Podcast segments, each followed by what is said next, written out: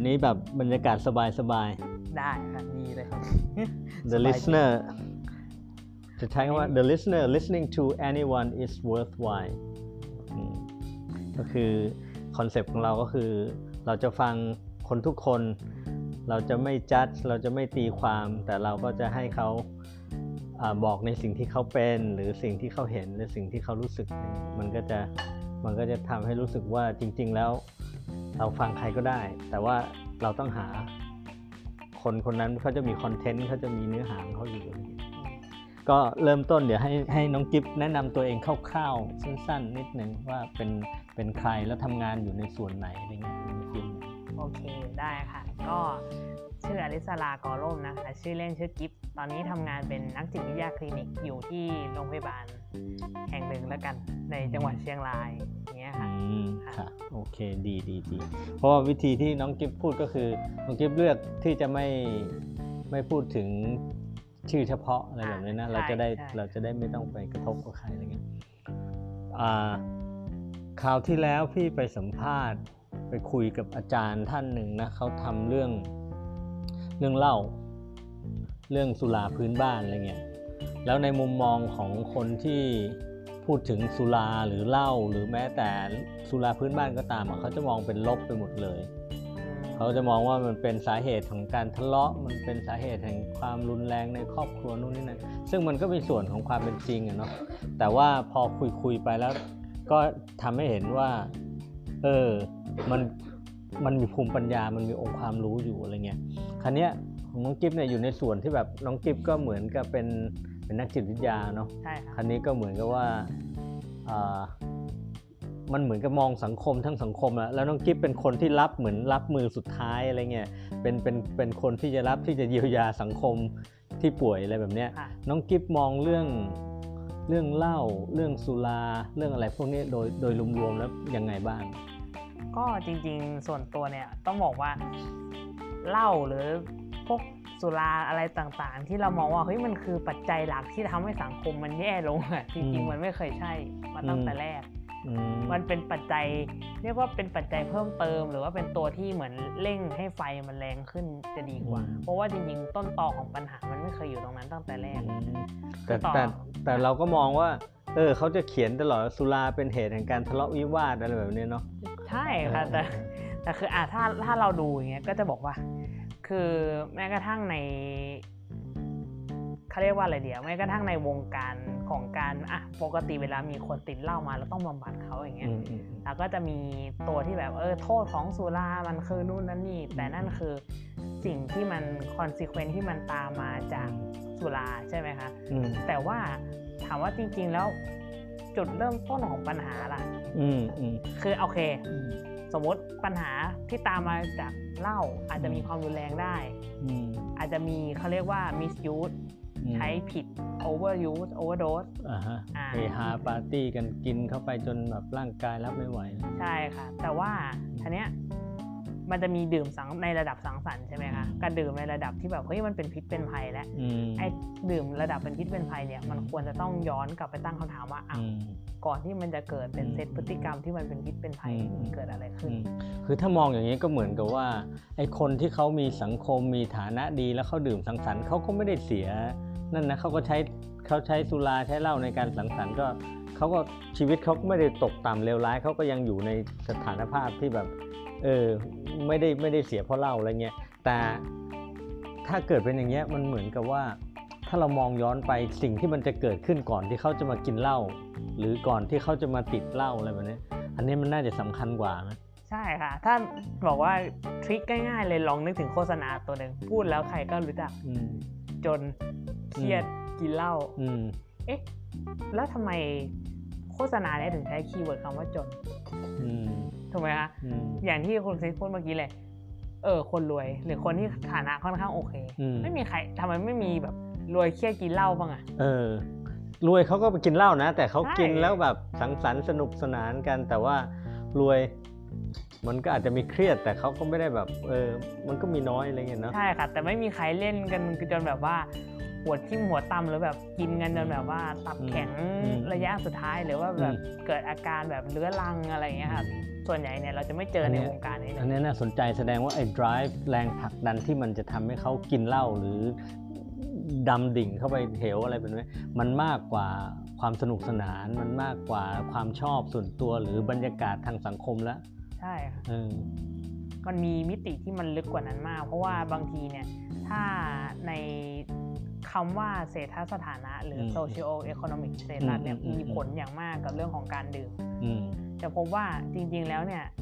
ค่าใช้จ่ายในการดื่มอืมเผลอๆเนี่ยคนที่เขากลุ่มที่รายได้น้อยเนี่ยอืมมีการใช้จ่ายไปกับการดื่มเนี่ยแทบจะอืมเท่าหรือมากกว่ากลุ่มคนที่ก็คือได้เงินมาเท่าไหร่ก็เอาไปลลงงขควดนนี้หมดใช่ค่ะเพราะว่าอันหนึงก็คือช้อยก็อาจจะเหลือน้อยมันในการที่จะแบบ สังสรรค์หรือบันเทิงหรืออะไรแบบเนี้ยหรือว่าเขาอาจจะมองทางอื่นไม่ออกแล้วแบบมันอาจจะไม่ใช่ยาแก้ระงับปัญหาที่เขาเครียดมามากในระยะเวลาสั้นๆนะใช่ครับจริงๆแล้วแล้วสำหรับหลาย ๆ คนที่มีภาวะเรียกว่าติดเหล้านะหมายถึงอันนี้กรณีที่ติดนะนะอืมที่ต้องแบบดื่มทุกวันอืมที่จะต้องอะไรเงี้ยคือโอเคมันเป็นภาวะที่สมองมันติดด้วยส่วนหนึ่งแต่อีกส่วนหนึ่งก็คือว่า เราเรียกว่ามันเป็นเหมือนมีเดียม หรือว่าเป็นสื่อกลางที่อืมช่วยให้เขา escape หรือหนีอืมจากความเจ็บปวดในการดำรงชีวิตปกติได้ ความเจ็บปวดก็คือความทุกข์ความเครียดนะฮะใช่ครับซึ่งมีหลายอย่าง เพราะว่าบางที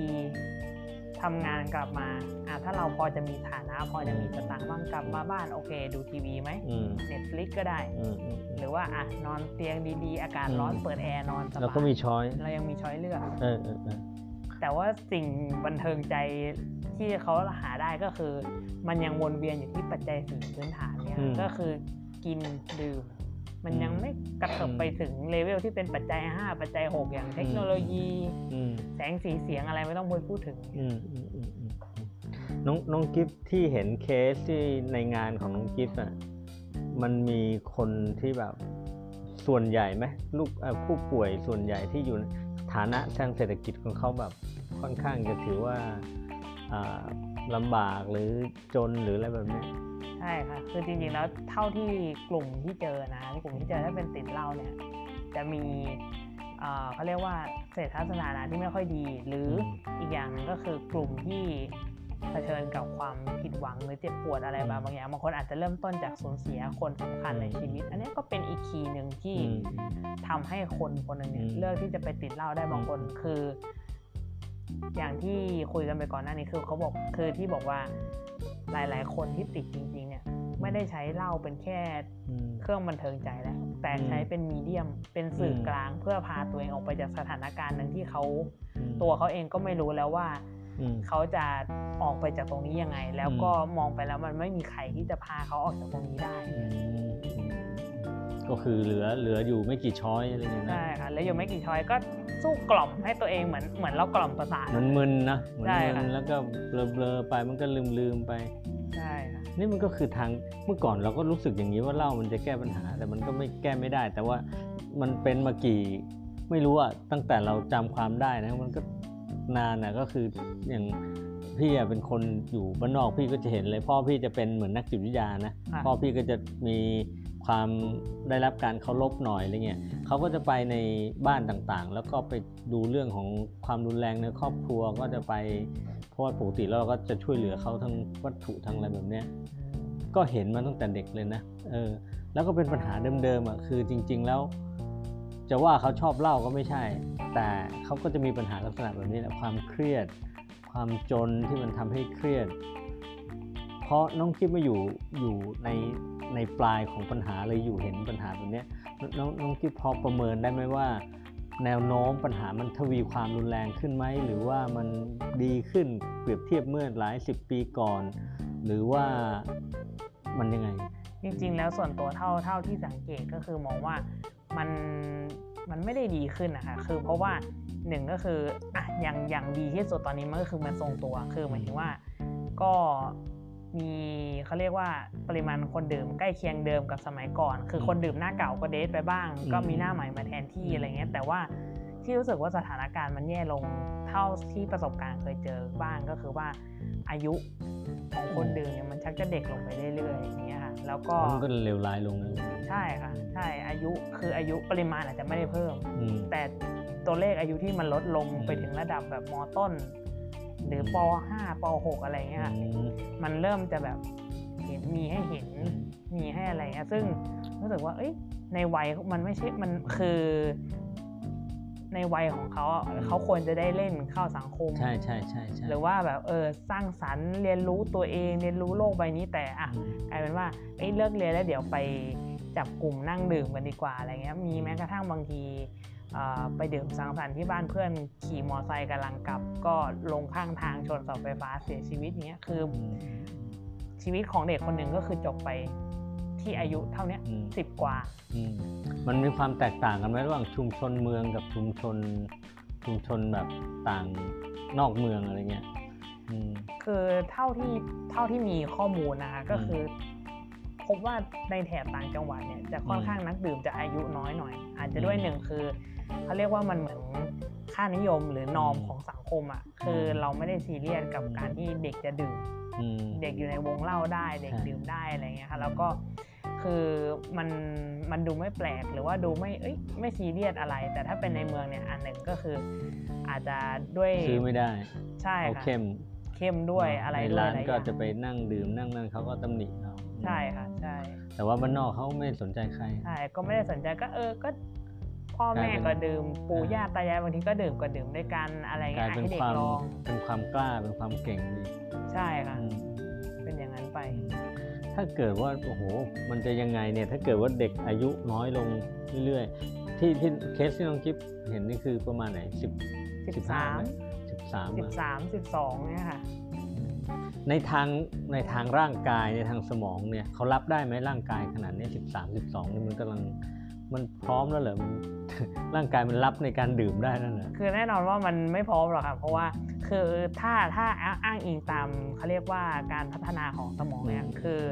สมองส่วนหน้าของเราคือศูนย์ถึงปี ใช่ไหมคะในการพัฒนาเพื่อให้เขาเติบโตขึ้นอืมแต่โอเคเขา stable แล้ว 7 ปีเขาจะไม่โตเพิ่มอืมแต่อย่าลืมว่าเขาไม่โตเพิ่มอืม แต่คุณใส่บางอย่างที่มันทำลายสมองส่วนหน้าเข้าไปอืมแต่ว่ามันก็จะเขาไม่มีมีปัญหา ใช่ค่ะ แทนที่มันจะผุพังสักตอนอายุแบบสมมุติเราจะเริ่มสมองเรามันจะเริ่มลดอืมถดถอยเนี่ยสักอืมสมมติ40 50อืมมันถดถอยกันตั้งแต่ 13อืมนี่คือความเลวร้ายของของสุราของไม่ใช่ของสุราของสารเสพติด เพราะว่ามันไม่ให้ผลสักทีเดียว ใช่ไหมค่ะแต่แต่มันจะให้ในตอนที่คุณอายุมากขึ้นมาเออ ใช่ค่ะแล้วคุณแก้อะไรไม่ได้แล้วเพราะคุณกินไปเมื่อ 10 ปีที่แล้วใช่ไหมใช่แล้วมันมามันมาออกผลอันนี้โอ้โหมันน่ากลัวมาก ใช่ค่ะ ตรงเนี้ยมันน่ากลัวจริงๆเพราะว่าบางทีมันก็เลยพบว่า เอ๊ะแล้วอย่าลืมว่าสมมุติถ้าคนคนหนึ่งเนี่ยปกติ คนเรามีมีเหมือนเหมือนซื้อหวย คือเรามีโอกาสที่จะไม่เป็นสมองเสื่อม หรือสมองเสื่อมของเราอาจจะมาสัก 80 90อะกันนั้นเราก็ไม่รู้เรื่องอะไรแล้วก็โอเค แต่ถ้าคุณเริ่มสมองเสื่อมกันตั้งแต่ 40 ปลายอืมๆ50อย่างเงี้ยค่ะหนึ่งคือเราเสียประชากรที่มีคุณภาพเหมือนแรงงานคุณภาพไป ต้องมาอุ้มแบกรับภาระตรงนี้ไปแล้ว ใช่ค่ะแต่อันนี้ทั้งหมดมันคือปลายทางอืมคือเหล้าเนี่ย พาเรามาถึงปลายทางตรงนี้ได้อะโอเคเหล้าเป็นแค่มีแต่เหล้าใช่เป็นยังเป็นแค่มีเดียมอยู่ดี มันไม่ใช่ใช่ว่าโหเหล้านี่คือแบบแล้วเฮ้ยนเราไม่ใช่คือจะไปตำหนิเหล้าว่าโอ้โหเหล้ามันเลวร้าย หรือจัดการต้องยุติเหล้านู่นนี่นั่น ถึงเอาเข้าจริงถ้าเกิดไม่มีเหล้าเรายังจะเดินทางมาถึงจุดที่คนเป็นโรคจิตโรคประสาทอ๋อแน่นอนค่ะ เพราะว่ามันไม่ได้แก้ปัญหาตรงไหน ใช่ค่ะและอีกอย่างหนึ่งก็คือว่าอ่าโรคทางจิตเวชโรคอื่นอืมๆ ต่อให้ไม่มีเหล้าเป็นสื่อกลางอ่าอ่ามันก็เกิดได้ด้วยตัวมันเองอยู่ดี หรือด้วยสภาวะ ความตึงเครียดอืมปัญหาต่างๆในชีวิตอืมมันก็พามาได้ ฉะนั้นเนี่ยจะบอกแต่มาบอกว่าเอ้ยงั้นถ้าเกิดพูดกันแบบใจใจๆเลยอืมถ้าคุณคิดว่าเหล้ามันคือปัญหาสังคมขนาดนั้นเอาเลิกขายสิอืมอืมเจ้าใหญ่ทั้งหมดอะมันเลิกเหมือนขายเลย เอาเข้าจริงๆมันจะกลายกลายเป็นหลุมพรางเหมือนกันเนาะทำให้เราเข้าใจว่า ถ้าเกิดเราจัดการเหล้าออกไป แล้วมันจะแก้ปัญหาสังคม แต่ว่าสิ่งที่มันมาก่อนเหล้าหรือสาเหตุที่มาก่อนเหล้าก็คือความยากจนหรือความไม่เท่าเทียมหรือปัญหาอื่นๆ เราไม่ได้แก้อะไรเงี้ยใช่ไหมใช่ครับมันไม่เคยได้รับการพิจารณาหรือแก้ไขจริง ๆ แล้วมันมีหลายเขาเรียกว่าหลายมิติมากที่ทำให้เหล้าอะ แทรกตัวเข้ามาในชีวิตของคนคนหนึ่งได้อะถ้าเราลองนึกภาพตามว่า สมมุติชีวิตเราครบถ้วนบริบูรณ์ทุกอย่างอืมเออสุขภาพแข็งแรงดี มีเงินในกระเป๋า อยากกินอะไรได้กิน อยากไปไหนได้ไป อยากซื้ออะไรที่มันไม่ได้เกินตัวมากเราพอซื้อหาได้ ไม่มีหนี้สินพลุงพลังอืมลูกเต้าก็ได้รับการศึกษาอืมชีวิตที่มันภาพประมาณเนี้ยค่ะอืมเราจะมีเว็บนึกถึงการดื่มอืม ขึ้นมาบ้างไหมอืมอ่า หรือถ้าเราไปดื่มเราจะดื่มถึงขนาดที่ว่า เอาให้มันลืมวันนี้ ลืมวันลืมคืนไปคเลงยคงไม่ถ้าเกิดเราชีวิตสมบูรณ์ใช่ไหมใช่ค่ะ ถ้าอืมชีวิตเรายังหรือว่าแบบเอ้ยพรุ่งนี้เรามีแผนนะว่าเรายังต้องตื่นมาทำไอ้นี่ต่ออมสิ่งที่เรารู้สึกอยากทำไม่ใช่ต้องทำนะฮะมันไม่เหมือนกันใช่เพราะอีกหลาย ๆ คนเขากำลังแค่ว่าพรุ่งนี้ก็ต้องทำอ่าอ่าอ่าถึงไม่อยากทำก็ต้องทำใช่เพราะว่าไม่รู้จะไปทำอะไร เลยอืมเอาเข้าจริงๆเหมือนน้องกิ๊กกำลังจะบอกว่าถ้าชีวิตมันมีความสุข แล้วก็มีช้อยมีทางเลือกหลากหลาย ในส่วนอื่นไม่ใช่จำเป็นแบบจะต้องถูกจำกัดอยู่ไม่กี่ช้อยแล้วในที่สุดปั๊บเขาก็เลือกที่จะกลบเกลื่อนมาถึงเหล้ามันก็เข้ามาหาเราได้ง่ายขึ้นใช่ค่ะเหล่าก็จะแบบเหมือนจริงๆเหล่าเหมือนแค่รอโอกาสรอจังหวะอืมเอ๊ะเข้าได้หรือยังเออเออเออจังหวะเป็นได้มืหรือยังมนะสเตอร์นะใช่เหมือนอืมมอนสเตอร์อย่างหนึ่งเท่านั้นเองที่ว่า อ๋อชีวิตเธอเออเนี่ยเห็นไหมมันหนักหนามากเลยอืมแล้วก็ไม่มีใครจะช่วยแก้ปัญหาของเธอได้ แต่ถ้าเธอมาอยู่กับฉันเธอลืมไม่ได้ช่วงเออมันเป็นเหมือนตัวปีศาจร้าย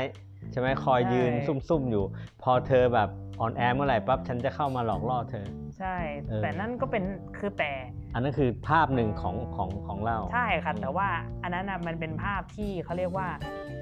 เพราะอย่างอื่นมันชักจูงไปแล้วไงอืมเหล้าก็คือหรือจริงๆ แล้วถ้ามองอีกมุมหนึ่งนะ ถ้ามองอีกมุมหนึ่งที่แบบว่าเหล้าอาจจะไม่ใช่ปีศาจร้ายก็ได้ เหล้าอาจจะเป็นแค่เหมือน listener คนหนึ่งอืมเป็น listener ที่ไม่เหมือนใครอืมเพราะเอิญว่ายิ่งฟังอืมคนก็ยิ่งถล่ำลึกมาเรื่อยๆมเพราะชีวิตนี้ไม่เคยมีใครที่ฟังเขามาก่อนใช่ใช่ใช่อย่างเงี้ยหรือว่าไม่รู้ปัญหาหนักอกนี้จะพูดกับใครนี่ถ้ายังไม่พูดถึงสภาพสังคมไทยที่ว่าส่วนใหญ่แล้วผู้ชายจะติดเหล้ามากกว่า เพราะผู้ชายถูก โรลให้เป็นผู้นำครอบครัว คาดหวัง ถูกคาดหวังใช่ถูกคาดหวังกดดัน อ่า แล้วทีเนี้ยเออปัญหานั้นก็ต้องแก้ ปัญหานี้ก็ต้องแก้ ปัญหานั้นก็ต้องแบกไว้การเงินปากท้องอืมฉะนั้นเนี่ย ไม่รู้จะเอาความอัดอั้นนี้ไปพูดกับใคร พูดกับขวด อืมขวดฟังทุกอย่างเลยอืมเพลงนี้ไง เราจะได้ลองหันมายิ้มหน่อยสิอะไรเงี้ยนั่นแหละเขารู้สึกว่าเขาไม่ไม่มีใครเขาก็พูดกับเราได้เงี้ยเออมันมีความหมายในสิ่งที่ต้องคิดพูดเลยว่ามันมันลึกซึ้ง อย่างน้อยๆมันมันฮิลมัน เขาเรียกอะไรรักษาแผลใจได้สักแป๊บหนึ่งละอะ ใช่ค่ะสามชั่วความคู่รู้สึชั่วกชั่วคู่ชั่วคราวก็ยังดี อืมอืมอืมอืมเพราะว่าถ้าเกิดจะต้องแหมจะต้องแบบโอ้โหเลิกเป็นหนี้ได้มันก็คงยากคงเป็นไปไม่ได้ แต่ว่าเอาอย่างน้อยก็ลืมมันไปสักพักหนึ่งเลย ใช่อย่างน้อยคืนนี้อืมขอให้คืนนี้ได้มัน คือยังไงพรุ่งนี้ตื่นมาก็ต้องเจ็บปวด แต่ขอให้สักอืม ชั่วโมงสามสี่ชั่วโมงที่มันแบบเมาไปไม่รู้เรื่องไปเนี่ยให้มันลืมความเจ็บปวดของการมีชีวิตอยู่ไปสักซึ่งนี่มันเป็นชั่วภาพที่ยังเกิดขึ้นแพร่หลายในสังคมไทย ใช่ไม่ว่าจะเป็นสังคมต่างจังหวัดสังคมบ้านนอก หรือแม้แต่สังคมในเมืองที่มันมีความคือเขาอยู่ชั้นล่างของสังคมเมืองอะนะใช่มันก็นั่นก็คือคนจนมากๆ กลุ่มของคนที่มี เขาเรียกว่าเศรษฐสถานะที่ที่ลำบากอะไรใช่เงี้ยคนเหล่านี้ก็เลือกวิธีที่แบบแบบนี้เหมือนกันใช่อืมแล้วคนเหล่าเนี้ยเขาก็ต้องมาหาคนอย่างน้องกิฟต์ก็คือด้วยปัญหาลุมเล้าโลก แล้วก็มันก็แสดงออกทางกายมันมันมันแสดงออกชัดเจนแล้วแหละคราวนี้มันเริ่มออกไปทางจิตทั้งนู่นป่วยด้วยโรคแบบเนี้ยเขามาหาแล้ว ถ้ามองภาพรวมๆอะน้องกิฟต์อะ ถ้าเกิดในฐานะบทนักนักนักจิตวิทยาน้องกิฟต์ก็แค่แบบให้คำแนะนำแก้ปัญหาของแต่ละคนใช่ไหมอืมแต่ถ้าเกิดมองในภาพรวมสเกลใหญ่เลยน้องคิดน้องคิดคิดว่าเราจะแก้ปัญหากันยังไงโอ้อันเนี้ยเป็นเรื่องที่จริงๆแล้วมองว่าจริงๆงานที่ทำอยู่ตอนเนี้ยในสายในสายที่ทำงานอยู่ตอนเนี้ยอืมมันเหมือนกับ มันเหมือนหมาไล่งับหางตัวเองอะค่ะ เพราะว่าเดี๋ยวยังไงวันหนึ่งมันก็อาจจะเกิดขึ้นมาแต่ถามว่า มีไหมที่ว่าคนเขาหลุดออกจากวงจรของการติดเหล้าได้มีอืมมีอยู่เหมือนกันค่ะ แต่ว่าก็เป็นกระบวนการที่นาน เพราะว่ามันต้องเป็นการร่วมมือกันทั้งระหว่างผู้บำบำบับัดดใช่ค่ะ แล้วก็ตัวคนไข้เองด้วยอย่างเงี้ย ซึ่ง แต่มันก็ต้องใช้องค์ประกอบหลายอย่างทำไมหลาย ๆ คนเลิกเหล้าแล้วไม่สำเร็จ คนเลิกเหล้าที่สำเร็จเนี่ยมีอยู่หยิบมือเดียวอืมเขาก็จะมองว่า คือนี่นี่เคยได้เห็น concept เขาก็จะมองว่า เอ้ย เห็นไหมพอเลิกเหล้าชีวิตดีขึ้น มีเงินเก็บ มีอาชีพ มีนู่นนั่นนี่อะไรอย่างเงี้ย แต่คือคนก็เลยจะมองว่า เอ้ย ก็นี่ไง มันคือตัวพิสูจน์แล้วว่า เลิกเหล้าแล้วชีวิตดีขึ้นนะ มีเงิน มีงาน มีอาชีพ แต่จริงๆแล้วอะเราลืมทวนย้อนกลับไปว่าอ้าวแล้วก่อนตอนไซเคิลแรกที่เข้ามาติดเออจะเข้าวงการเนี่ยเข้ามาใช่ยังไงล่ะ ใช่ มันก็คือมันก็มาจากไม่มีเงินไม่มีงานอะ ใช่มัค่ะนก็เครียดแล้วก็ใช่กลับค่ะไปก็ไปกินเหล้าใช่เออแล้วมันก็เลยแค่ตกหลุมนี้เพราะว่าจริงๆอะตอนเริ่มต้นมันเริ่มเหมือนกันแต่เพียงแต่ว่า เพราะถ้ามองจริงๆอะพอได้เข้ามาบำบัดอืมมันมีใครสักคนที่ รับฟังเขาแทนเล่าแล้วอืมอ่า เปลี่ยนมือกันอืมรับฟังด้วย อาจจะให้คำแนะนำด้วยเออให้ตอนแรกกำลังคิดอยู่ใจคนเดียวเออหน่มือยดแปดด้านอะไรเงี้ยอืมฉะนั้นเนี่ยในการที่คำถามของผมเลยก็คือว่าถ้าจะแก้ปัญหาเนี่ย มันจะไม่ได้แก้ที่ในห้องอืมรักษานี่หรอก แต่มันอืมต้องไปเริ่มอืมกันตั้งแต่เรื่องของความเป็นอยู่อะค่ะคือคนเราเนี่ยสำคัญสุดคือปัจจัยสี่อืมพื้นฐานเลย แต่ว่าทุกวันเนี้ย ประชากรไทยเนี่ยค่อนข้างจะมั่นใจว่าประชากรไทย 70 กว่าล้านคนตอนเนี้ยอืมมีปัจจัยสี่ยังไม่ครบเนี่ยอาจจะอืมเกินครึ่งก็ได้ค่ะเกินครึ่งแล้วก็มีหนี้ครัวเรือนมีหนี้อะไรเยอะแยะอืมใช่ค่ะคือปากยังหิวพรุ่งนี้ไม่รู้กินอะไรดีอืมท้องยังหิวพรุ่งนี้เออไม่ไม่รู้ไม่มีอะไรเลยอย่างเงี้ยพรุ่งนี้ไม่รู้จะเอาเงินที่ไหนใช้หรือให้ลูกไปโรงเรียนอย่างเงี้ยอืมอืมยังมีอีกเยอะอืมซึ่งซึ่งอยู่ในเราอยู่ในห้องของนักจิตวิทยาคอย แก้ปัญหาเคส by เคสเนี่ยมันเหมือนกับภาพสะท้อนที่ว่าไอเนี่ยนี่คือตัวอย่างหนึ่งแต่จริง ๆ มันมีเป็นร้อยเป็นพันที่มันเกิดขึ้นในสังคมใช่ไหมใช่อืค่ะมและอีกอย่างหนึ่งก็คือว่าบางทีเนี่ยการที่เขาเข้ามานั่งอยู่ตรงนี้กับเราเนี่ยค่ะบางปัญหา พอฟังมาปุ๊บเนี่ยหนึ่งเราภาพสะท้อนที่เราได้มาก็คือว่า คนที่นั่งตรงหน้าเราเนี่ยเขาพยายามมาทุกวิถีทางจริงๆขนาดมานั่งคุยกับเราเนี่ย ก็ถือว่าเขาพยายามมาแล้ว ใช่ค่ะในในในวิถีชีวิตของเขาเนี่ยเขาพยายามมาหมดแล้วอย่างเงี้ยบางบางทีมันเป็นปัญหาของแบบราคาผลผลิตทางการเกษตรตกต่ำอืมหรือว่าลงทุนทำการเกษตรไปแล้วทุนจมอืมเพราะเพราะพอเอาผลผลิตไปขายจริงแล้วราคามันดิ่งมากอย่างเงี้ยเออ มันก็เป็นปัญหาที่ตามกลไกตลาดอืมฉะนั้นเนี่ย ถ้าถามว่าแล้วจะให้เขาต้องสู้ด้วยวิธีไหนอีกอืมอืมมันเหมือนกับ มันเหมือนกับอย่างนี้ไหมว่าบางทีบทบาทของรัฐหรือสังคมโดยรวมๆอะเราเรียกว่าบางทีก็เป็นชาวเน็ตอะไรอย่างเงี้ยนะค่ะก็จะมองว่าทำไมไม่เลิกทำไมไม่สู้ทำไมไม่ทำอย่างนั้นทำอย่างนี้อะไรอย่างเงี้ยนะแต่ถ้าเกิดพอเรามาอยู่ข้างหน้าเขาเราเห็นเขาเราเห็นปัญหาว่าเขาเขาพยายามสู้มาแล้วเนี่ย มันก็ไม่ใช่สิ่งที่เขาสามารถขึ้นมาเองได้ป่ะใช่ค่ะ คือแน่นอนเพราะว่าอันนั้นคือเหตุผลว่าทำไมเราถึงต้องมีเขาเรียกว่ามีสังคมมีรัฐ ขึ้นมา เราสร้างสิ่งเหล่านี้ขึ้นมาเพื่อให้ support ในปัญหาโครงสร้างขนาดใหญ่ที่ใช่คนคนเดียวแก้ไม่ได้ เพราะว่าอืมอืมถ้าเกิดว่ารัฐยังไม่ได้ promote well-being ให้กับอืมคนโดยพื้นฐานเนี่ยอืมอย่างน้อยเรื่องปัจจัยสี่เนี่ยอืมจะปีนออกจากหลุมนี้ไม่พ้นเลยอืมสุดท้ายแล้ว แค่พยายามตะกายหลุมที่เรียกว่าปัจจัยสี่แล้วไปไม่มัพ้นนยังเนี่ยยากเลย โอ้แค่นี้ก็สุดๆแล้วค่ะอืมแสดงว่าของเราในระบบ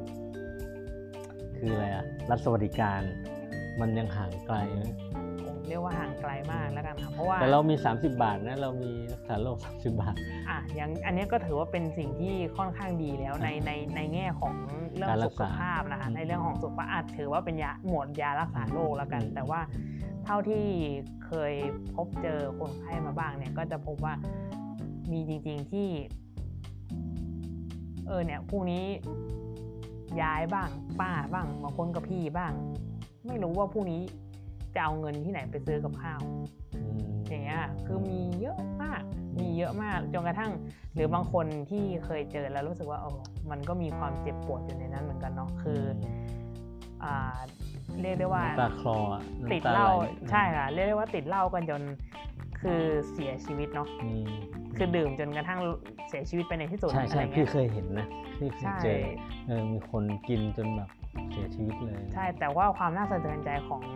คนที่เสียชีวิตคนเนี้ยก็คือว่าก่อนเสียเนี่ยคืออ่าคนคนเนี้ยเขาอยากกินเขาบอกว่าใครกินจิ้นเนาะอยากกินเนื้อ แค่เงินจะซื้อหมู20บาทไม่มีอืมคืออะคนก็จะมองว่าเจ็เอ้ยบปก็วดมากมีเงินซื้อเหล้านี่อะไรเงี้ย แต่คือ เพราะว่าอันนั้นอะเหล้าอะคือติดไปแล้ว ยังไงมันก็ต้องกินให้มันประคองไซเคิลนี้ไม่ได้ แต่คิดดูว่า คนเราไม่มีเงินแม้กระทั่งจะซื้อหมู กินสักอืม20บาทอืมอืมอืมอืมมันมันเหมือนกับว่าคนที่กล่าวกล่าวแบบนี้ว่ามีเงินซื้อเหล้าเนี่ยไม่ซื้อหมู มันเหมือนก็ไม่เข้าใจความเป็นจริงไหมว่าเขาต้องการเขาต้องการหลุดพ้นจากภาวะแบบนี้การกินเหล้าของเขาคือมันอย่างน้อยมันทำให้เขาขยับต่อไปได้อะไรเงี้ยใช่ค่ะแล้วก็จริง ๆเขาไม่เข้าใจว่าเฮ้ยกลไกการเลิกเอ้ยเธออยากเลิกเหล้าเหรอเธอก็เลิกกินเดี๋ยวนั้นเลยสิโอ้โห ตายกันมาหลายคนแล้วค่ะถ้าไอ้แบบเนี้ยอืมอืมทางร่างกายก็ไม่ไหวใช่ไหมใช่ค่ะมันจะเกิดภาวะถอนจะเกิดการวิดดอแน่นอนอะไรเงี้ยเล่นเอาตายกันมาหลายคนแล้วไอ้ที่ว่าอยู่ๆหักดิบเลยอย่างเงี้ยอืมอืมอืมมันก็มีแต่มันมีไม่กี่คนใช่ไหมที่แบบนั้นได้ ซึ่งก็ไม่รู้มันเกิดอะไรขึ้นว่าบางคนมันทำใช่ค่ะอาจจะเป็นร่างกายหรือว่ามีอะไรเงี้ยแต่จริง ๆ แล้วมันก็ต้องเข้าสู่กระบวนการอืมอืมปรับอืมปรับลดเรื่องของการดื่มไปพร้อม ๆ กับเออ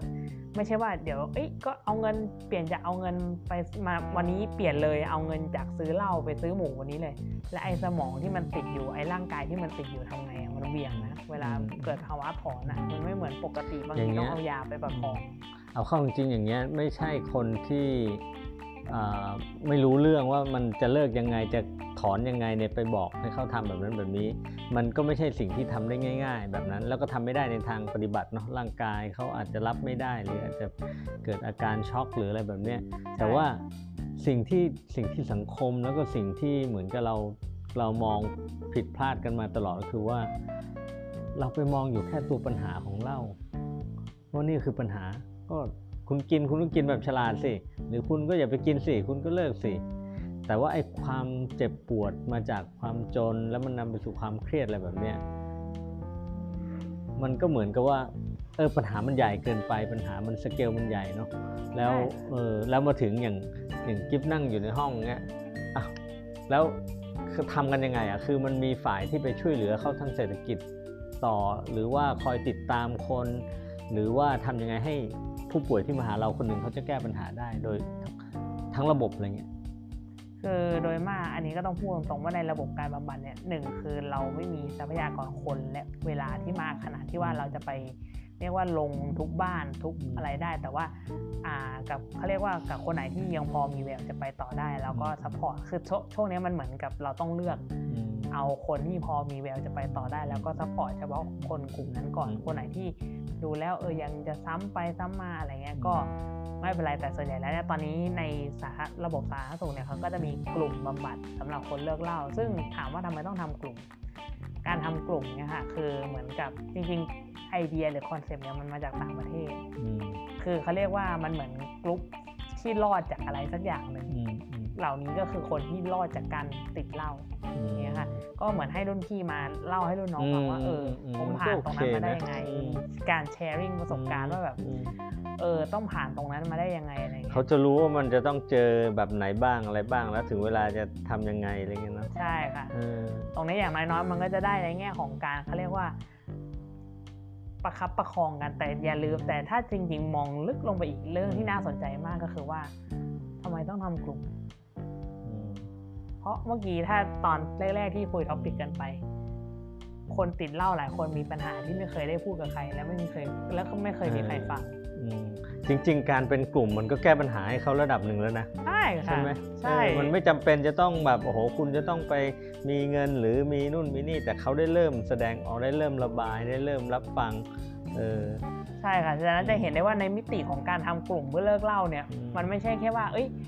มาแชร์กันว่า เอ้ยทำยังไงจะประสบความสำเร็จในการเลิก มันมีมิติที่ลึกกว่านั้นอืมบางทีมันเป็นการรับรองคนไปด้วย ใช่ค่ะมันมันเป็นสังคมครั้งแรกที่เขาเคยได้ มันเป็นผู้ฟังกลุ่มแรกที่ไม่ใช่เหล้าอืมเป็นหูจริง ๆ ของคนอย่างเงี้ยอืมซึ่งอืมจะเห็นได้ว่า หรือบางทีแม้กระทั่งมีกระทั่งโอกาสเกิดในกลุ่ม เช่นเอ้ยพี่ทำอันนี้เหรออืมผมไปทำด้วย เออ ผมไปทำด้วยเออมีงานหรือว่าเอ้ย ตอนนี้ผมหาคนทำงานอันนี้อยู่เออแบบว่าผมเป็นช่างไม้ แต่ว่ามีใครอืมต่อท่อประปาเป็นบ้างท่อไฟฟ้า หรือว่าแบบเอ้ยอันนี่ปลูกไงอืมกลุ่มอย่างนี้มันมีใหญ่ไหมหรือมีหลายกลุ่มไหมก็ถ้าสเกลโดยปกติอะค่ะอืมมันจะประมาณ8ถึง10 คนโดยประมาณอืมนะก็ค่อนข้างใหญ่หรือว่าบางของทีตามสถาบันต่างๆ ก็อาจจะมากกว่านี้ก็ได้ค่ะอ่าฮะแบบ15 คนอืมอย่างเงี้ยค่ะ แล้วแต่สเกลเอาเอาเข้าจริงๆก็คือเขาก็คิดว่าคนกลุ่มนี้ก็ช่วยเขาได้ก่อนแหละเบื้องต้นอะใช่ไหมใช่ค่ะเหมือนนักโทษ ถ้าเกิดสมมุติว่าเขาอาจจะมีกลุ่มนักโทษ แต่มันอาจจะเออสติ๊กมาท้ายเหมือนกับถูกมองไม่ดี แต่ว่าถ้ามันมีกลุ่มที่เป็นคนที่ผ่านมาก่อน แล้วมาฟังเขาอย่างนี้ยนะอย่างกลุ่มโสเภณีอะโสเภณีก็มีกลุ่มที่เขาเคยเป็นโสเภณีอย่างเชียงใหม่เนี่ยเขาก็จะมีกลุ่มที่แบบจัดแบบนี้แล้วเขาก็ฟังแล้วก็พยายาม หาปัญหาไม่ใช่หาปัญหา พยายามที่ช่วยแก้ปัญหาสิ่งเหล่านี้อะไรเงี้ยอืมใช่ค่ะนั่นแหละอืมเอออันนี้มันมีมันก็เป็นวิธีการที่ที่จะช่วยให้คนมันหลุดออกจากนั่นนะใช่แต่ว่าค่ะแต่ครั้เนี้ยเอ่อไอความจนความเครียดหรืออะไรแบบเนี้ย ตอนนี้เรามองเห็น ในในกลุ่มของนักจิตวิทยา หรือในนโยบายเชิงนโยบายของรัฐบาล เรามองเห็นไหมว่าเราจะต้องรีบแก้ปัญหาเหล่านี้ให้มันแบบสำคัญหรือเพิ่มเติมอะกระทรวงพัฒนาความมั่นคงของมนุษย์อะไรแบบนี้เขามาเขาเขามาทำงานในลักษณะแบบนี้ไหมอืมอันนี้อันนี้เท่าที่ทราบนะคือเวลาเจอคนไข้บำบัดเล้าเนี่ยคือ ในฝั่งกระทรวงสาธารณสุขคือเราก็ทำงานปลายน้ำของเราไปเนี่ยอืมถ้าถ้าดีขึ้นก็คืนชุมชนไปอะไรเงี้ยค่ะอืมแต่ถามว่าในเรื่องของการ เขาเรียกว่าเข้ามามีบทบาทหรือมีอะไรเงี้ยอันเนี้ยเอาตรงๆ ถ้าส่วนตัวตัวเอง แต่ท่านอื่นอาจจะมีการประสานงานก็ได้ค่ะแต่ส่วนตัวตัวเองก็คือว่าบางทีมันก็มืดแปดด้านเลยเอ๊ะอืมถ้าเราอยากจะให้คนคนหนึงมีความเป็นอยู่ที่ดีขึ้นอืมอืมอย่างเงี้ยค่ะเช่นคนที่ตกงานอืมจะแค่หางานเนี่ยก็ยังเอ๊ะจะแนะนำไปสำนักงานจัดหางานอืเอ๊ะมเราเขาจะได้งานไหมหรืออะไรเงี้ยคือ คือมันไม่มีคำตอบให้เราแล้วก็ต้องให้อืมคนไข้เนี่ยไปเสี่ยงดวงเอาแสดงว่ามันต้องมีอืม จากจากที่กิฟพูดก็คือมันควรจะมีการมาประสานงานเพิ่มเติมนะว่าเออพอถึงจุดนี้นักจิตวิทยาช่วยคำแนะนำและบำบัดแล้วเขาพร้อมขึ้นมาแล้วเขาก็จะมีช่องทางต่อไป เช่น กระทรวงพัฒนาสังคมหรือเรื่องแรงงานเรื่องอะไรมาทำต่ออะไรเงี้ยใช่ค่ะพี่ยังนึกถึงว่าสวนแก้วเลยว่าเออเอาเข้าจริงว่าสวนแก้วเขาเขาไม่ได้ปฏิเสธคนเนาะแล้วกลายเป็นว่าเออเขาเขาก็ทำอะไรได้เยอะช่วยเหลือคนได้เยอะอะไรเงี้ย บทบทบาทของน้องกิฟที่เป็นแบบเนี้ยจำนวนจำนวนมีเยอะไหมคนที่คนที่มาคอยแบบอยู่ปลายน้ำอะฮะแต่ไม่ใช่หมออะไรแบบเนี้ยฮะเป็นนักจิตวิทยาเนี่ยอ๋อหมายถึงว่าถ้าเป็นในส่วนที่ทีมทำงาน ใช่ใช่ใช่ทีมทำงาน จริงๆทีมทำงานมีไม่ได้เยอะนะคะอืม แม้อะว่าโรงพยาบาลหนึ่งมีมีกี่คนคือในหนึ่งโรงพยาบาลเนี่ยต้องบอกเลยว่าหลาย ๆ โรงพยาบาลโดยเฉพาะถ้ายังเป็นโรงพยาบาลเรียกว่าเป็นโรงพยาบาลขนาดเล็ก เช่นสเกลระดับโรงพยาบาลชุมชนเงี้ยค่ะอ่าทีมที่ทำการบำบัดผู้ป่วยที่เป็นผู้ป่วยติดเหล้าเนี่ยอืมบางทีก็ไม่ได้เป็นนักจิตวิทยา เป็นพยาบาลก็มีอืมคือแต่คนพยาบาลเนี่ยเขามีองค์ความรู้เออเออคือเขามีองค์ความรู้มีหลักสูตรเขาผ่านก็การไปอบรเพิ่มมมาอ่าฮใช่ค่ะเพิ่มแต่ว่าภูมิแต่ที่จะพอยให้เห็นก็คือว่า มันมีความขาดแคลนอยู่อะเออเออคือทำหน้าที่แทนก็ได้ก็ต้องทำกันไปแต่พยาบาลเขาก็ต้องไปทำสิ่งที่เขาควรจะทำใช่ไหมหมายถึงว่าใช่ค่ะไม่ซึ่งปกติบทงาบานทพพยายาบาลบาลก็หนักก็จะอเยยู่อะอยู่แล้แล้ววเออมันก็หนักอยู่แล้วอะไรเงี้ยใช่เอออืมฉะนั้นเนี่ยในแม้กระทั่งในประเทศเราเองเนี่ยตอนเนี้ยนักจิตวิทยาก็คือจำนวนแค่หลักพันเท่านั้นเองตอนเนี้ยที่มีใบนะที่มีใบประกอบนะอืมอืมอืม แล้วถ้ารวมถ้าไม่มีใบประกอบอีกก็อะเต็มที่พันห้าสองพันไม่เกินเนี้ยค่ะจริงๆนะจริง ๆ ก็แสดงว่าก็ยังขาดแล้วก็ควรจะเพิ่มมาอีกสักโอ้โหมันครอบคลุมอย่างน้อยๆก็ทุกโรงพยาบาลใช่ค่ะอืมเพราะคนติดเหล้าคนมีปัญหาเรื่องนี้น่าจะมีทุกๆโรงพยาบาลใช่ค่ะอืมแต่มันก็คือยังคงเป็นการแก้ปัญหาที่ปลายน้ำอยู่ดีเพราะว่าอย่างที่บอกพอในต้นเรื่องเนี่ยจริงๆส่วนตัวสนับสนุนด้วยซ้ำครับว่าเอ่อ การต้มเหล้าชาวบ้าน มันคือภูมิปัญญาอย่างหนึ่ง แล้วมันก็ไม่ใช่แค่ภูมิปัญญา มันคือวิถีชีวิตอืมมันบางเพอเพอๆนะ เอาจริงๆอะลองในทางกลับกันลองเปิดต้มเหล้าเสรีดู โอ้ หลายบ้านที่ติดเหล้าอาจจะกลายเป็นนักต้มเหล้ามือหนึ่งอืมมีกิจการเป็นของตัวเองอืมเลี้ยงปากเลี้ยงท้องได้ แล้วก็เลิกติดเหล้าสักทีเพราะว่าอืมโอเคสุขใจและเลี้ยงปากอืมเลี้ยงท้องตัวเองเขาลี้มียงปกมีลี้ยท้ทางครอบครัวทำมาหาได้กินแล้วเนาะใช่ค่ะ แล้วก็การต้มเหล้ามันก็นำมาซึ่ง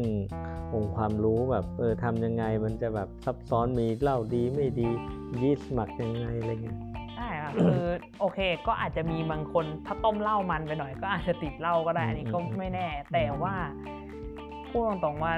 มันมีโอกาส อืมอยู่ในนั้น ถ้ามันอืมมีการแข่งขันที่มันอืมเปิดกว้างอย่างน้อยๆ มันก็มีโอกาสโอเคอะบางคนอาจจะหลงทางไปอืมแต่มันก็ต้องมีคนที่อืมตั้งตัวได้แล้วก็สักเซสขึ้นมา มันต้องมีแน่นอน ใช่พี่พี่สนใจว่าเราอาจจะลองนึกถึงชุมชนเสเอียบที่แก่งเสือเต้นน่ะ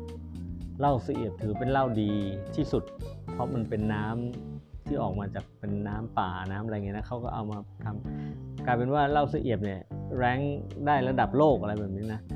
แล้วก็ถ้าเกิดพี่ถามต่อไปว่า ไปดูซิว่าคนชุมชนที่ปลูกเลี้ยงไอ้ทำเหล้าต้มเหล้าเนี่ยเขาต้มเหล้าแทบทุกครอบครัว มันจะมีคนติดเหล้ามากกว่าชุมชนที่ไม่มีเหล้าไหมพี่ว่าไม่ไม่น่าจะนั่นนะใช่อืมเพราะว่ากลายเป็นว่าทุกบ้านอะเขาต้มเหล้าแล้วเขาต้มด้วยความพิถีพิถัน เพราะเหล้าเขาขึ้นชื่อว่าเป็นเหล้าเสเอียบหมายถึงว่าดีที่สุด เออดีที่สุดแบบทั้งสภาพทรัพยากรสภาพน้ำอะไรเขาได้มาแล้วเขามาต้มมันดีที่สุด เราก็เลยนึกว่าไอ้ชุมชนไหนที่มันต้มเหล้าเนี่ยเอาเข้าจริงๆเนี่ยมันก็ไม่ใช่ชุมชนขี้เมานะใช่อาจจะเป็นชุมชนเศรษฐกิจ ชุมชนธุรกิจจริงใช่ครับเพราะว่าถ้าถ้าคุณเมาแล้วคุณไม่ต้มแน่นอนว่าคุณภาพคุณภาพมันต้อง drop ๆใช่มันอาจจะเกิด error ขึ้นล็อตนั้นอาจจะเสียไปเลยอย่างเงี้ย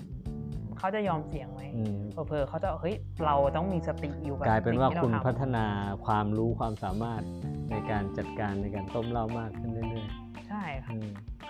วันนี้มันเหมือนกับว่า เอาเข้าจริงปัญหาไม่ได้อยู่ที่เหล้าแล้วแต่เราเหมือนกับถูกหลุมพรางมองว่าเฮ้ยเป็นเหล้านั่นแหละเป็นตัวปัญหา แล้วเราก็พยายามที่จัดการนะจัดการนโยบายรัฐก็พยายามจัดการเหล้านะ แต่เราก็ไม่เคยจัดการจริงๆจังนะก็เห็นความ แปลกแยก เช่นเออเราก็รณรงค์ใช่ไหมงดเหล้าเข้าพรรษานู่นนี่นั่นใช่เออแต่ว่ามันมันมันช่วยได้จริงๆไหมเออมันช่วยได้จริงๆไหมและอย่างหนึ่งอืมคือจริงๆอะถ้ามองใครยังมองภาพไม่ออกอยากจะบอกว่ามองง่ายๆเลยเหมือนสมมติมันเกิดเหตุอะไรขึ้นสักอย่าง ทุกครั้งที่เกิดเหตุเช่น สมมติอะเกิดเหตุทะเลาะวิวาทต้องมีขวดเหล้าตกอยู่ คนจะไปโทษอะไรได้ ก็โทษไอ้สิ่งที่มันเห็นตำตาอืมเอ้ย มันต้องเป็นไอ้นี่แน่นอนอืมอยู่ เพราะว่าทะเลาะกันนี่แหละไอ้นี่อยู่ในซีนทุกทีอืมอืมเพราะว่าเราเอาสิ่งที่เราเห็นชัด แล้วเราก็โทษมันก่อนอืมเหมือนเล่าแบบทุกครั้งมันง่ายที่เกิดนี่นะใช่ค่ะก็จบเลยเออใช่ก็เนี่ยอะก็เนี่ยเมาอืมอืมอันเนี้ยแหละใช่แล้วอืมอะไรเงี้ยก็กลายเป็นว่าสิ่งนี้แหละคือสาเหตุอืมแต่จริงๆแล้วใช่หรือเปล่าอืมอืมอืม มันก็เลยทำให้เราเหมือนกับมองปัญหาไม่แตก แล้วก็ไม่วิเคราะห์ต่อไปแล้วว่าจริง ๆ แล้วมันมาจากไหน ใช่ค่ะหรือบางทีเราเกิดเรียกว่าเขาเรียกว่าเหมือนการฝังใจกับสิ่งเนี้ยว่าชัวร์ไม่ดีชัวร์มันต้องใช่อะไรอย่างเงี้ยอืมอืมเออสังคมไทยมันมันถูกมันเขาเรียกอะไรมันมีวิธีการจัดการมันมันมีวิธีการหาข้อสรุปแบบ ไม่ได้มักง่ายนะ แต่ว่าเราหาข้อสรุปที่มัน ที่มันง่าย ๆ เอางี้ดีกว่า ใช่ค่ะเพราะเออคือคือจริงๆ มันเป็นเขาเรียกว่า มันเป็นความเขาเรียกอะไรนะ คือจริงๆ มันมีศัพท์อยู่ครับมันเหมือนกับว่าเป็นสมองเราอะชอบ shortcut อืมไม่ชอบอะไรที่มันซับซ้อนอืมอืมฉะนั้นเนี่ยอะไรที่มันได้ conclusion ได้ข้อสรุปเร็วๆ สมองเราก็จะ take เอาอันนั้นแหละอืมอืมแต่ถ้าเราไม่ฝึกอืมไม่ฝืนคิดว่าเฮ้ย ใช่แน่หรือเปล่าเขาเรียกว่า ไม่ฝึกอ่าตั้งคำถามใช่ไหมค่ะวิเคราะห์ใช่ค่ะสังเคราะห์อืมมันจะมีคำถ้าวิจัยเขาก็จะเรียกพิสูจน์ถูกกับพิสูจน์ผิดอะค่ะอืมอืมปกติเราจะ prove ว่าเฮ้ย argument ของเราเนี่ยถูกโดยหาอะไรมาอืม support ซึ่งอะไรมันอืมเดี๋ยวมันก็ถูกเองอะเพราะว่าอืมเราก็จะหาเหตุผลอะไรสักอย่างมา support ให้มันถูกได้อืมแต่ว่าอีกคำหนึ่งที่เราไม่ค่อยจะทำกันก็คือ falsify อะค่ะคืออืมพยายามหาว่าเอ๊ะ argument ของเรามันมีตรงไหนที่มันยังผิดอยู่บ้างอืมอืมอืมอืมอืมเนี่ยค่ะ เออมันก็ง่ายเนาะพอพอคิดแบบนี้แล้วก็หาทุกอย่างมาสรุปเข้าทางเราแล้วก็เออมันก็ใช่แล้วนี่อะไรเงี้ยก็ไม่ไม่คิดจะหามองในอีกมุมตรงกันข้ามละใช่อืมเอาเข้าจริงๆแล้วเหมือนกับว่าเอ้ยนโยนโยบายรัฐก็ดี หรือแม้แต่ข้อสรุปของสังคมรวมๆก็ดีเนี่ยมันต้องมันต้องการการกระชากออกมาแล้วก็มาดูใหม่นะเออว่าเฮ้ยมันใช่จริงเปล่า ปัญหามันอยู่ที่วายร้ายตัวเดียวคือเหล้าหรือคือสารเสพติดคืออะไรแบบนี้หรือเปล่าอะไรเงี้ยใช่พี่อาจจะโยงเชื่อมโยงไปถึงปัญหาเรื่องของยาบ้าเรื่องของสารเสพติดเอ็กซ์เตซี่เรื่องของอะไรทั้งหมดอะไรอย่างเงี้ยนะใช่อืมฉะนั้นเนี่ยอย่างที่คุณได้บอกเลยคือว่าจริงๆสำคัญมันอยู่ตรงนี้ ถามว่าที่วันเนี้ยเราดิสคัตกันตรงเนี้ยเฮ้ยเราอาจจะผิดทั้งหมดเลยก็ได้ แต่อย่างน้อยๆก็คือว่า เราเขาเรียกว่า เราต้องลองคิดดูก่อนอืมอืมถูกไหมคะอืมคือ argument อะไรต่างๆบนโลกใบนี้มันมีผิดถูกได้ใช่แต่อย่างน้อยๆเราต้องเริ่มลองคิดในอีกมุมหนึ่งสิอืมมองในอีกมุมหนึ่งสิอืมเออมันก็เป็นไปได้อยู่นะ แต่ทีนี้เราก็ต้องมาพิสูจน์ผิดกันไปเรื่อยๆว่ามีตรงไหนอืมที่ใน argument ของเราที่มันผิดน้องกิฟพูดเหมือนกับว่าในตอนเนี้ย สังคมไทยมันกำลังไม่ใช่ไม่ใช่เฉพาะตอนนี้ แต่ที่เป็นมาที่ผ่านมาเท่าที่พี่รู้สึกอะ่ะมันเหมือนกับว่าเราเราสร้างคอนคลูชันอะไรแล้วเราก็จะหยุดไว้ตรงนั้นเลย ไม่ต้องไม่ต้องแก้ไม่ต้องดึงออกมาใช่แก้ไขค่ะก็สรุปกันอยู่ตรงนั้นก็ทำตามนั้นไปอะไรอย่างเงี้ยนะใช่ค่ะเพราะว่ามันมันง่ายแล้วมันปลอดภัย และการที่จะต้องไปแก้ปลอดภัย conclusion อะไรทุกอย่างที่มันเรียบร้อยแล้วอะมันก็ต้องหาเหตุผลหาข้อมูลหาอะไรมาหักล้างใช่ไหมใช่มันค่ะก็ง่ายกว่าที่จะแบบเออทำทำ ทำแล้วก็เชื่อไปแบบนั้นแหละ แล้วก็แก้ปัญหา fix ปัญหาแต่ปัญหาเดิมไปแต่ปัญนั่นหามันไม่ได้แก้นะอย่างงี้นะใช่ไหมใช่ค่ะ ปัญหามันก็ไม่ได้หายไปมันไม่ได้จบอืมใช่ก็เลยกลับไปสู่ข้อสรุปว่า เอาจริง ๆ ปัญหาจำนวนของผู้ป่วย แต่แนวโน้มมันก็ไม่ได้ลดลงเออหนำซ้ำมันยังกลายเป็นเด็กอายุน้อยลงไปเรื่อยๆเรื่อยๆเรื่อยใช่ๆค่ะในในช่วงปี น่าจะ2,000ต้นๆอะมันเหมือนกับว่าอ่าเราผ่าน ผ่านความเป็นประเทศยากจนมา เราเป็น middle middle income trap มาติดอยู่ตรงนี้แล้วเราขยับไปไม่ได้อย่างเงี้ยนะค่ะในทางเศรษฐกิจอะเราเหมือนเราจะพูดอย่างนั้นได้เออเราก็ดูมีฐานะดีอะไรเงี้ยนะดีขึ้นอะไรเงี้ยนะแต่ว่าในทางจิตวิทยา ในทางความสุขอะ well being อะเออหรือ happiness index อะไรก็ว่าไปอะไรเงี้ยเหมือนว่าเราจะไม่ได้ขยับไปข้างหน้าเลยนะเวลาเราพูดถึงเรื่องของดัชนีวัดความสุขหรืออความเป็นอยู่ที่ดีขึ้นอะไรเงี้ยยิ่งในช่วง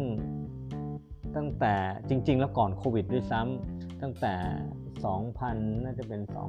2014 15 อะไรเงี้ยรู้สึกว่าเรามีปัญหาเรื่องเศรษฐกิจมาเรื่อยๆ แล้วนี่ครัวเรือนมันก็พุ่งสูงขึ้นเรื่อยๆเรื่อยๆโดยเฉพาะมาถึงน่าจะเป็นหลังจากการปฏิวัติรัฐประหารอะไรเงี้ยค่ะเออนี่ครัวเรือนมันสูงขึ้น อันเนี้ยน้องกิฟมองว่ามันน่าจะเป็นสาเหตุหนึ่งไหมที่ทำให้ปัญหาอื่นมันตามมาด้วยมันหนักข้อขึ้นมาด้วยอะแน่นอนค่ะ เพราะว่าจริงๆคำว่าหนี้ครัวเรือนเนี่ยมันก็พ่วงไปหาเหมือนเดิมปัจจัยสี่พื้นฐานอืมจากแต่ก่อน 10บาทซื้ออะไรได้สักอย่างสองอย่างอืมเดี๋ยวนี้10บาทซื้อได้อย่างเดียว หรือซื้อได้ครึ่งอย่างเนี่ยค่ะแน่นอนว่าคือความแข็งแกร่งทางเศรษฐกิจ มันกำหนดความเป็นไปของประชากรในประเทศได้เลยอะค่ะอืมเพราะว่าคืออืมอะมันจะมีหลาย ๆ อย่างที่มันทำให้เออแต่ก็แปลกใจเหมือนกัน เช่น ในอาจจะเป็นเรื่องขององค์ความรู้มั้งคะไม่แน่ใจนะอืมคือมันจะมีคอนเซปต์บางอย่างที่ว่าเอ้ยสมัยก่อนเนี่ย เงินเท่านี้ก็อยู่ได้อืมอะแต่อย่าลืมว่ามันเกิดเรื่องของอัตราเงินเฟ้อถูกอืใช่ไหมคะอืมฉะนั้นเนี่ย มันแปลว่าทุกชาติเนี่ยอืมมันจะต้องมีการถีบตัวเองเข้าสู่ตลาดการแข่งขันทางเศรษฐกิจไปเรื่อยๆ เพื่ออืมให้ คนในชาติเนี่ยอืมได้คือมันต้องมีนโยบายหรือว่ามีการแบบสู้กันทางเศรษฐกิจนะคะเพื่อไม่ให้ตัวเองอยู่ในแรงสุดท้ายใช่เออค่ะเพราะแรงสุดท้ายปั๊บคุณก็โดนบี้แน่นอนาฮะาฮะใช่ครับแล้วพอโดนบี้สิ่งที่มัน Impact ที่มันคลื่นที่มันทับมาเนี่ยอืมมันก็มาทับไอ้คนที่มันกำลัง เป็นเหมือนหนูอืมตัวเล็กๆที่ปั่นจากอืมมอันใหญ่ๆ ให้มันไปได้อะค่ะ ฉะนั้นเนี่ยเราก็จะพบว่าเออทำไมมันฝืนลงฝืนลงทุกทีทุกที เราต้องพยายามมากขึ้นมากขึ้นไปเรื่อยๆ ทุกปีทุกปี เออเออในภาพภาพมันเป็นอย่างนี้จริงๆนะเรา มันจะมันก็ง่ายสำหรับการที่เราเราจะโทษรัฐบาลอะไรอย่างเงี้ยนะแต่ว่ามันยิ่งใหญ่กว่ารัฐบาลก็คือระบบเศรษฐกิจที่มันเห็นที่มันเป็นอยู่มันเหมือนกับว่ามันฝืดลงจริง ๆ เรื่อยๆเรื่อยใช่ๆอืม ก็ถ้าเป็นอย่างนี้ปัญหามันก็ยิ่งหนักหนักขึ้นใช่ไหมแล้วสภาพปัญหาแวดล้อมมันก็ยิ่งจะมากขึ้นอืมใช่ค่ะคือแน่นอนว่าต้องยอมรับว่าอะอันเนี้ยไม่ต้องพูดถึงแค่รัฐบาลแต่หมายถึงว่า แต่คนที่เขาเรียกว่ารัฐเองเนี่ยถ้าจะเข้าไปเล่นเวทีระดับโลกเพราะรัฐก็คือผู้เล่นคนหนึ่งในเวทีระดับโลกใช่ไหมคะฉะนั้นเนี่ยในระดับโลกแปลว่าทุกประเทศ ก็ต้องเอา resource ที่ดีที่สุดของตัวเองรวมถึงสมองมันสมองกลยุทธ์อืม ที่ดีที่สุดเอามาอืมเพื่อให้ตัวรัฐของเขาเองเนี่ยได้อยู่ได้ได้สเต็กที่มันชิ้นดีอะอืมฉะนั้นเนี่ยก็ต้องยอมรับว่าแน่นอนการแข่งขันมันก็จะรุนแรงขึ้นทุกครั้งทุกปี เพราะว่ามนุษย์มีการพัฒนาไปข้างหน้าอืมอืมฉะนั้นถ้าไม่เตรียมตัวไม่เตรียมความพร้อม หรือว่าไม่มีศักยภาพเพียงพอมันก็แน่นอนอืมว่าเราจะตกอยู่ในแรงล่างแล้วเมื่อไหร่ที่คุณอยู่แรงล่างคุณก็จะคบกับความฝืนลำบากแน่นอน ที่มันหนักเข้าไปใหญ่ อืมถ้าเกิดไปอยู่ในแรงล่างเนี่ยหมายความว่าในทางเศรษฐกิจคุณก็ย่ำแย่แล้วในขณะเดียวกันเสียงเรียกร้อง การกดดันจากคนที่อยู่ข้างล่างที่เขาลำบาก มันก็จะรุนแรงมากขึ้นใช่ไหมใช่ค่ะรุนแรงมากขึ้นก็อาจจะนำไปสู่ภาวะอะไรของความขัดแย้งทางการเมืองหรืออะไรที่มันมากกว่ามากกว่าที่ที่นั่นอยู่นี้อะไรเงี้ยใช่ครับไม่ว่าจะเป็นเรื่องของอ่าอ่าอาจจะมีการเรียกร้องมีความขัดแย้งทางการเมืองหรือแม้กระทั่ง เราก็จะพบว่าปัญหาความรุนแรง แม้กระทั่งในครอบครัวก็เพิ่มขึ้นปัญหาการดื่มเหล้าที่เราเคยเห็น มันก็จะพุ่งขึ้นมาอีกปัญหายาเสพติดมันก็จะพุ่งตามไปอีกอืมทุกอย่างมันจะเขาเรียกว่าส่งผลกันเป็นลูกโซ่กันหมดอะค่ะคือในระดับ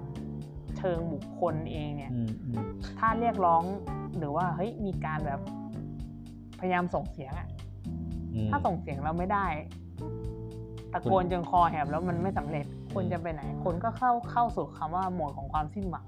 อืมอ่าแล้วทีเนี้ยก็จะเป็นงานของสาธารณสุขอืมแล้วสิ้นหวังบ้างก็ซึมเศร้าบ้างก็ติดเหล้าอืมอืมอืมอย่างเงี้ยค่ะมันก็จะวนเวียนอยู่ในลูปเนี้ยคือต่อให้คุณเรียกว่าจะเป็นคนแก้ปัญหาหรือรัฐบาลดีแค่ไหนถ้าเกิดพอมันมันเรียกร้องแล้วมันไม่ได้ แล้วเกิดปัญหาทางเศรษฐกิจตามมารุนแรงแบบเนี้ย พอคนไปถึงหมดโหมดสิ้นหวังแล้วเนี่ยอันนั้นมันแทบแทบจะเรียกว่ามันใกล้ทิปปิ้งพอยที่แก้ปัญหายากขึ้นยากขึ้นแล้วฮะใช่อืค่ะมเพราะคนสิ้นหวังเนี่ยเขาไม่เอาเลยแล้วนะใช่เขาไม่เจรจาแล้วนะเขาแบบกลับเข้าไปสู่โหมดที่ฉันหมดอะไรตายอยากอะไรแบบเนี้ยใช่อืมแล้วก็ไม่ผลิต ไม่ผลิตก็ไม่สามารถแข่งขันได้ไม่ไม่นั่นแล้วอะไรเงี้ย ใช่ค่ะก็คือเหมือนเก็บตัวเองเข้าเหมือนอ่าเหมือนหอยที่เก็บตัวเองเข้าเปลือกอืมไม่เอาอะไรแล้วอืมเราก็จะ loss productive ไปอีกแล้วมันก็จะส่งผลกลับมาอยู่ในระบบอืมเศรษฐกิจอยู่ดีนี่เลยไม่พูดถึงว่าต่อไปเราต้องเผชิญกับปัญหาของสังคมที่สูงอายุเนาะคนใช่สูงอายุ แล้วคือดูสังคมที่คนสูงอายุแล้วคนเครียดด้วยหรือคนลำบากด้วยคนสิ้นหวังด้วยนี่โอ้โหน่าจะหนักน่าดูใช่ค่ะอืมแล้วก็ยังไม่ต้องพูดคือ อันเนี้ยมันจะเป็นเรื่องของอะหรือต่อให้ เราไม่พูดกันถึงเรื่องว่าความรู้สึกสิ้นหวังเป็นผู้ใหญ่ที่สิ้นหวังหรือว่าเป็นอะไร นึกถึงแค่ว่าผู้ใหญ่เนี่ยถ้าไม่ well being คนสูงอายุนะคะถ้าไม่อืม well being แม้กระทั่งเรื่องของปากท้องเนี่ยอืมแค่นี้ก็เดือดร้อนแล้วค่ะอืมอืมเพราะว่าแน่นอนว่า คนเนาะพออายุเยอะขึ้นอืมอืมมันก็มีการลอสของมวลกล้ามเนื้อใช่มีการลอสของอะไรถ้าคุณทุกโภชนาการมีอาหารหรือว่า กินบ้างไม่กินบ้างอืมสิ่งที่จะมาเยือนผอมแห้งแรงน้อยไม่มีแรงก็พัดตกหกล้มกันไปอืมหรือว่าบางทีมันอาจจะจำไปสู่โรคอื่นๆอย่างเงี้ยค่ะหรือแม้กระทั่งว่า เอ้ยแม้กระทั่งสมองเสื่อมอืมอืมอืมสมองเสื่อมก็จะมันเกี่ยวข้องไปหมดเลยมาอาจจะมาเยือนเร็วขึ้นอ่าฮะเพราะไอการทุกโภชนาการขาดวิตามินที่จำเป็นอืมอืมฉะนั้นแล้วพอสมองเสื่อม คนหนึ่งเกิดสมองเสื่อมเกิดอะไรขึ้น ก็เป็นปัญหาสังคมอันนี้คือเดี่ยวนั่นไปอีกเขาเรียกว่าอะไรฉากทัดซีเน r ร o หนึ่งที่เห็นที่มันมีโอกาสเป็นไปได้ ถ้าเกิดว่าเราเป็นไปอย่างนี้ต่อไปใช่ไหมเทรนด์มันอาจจะไปแบบนั้นเลวร้ายใช่แต่ถ้าเกิดว่าน้องกิฟมีมีอำนาจหรือมีบทบาทหรือมีอะไรที่สามารถที่จะเปลี่ยนแปลงได้อะไรเงี้ยนะทางออกของ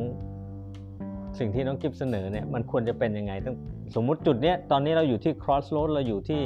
ทางกี่แพร่งไม่รู้แหละ แต่ว่ามาถึงจุดเนี้ยอะถ้าปล่อยไปตามนี้มันเลวร้ายแน่เราจะทำยังไงดีทางออก จริงๆแล้วถ้าถามส่วนตัวก็ต้องมองก็ในส่วนของ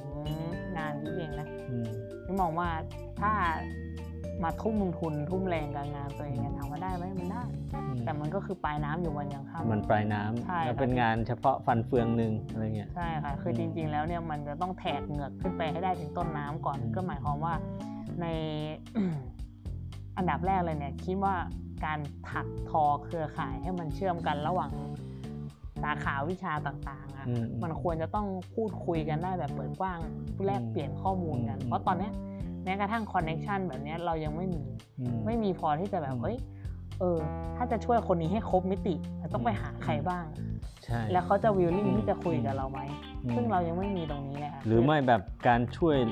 อะไรบางอย่างแล้วเป็นเคสแล้วสามารถที่จะทำเป็นโมเดลแล้วไป replicate ให้กับที่อื่น ๆ หรือว่ามีเคสลักษณะแบบนี้ แทนที่จะต้องเป็นเราไปไปทำทุกครั้ง หรือเป็นคนไปทำทุกครั้ง ก็สามารถมีแนวปฏิบัติสร้างเป็นโมเดลอะไรแบบนี้ได้ ใช่ค่ะอืมคือ แต่ตอนนี้มันยังไม่เคยเห็น flow นั้นว่าอะสมมุติ เพราะว่าเวลาจะแก้ปัญหาทางสุขภาพจิตของคนไข้เนี่ยสุขภาพจิตแน่นอนว่ามันเกิดจากปัจจัยหลายอย่างอืมเศรษฐกิจสังคมอืมปัญหาครอบครัวความสัมพันธ์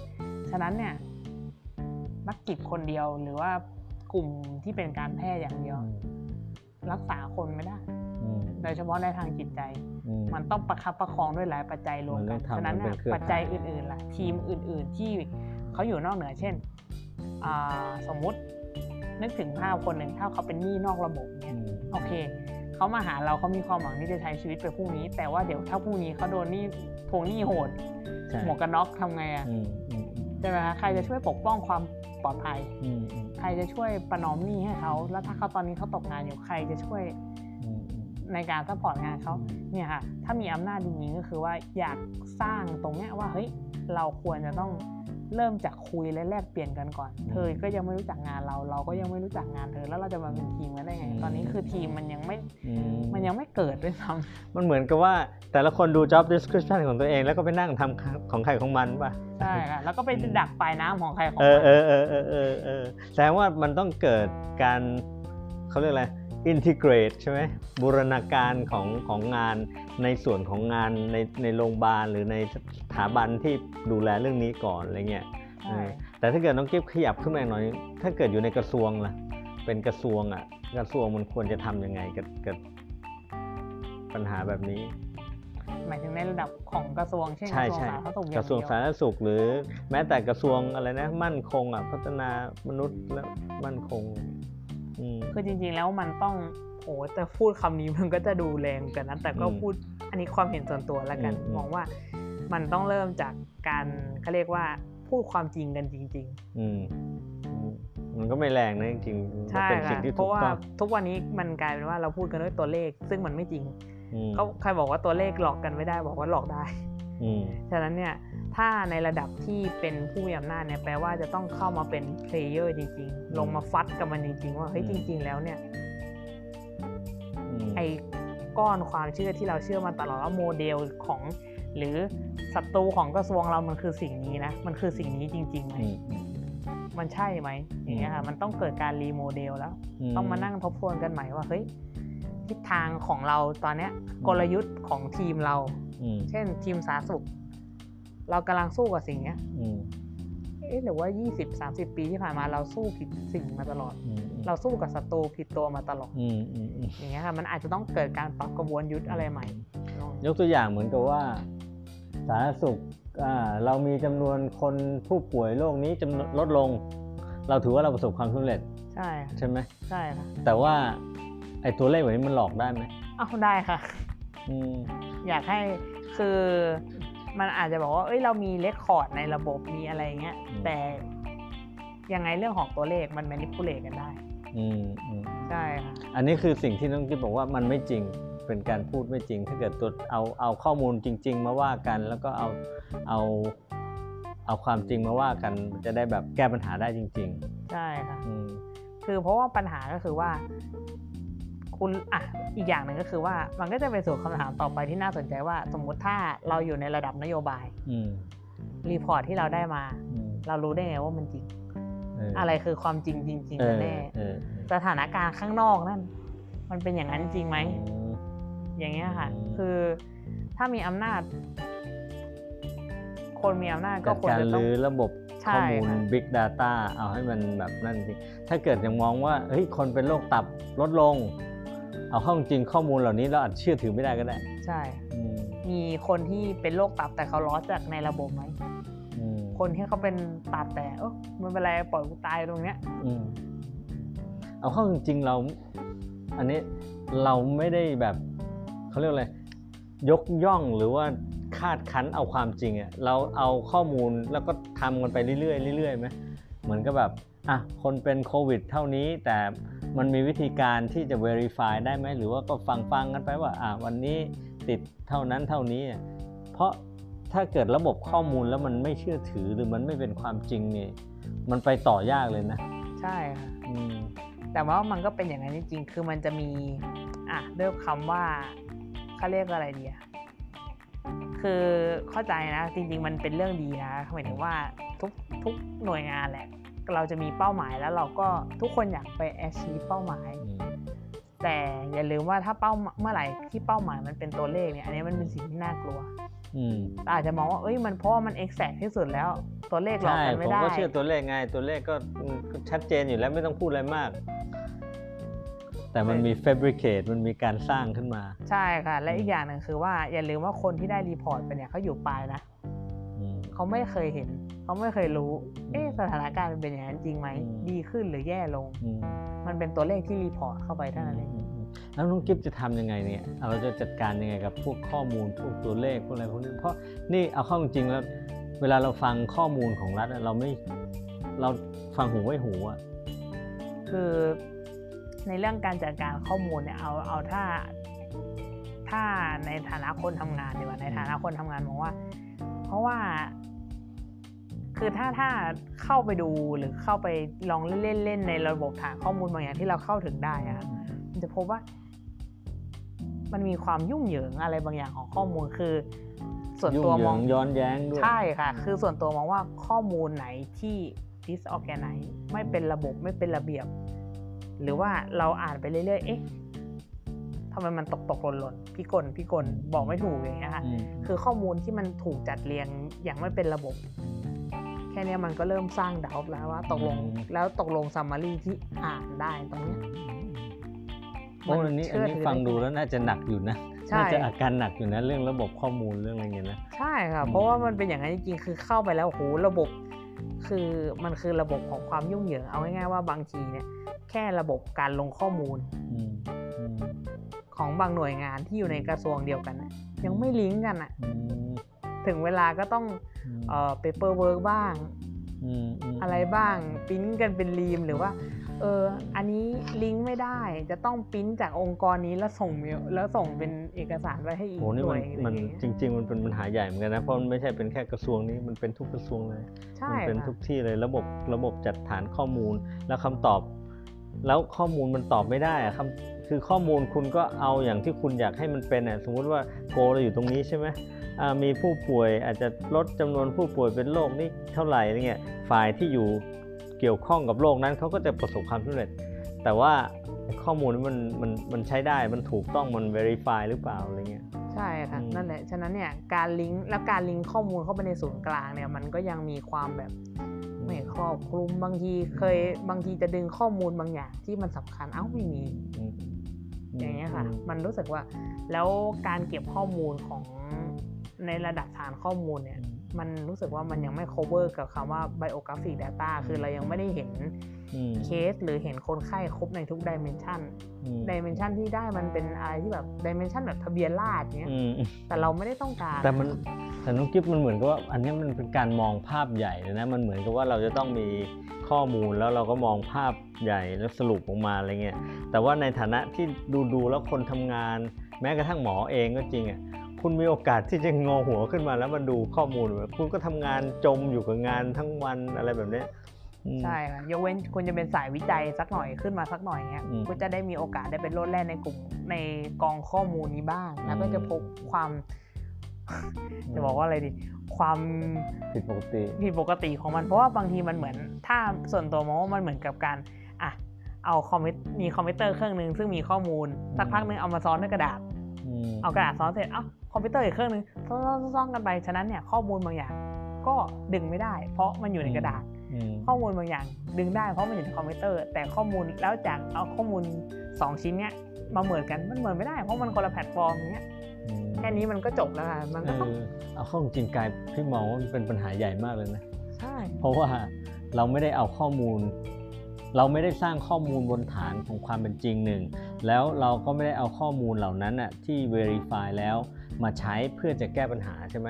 มันเหมือนเราก็ทำทำกันไปทำไปเรื่อยๆใช่ๆมันมี best practice ในต่างประเทศไหมที่เขาเป็นระบบการจัดข้อมูลที่ดีแล้วแบบทำนู่นทำนี่อะไรเงี้ยที่พอนึกออกพอเห็น จริง ๆ มันมีเพียบเลยค่ะจริง ๆคำว่าการระบบระบบการจัดการข้อมูลของฝรั่งเนี่ยจะบอกว่าพวกนี้มัน crazy มากมันแบบอืมอืมคือฝรั่งเนี่ย จริง ๆ ก็ต้องยอมรับอืมว่าที่เขา well develop ได้ทุกวันเนี้ยส่วนหนึ่งมันเป็นเพราะว่าเป็นเรื่องของการจัดการข้อมูลอืม database ของเขามันแน่นจะไม่รู้จะแน่นยังไงคือแน่นแล้วก็แชร์ ใช่ค่ะ แล้วเขาไม่ได้ปิดแบบเออจะต้อง มีเรียกได้ว่าถ้าต้องถามว่าจะย้อนกลับไปสักเท่าไหร่ล่ะอืมอย่างเงี้ยค่ะเพราะว่าเท่าที่อะดูง่ายๆไม่ต้องดูอะไรมาก ไปลองไปเมืองสักเมืองหนึ่งบ้านนอกบ้านนอกเนี่ยตามเมืองฝรั่งเนี่ยอืมอืม เออขอดูบันทึกเมืองหน่อยอืมุมมเมืองอืมที่ตรงนี้นะเคยเป็นไอ้นี่มาก่อนนะก่อนหน้านี้สามารเป็ถนสุย้อนสานเก็บมาได้แล้วหมดเลยไฟไฟไหม้ไปกี่ครั้งนู่นนั่นอืมมีหมด อันเนี้ยมันเห็นแล้วว่าเนี่ยคือการเก็บ database ที่มันแบบมันเหมือนเข้าขั้นแบบเฮ้ยอืมเขาเรียกว่าบ้าคลั่งอะอืมแต่มันได้ผล อืมเพราะว่ามันเป็นทุกอย่าง บางทีเฮ้ย เฮ้ยอยากซื้อที่ตรงนี้อยากได้ที่ตรงนี้อ๋อมันเป็นอะไรมาก่อนเฮ้ยมันมีประวัติศาสตร์อะไรมาสามารถที่จะอะไร retrieve ข้อมูลเหล่านี้ได้โดยง่าย ใช่ค่ะหรือแม้กระทั่งว่า เอ๊ะคนนี้เป็นคนไข้เอ๊ะหรือว่าคนนี้ไปเอ่อแบบเขาเรียกว่าอะไรเรียคนนี้ไปฆ่าคนมาหรืออะไรมาอย่างเงี้ย ย้อนประวัติไปดูที่โอ้ยในครอบครัวโอ้นันสาแหลกตักกลับไปเนาะมีคนที่ป่วยนู่นนั่นนี่เออแล้วคนนี้พอมาตรวจเอ้ามีการเจ็บป่วยทางสมองแบบเดียวกันอืม เราจะไปถึงจุดนั้นยังไงได้ยังไง จุดที่เป็นการจัดการข้อมูลที่แบบ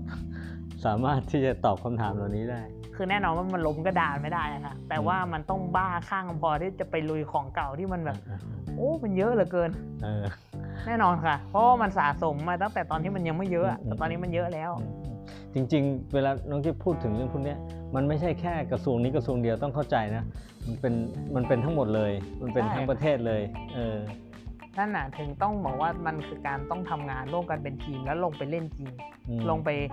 สมหัวอยู่กับมันจริงอืมๆอย่างเงี้ยเพราะว่าของพวกเนี้ยมันไม่ มันจะไม่เกิดขึ้นเองแล้วเราก็ไม่สามารถจะ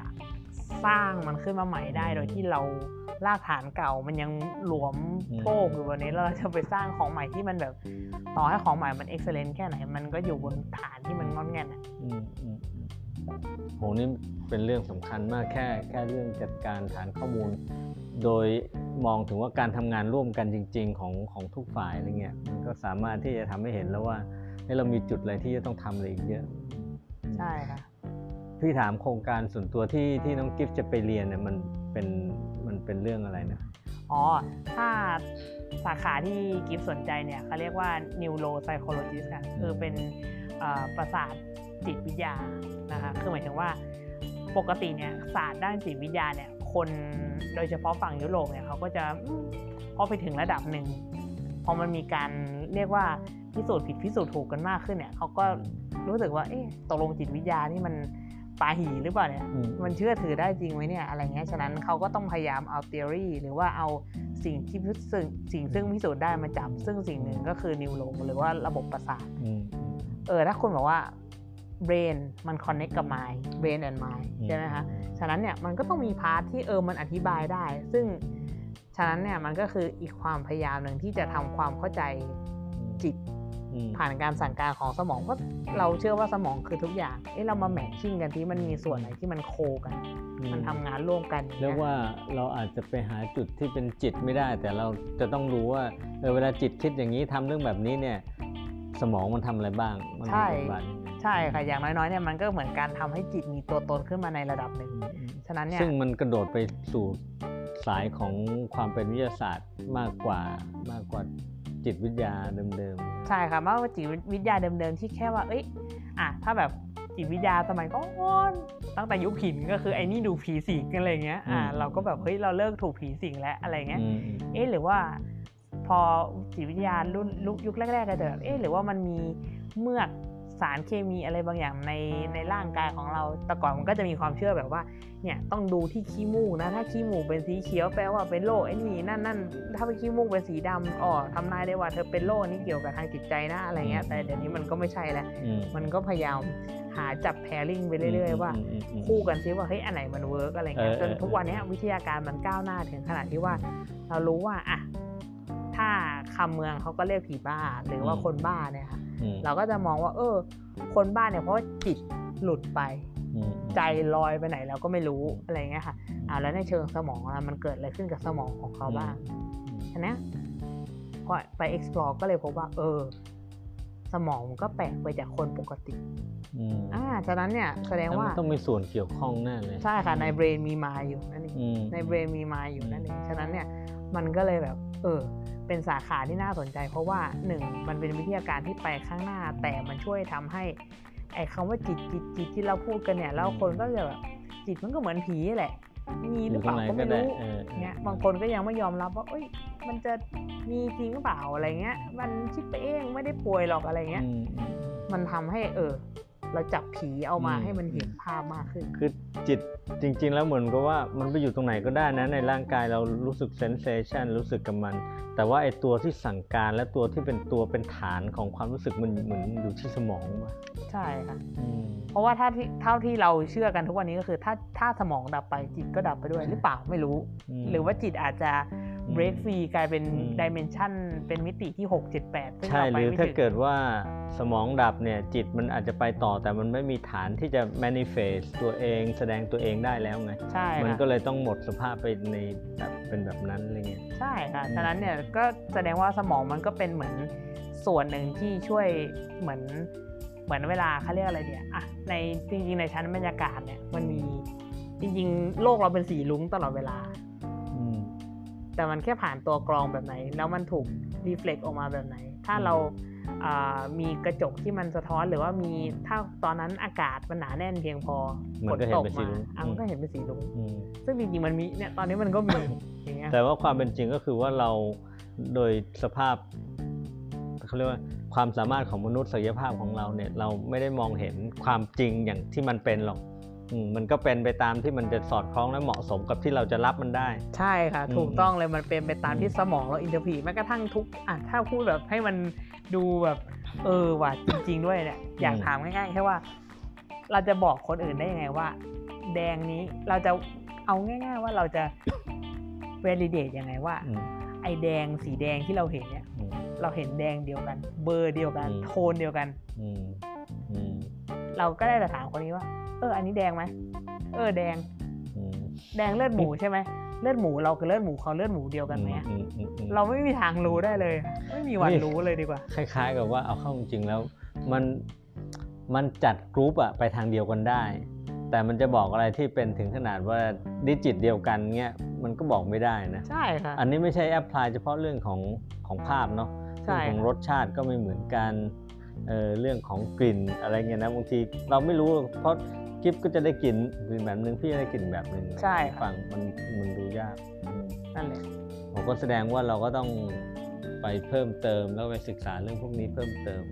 ใช่ค่ะจริงๆแล้วเรื่องเป็น ฉะนั้นเนี่ยมันเลยเป็นสาขาที่น่าสนใจแล้วอีกอย่างหนึ่งก็คือว่าในระในระยะยาวเนี่ย มันจะช่วยในเรื่องของ มันน่าจะช่วยในเรื่องของ well being ได้มากขึ้นเพราะเรารู้ว่าอย่างน้อยเนี่ยถ้าเรา fix ตรงเนี้ยแล้วเขาอาจจะดีขึ้นดี คือการบำบัดเนี่ยมันก็ fix ได้ แต่ว่าอืมข้อเสียอย่างหนึ่งก็คือว่ามันต้องใช้เวลาอืมอ่าในการที่จะ fix เพราะว่าเรา fix จากข้างนอกเข้าไปข้างในอืมอืมฉะนั้นเนี่ยการ fix จากข้างนอกเข้าไปข้างใน โดยการเหมือนถักทออืมอะไรขึ้นมาใหม่ ๆ จากอืมสิ่งที่มันสูญเสียไปแล้วเนี่ยอืมแล้วเราทอทอมืออะค่ะอืมเราทอมือเราต้องใช้เวลาในการถักทอสิ่งนั้นฉะนั้นเนี่ย ปัญหาก็คือว่ามันอาจจะไม่อืม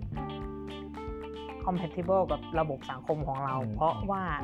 บางคนเขาก็ไม่ได้มีเวลามาหามานั่งคุยกับเราทุกสัปดาห์สัปดาห์ละชั่วโมง เพราะว่าทุกสัปดาห์ละชั่วโมงของเราก็คือค่าแรงขั้นต่ำที่มันหายไปเนาะฉะนั้นเนี่ยถ้าความรู้ทางนิวโรมันเข้ามา มันให้คำตอบได้เร็วขึ้นอืมมันฟิกได้เร็วขึ้นอืมมันเหมือนมีเครื่องจักรมาช่วยกันถักทอออืม เส้นใยประสาทที่มันควรจะต้องทำงานได้ปกติเนี่ยอืมหรืออย่างน้อยๆ เรารู้ว่าปัญหามันอยู่ตรงไหนแน่ๆเนี่ยอืมมันก็จะช่วยลด cost ตรงเนี้ยไปได้ แต่ว่ามันมันก็ตอนนี้แสดงว่าน้องกิฟก็เหมือนกับ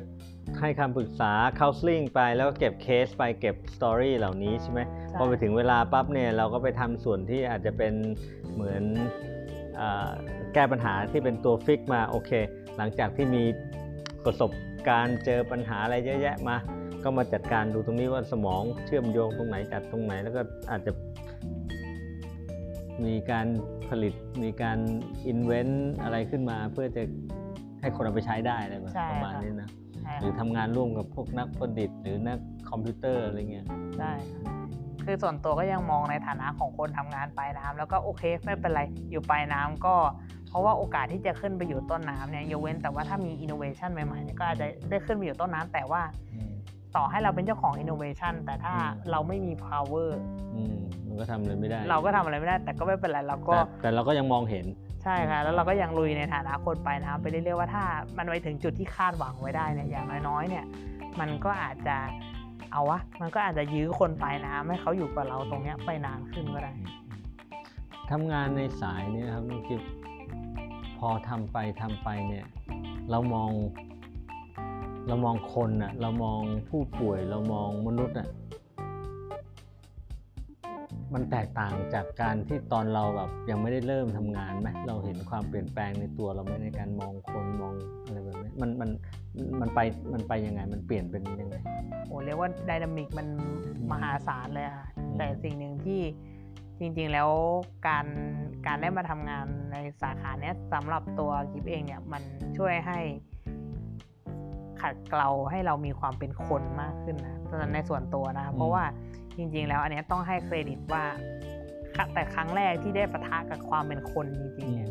ก็คือเป็นเพื่อน คนหนึ่งของกิฟซึ่งเขาคือกิฟรับรู้เรื่องของอาการไม่สบายเขามาตลอดเนาะอืมถ้าสุดท้ายเขาก็เลือกที่จะอะจบชีวิตตัวเองไปอืมอืมอืมอืมทั้งทั้งที่ก่อนก่อนที่เขาจะไปจบชีวิตเนี่ย เราเพิ่งโทรคุยกันได้สักครึ่งชั่วโมงอืมซึ่งตรงเนี้ยอืมถามว่าเพื่อนทิ้งอะไรไว้ให้เราเพื่อนทิ้งความเป็นครูที่ยิ่งใหญ่ไว้ แล้วก็อยากจะเมนชั่นถึงเขาอยู่ว่าอืมเออ ที่มาถึงวันนี้ทุกวันนี้ได้ที่ยังทำงานในสายนี้ แล้วก็ตั้งใจทำมันต่อไปเนี่ยส่วนหนึ่งก็เป็นเพราะว่า เธอได้ขัดเกลาความเป็นคนให้กับเรานะคะในตรงเนี้ยคือมองว่าสิ่งที่เขาขัดเกลาก็คือว่าจริงๆแล้ว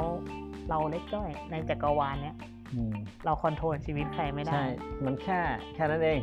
ใช่ค่ะสุดท้ายแล้วเราก็แค่ เออ ถ้าในท้ายที่สุดเนี่ยอืม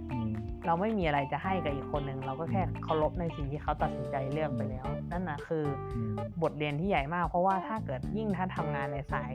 อย่างเนี้ยค่ะอืมได้คอนแทคกับคนได้รับเกียรติให้เข้าไปอืมรับรู้รับฟังเรื่องราวของคนอือื่มนแต่เราคิดว่าโอ้เรานี่ใหญ่ซะเหลือเกินเรานี่แบบโอ้เราผ่านประสบการณ์มาโชคโชนอืมปัญหาของเธอฉันจะฟิกซ์ได้เมื่อไหร่นั่นคือหลุมพรางที่จะต้องหนีให้ไวอืมนะฉะนั้นเพื่อนคนเนี้ยก็เลยเป็น เรียกว่าเป็นครูที่ยิ่งใหญ่มากที่เขาได้ขัดเกลาให้อืมเราได้รู้ว่าอ๋อจริง ๆ แล้วถ่อมตัวเข้าไว้อืมเพราะว่าเรามันเล็กมาก เราแค่ได้โอกาสเข้าไปอืมในโลกในจัเรากรมันวาลเล็กของมากคนในคนจักรอื่นวาลใช่ค่ะในจักรวาลของคนอื่นใช่ด้วยใช่ใช่แล้วในในโฟลเดอร์ของแต่ละคนเนี่ยมันมีข้อมูลมันมีอะไรอีกเยอะแยะเลยนะ ซึ่งถ้าเกิดว่าเราสามารถที่จะแบบ เข้าไปแค่ส่วนหนึ่งเราสามารถทำให้ทุกอย่างมันมันดีขึ้นใช่ไหมหรือทำให้มันเป็นปกติขึ้นอะไม่ต้องทำให้เขามีความสุขหรอกแค่ทำให้ทุกอย่างมันฟังก์ชันปกติมันก็ชีวิตมันก็น่าจะถือว่าเราได้ contribu อะไรบางอย่างนะใช่ค่ะ นั่นแหละอืมฉะนั้นเนี่ยก็เลยถ้าเริ่มจากตรงนี้ก่อนเรา humble ไว้ก่อน humble อืมไว้ก่อนแล้วเราเข้าไปในโลกของของคนอื่นแบบ humble เราไม่คิดจะไป fix หรือเปลี่ยนหรือว่าโอ้ฉันจะเข้ามาเพื่อเปลี่ยนชีวิตเธอนะอะไรเงี้ยเพราะว่าคนที่ต้องลงมือ change นะคือตัวเขาเองใช่ไหมใช่ค่ะอืมแต่เราแค่เป็นเหมือนกระจกบานเล็กๆที่เออเขาอุตส่าห์ให้เราเอากระจกเข้าไปในห้องนั้นได้ เราก็ใช้ลูกเล่นตรงนี้ให้เป็นประโยชน์ ซึ่งก็ถือว่าเป็นแนวคิดที่น่าจะบอกคนทุกคนได้ว่าเออ คคือบ่อยครั้งทุกคนจะตกหลุมพรางด้วยกันที่รู้สึกว่าเราเป็นคนที่จะแก้คนอื่น เราเป็นคนที่จะเราเป็น actor อะเราจะเข้าไปจัดการเข้าไปนู่นนี่นั่น แต่ความเป็นจริงทุกอย่างอะถ้าเกิดเรามองเห็นมันตามเป็นตามเป็นจริงเนาะแล้วเราก็ให้คำชี้แนะ แบบที่มันตรงเข้าสอดคล้องกับความเป็นจริงมากที่สุด มันก็มันก็อย่างน้อยๆมันก็เริ่มต้นที่จะนำไปสู่การแก้ปัญหาใช่อืมสังคมเรามันจะได้รู้สึกว่า เออ ไม่ต้องไปพยายามจะแก้ปัญหาคนอื่นก็ได้ แต่ว่าหนึ่งคุณไม่สร้างปัญหาใช่ไหมสองคุณเริ่มชี้ให้เขาเห็นว่าความเป็นจริงมันเป็นแบบนี้ ถ้าเกิดคุณจะออกคุณจะแก้ คุณก็ต้องทำแบบนี้ มันไม่มีทางอื่นมันเป็นแบบนี้แค่นั้นเอง ใช่ค่ะ หรือว่าถ้าสมมุติว่าจริงๆเขาว่าสังคมที่ดีเริ่มต้นที่การฟัง เราลองฟังเขาดูก่อน ฟังแบบที่เราไม่เคยฟังมาก่อน ฟังให้ได้ยิน สิ่งที่มันซ่อนอยู่อืมเช่นอ่าภายใต้ความโกรธนะเช่น ความโกรธเนี่ยความโกรธ ภายใต้ความโกรธมีอะไรซ่อนอยู่ได้บ้าง มีความกลัวอืมกลัวจนโกรธอืมอ่า หรือว่ามีความกังวลอืมความอะไร คือเราถ้าเราฟังแล้วเรา perceive สิ่งที่มัน underline อยู่ข้างล่างนั้นได้ค่ะ มันก็จะเริ่มค่อยๆแหละเพราะว่าพอคนคนหนึ่งเขาได้ถูกฟังอย่างจริงจริงจริงจริงเนี่ยค่ะอืมเขาก็เริ่มจะเปิด พอเปิดเสร็จแล้วอะอันนี้ไม่รู้จะไปไหนต่อ ไม่รู้จะทำยังไงต่ออะเราเรียกว่า suggest และแลกเปลี่ยนข้อมูลกัน เออ ถ้าส่วนตัวแล้วทำแบบนี้แล้ว work อะไรเงี้ยอืมแต่ว่าก็ไม่รู้นะอะไรเงี้ยแต่อันนี้เหมือนก็ให้เป็น sharing choice หนึ่ง ใช่ค่ะอืมให้เป็น choice หนึ่งอืมนั่นแหละค่ะ แล้วเราก็ค่อยๆเออบางนานๆก็เช็คอัพกันทีเอ้ยเป็นไงอืมถึงไหนไอ้ที่ว่าอืมตอนนั้นไม่ไม่โอเคอยู่อะไรเงี้ยเป็นไงบ้างอะไรเงี้ยอ่านั่นแหละค่ะมันก็จะค่อยๆ ช่วยประคับประคองกันไปได้อืมมันก็ก็เรียกว่า อันไหนที่มันเสี่ยงที่จะเจ็บปวดมาก มันก็เจ็บปวดน้อยลง หรืออันไหนที่จะรุนแรงมันก็เบาบางลง ใช่อันไหนที่เบาบางแล้วมันก็อาจจะหายไปหายมันก็จะใช่หายไปได้เลยใช่ เพราะบางทีเราก็อาจจะต้องการ เออ หรือว่าแบบถ้าเราเหมือนเราก็ไม่รู้จะแนะนำยังไงเหมือนกันก็เอออืมมันคือเราอาจจะสะท้อนอะไรบางคือในขณะที่เราพูดคุยกันเนี่ยค่ะมันอาจจะมีอะไรสะท้อนกลับไปกลับมา แล้วมันดันไปเข้ากับ ใจหรือว่าไปเข้ากับเฮ้ยเออหวานเรา เออ เราไม่เคยมองมุมเคยเคยคุยกับใครแล้วรู้สึกว่า เออ เราไม่เคยมองอันนี้มุมนี้มาก่อนเลยว่ะอืมเนี่ยค่ะอืมแค่นั้นมันก็ได้อะไรขึ้นมา ใช่มัค่ะก็ได้ปัญญาได้ความคิดอะไรใหม่ใช่ค่ะมุมใหม่ที่มันเปิดขึ้นมาเนี่ยมันอาจจะลีดไปสู่การแก้ปัญหาของคนคนนั้นก็ได้โดยที่เรา เราก็ไม่ได้ทำอะไรเราแค่แค่สะท้อนไปสะท้อนมาก้องแกงก้องแกงอ้าวๆใช่มันดันใช่ชิ่งไปเปิดใช่ประตูที่ไม่เคยถูกเปิดมาก่อนเนี่ยอ่าแล้วเขาก็ลอง ทีนี้เจ้าตัวเขาจะเลือกโดนลองเดินเข้าไปดูไหมอืมอ่าลองเดินเข้าไปเฮ้ย work อืมเนี่ยค่ะมันก็ทุกอย่างมันก็ดีขึ้นได้แล้วผมน้องน้องกิฟสรุปสรุปแล้วสรุปให้สรุปรายการให้พี่เลยว่า เราต้องฟังเนาะอืมใช่ต้องฟังแล้วก็มันก็จะค่อย ๆ ทุกอย่างมันจะค่อยๆนั่นออกมา ขอบคุณน้องกิฟมากได้เลยค่ะรับผมยินดีมากค่ะขอบคุณค่ะโอเค วัน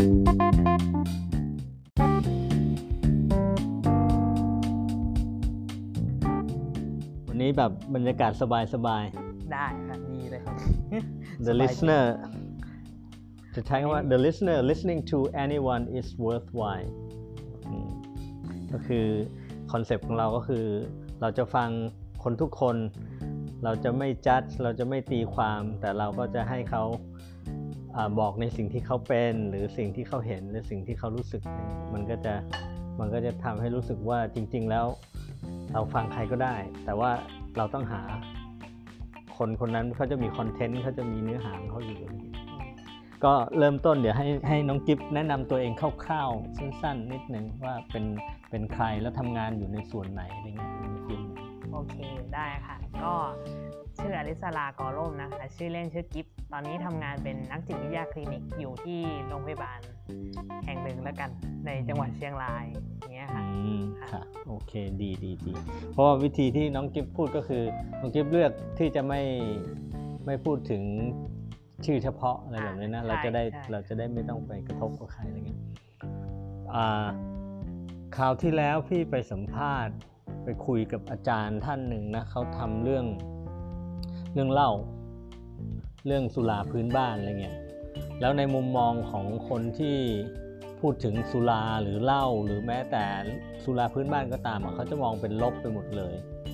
เขาจะมองว่ามันเป็นสาเหตุของการทะเลาะมันเป็นสาเหตุแห่งความรุนแรงในครอบครัวนู่นนี่นั่นซึ่งมันก็มีส่วนของความเป็นจริงอะเนาะแต่ว่าพอคุยคุยๆไปแล้วก็ทำให้เห็นว่า เออมัน มันมีภูมิปัญญา มันมีองค์ความรู้อยู่อะไรเงี้ยครั้เนี้ยของน้องกิฟเนี่ยอยู่ในส่วนที่แบบน้องกิฟก็เหมือนกับเป็นเป็นนักจิตวิทยาเนาะใช่ค่ะคันนี้ก็เหมือนกับว่าอ่ามันเหมือนกับมองสังคมทั้งสังคมอะแล้วน้องกิฟเป็นคนที่รับเหมือนรับมือสุดท้ายอะไรเงี้ยเป็นเป็นเป็นคนที่จะรับที่จะเยียวยาสังคมที่ป่วยอะไรแบบเนี้ยค่ะน้องกิฟมองเรื่องเรื่องเหล้าเรื่องสุราเรื่องอะไรพวกนี้โดยโดยรวมๆแล้วยังไงบ้าง ก็จริงๆ ส่วนตัวเนี่ยต้องบอกว่าเหล้าหรือพวกสุราอะไรต่างๆ ที่เรามองว่าเฮ้ยมันคือปัจจัยหลักที่ทำให้สังคมมันแย่ลงอะจริงๆมันไม่เคยใช่มาตั้งแต่แรก มมันเป็นปัจจัย เรียกว่าเป็นปัจจัยเพิ่มเติม หรือว่าเป็นตัวที่เหมือนเร่งให้ไฟมันแรงขึ้นจะดีกว่า เพราะว่าจริงๆต้นตอของปัญหามันไม่เคยอยู่ตรงนั้นตั้งแต่แรกอืมคืแต่อต่อแต่แต่เราก็มองว่าเออเขาจะเขียนตลอดว่าสุราเป็นเหตุแห่งการทะเลาะวิวาทอะไรแบบนี้เนาะใช่ค่ะแต่แต่คืออะถ้าถ้าเราดูอย่างเงี้ยก็จะบอกว่า คือแม้กระทั่งใน เขาเรียกว่าอะไรเดียวแม้กระทั่งในวงการของการอะปกติเวลามีคนติดเหล้ามาเราต้องบำบัดเขาอย่างเงี้ยอืมอืมแล้วก็จะมีตัวที่แบบเออโทษของสุรามันคือนู่นนั่นนี่ แต่นั่นคือสิ่งที่มัน consequence ที่มันตามมาจากสุราใช่ไหมคะอืมแต่ว่าถามว่าจริง ๆ แล้วจุดเริ่มต้นของปัญหาล่ะอืมอืมคือโอเค สมมติปัญหาที่ตามมาจากเหล้าอาจจะมีความรุนแรงได้อืมอาจจะมีเขาเรียกว่า misuse อืม ใช้ผิด overuse overdose อ่าฮะอ่าเฮฮาปาร์ตี้กันกินเข้าไปจนแบบร่างกายรับไม่ไหว ใช่ค่ะ แต่ว่าทีเนี้ยมันจะมีดื่มสังในระดับสังสรรค์ใช่ไหมคะการดื่มในระดับที่แบบเฮ้ยมันเป็นพิษเป็นภัยแล้วอืมไอ้ดื่มระดับเป็นพิษเป็นภัยเนี่ยมันควรจะต้องย้อนกลับไปตั้งคำถามว่าอ้าวอืมก่อนที่มันจะเกิดเป็นอืมเซตพฤติกรรมที่มันเป็นพิษเป็นภัยอืมมันเกิดอะไรขึ้นอืมคือถ้ามองอย่างนี้ก็เหมือนกับว่าไอ้คนที่เขามีสังคมมีฐานะดีแล้วเขาดื่มสังสรรค์เขาก็ไม่ได้เสีย นั่นนะเขาก็ใช้เขาใช้สุราใช้เหล้าในการสังสรรค์ก็เขาก็ชีวิตเขาก็ไม่ได้ตกต่ำเลวร้ายเขาก็ยังอยู่ในสถานภาพที่แบบเออไม่ได้ไม่ได้เสียเพราะเหล้าอะไรเงี้ยแต่ถ้าเกิดเป็นอย่างเงี้ยมันเหมือนกับว่า ถ้าเรามองย้อนไปสิ่งที่มันจะเกิดขึ้นก่อนที่เขาจะมากินเหล้าหรือก่อนที่เขาจะมาติดเหล้าอะไรแบบนี้อันนี้มันน่าจะสำคัญกว่านะใช่ค่ะ ถ้าบอกว่า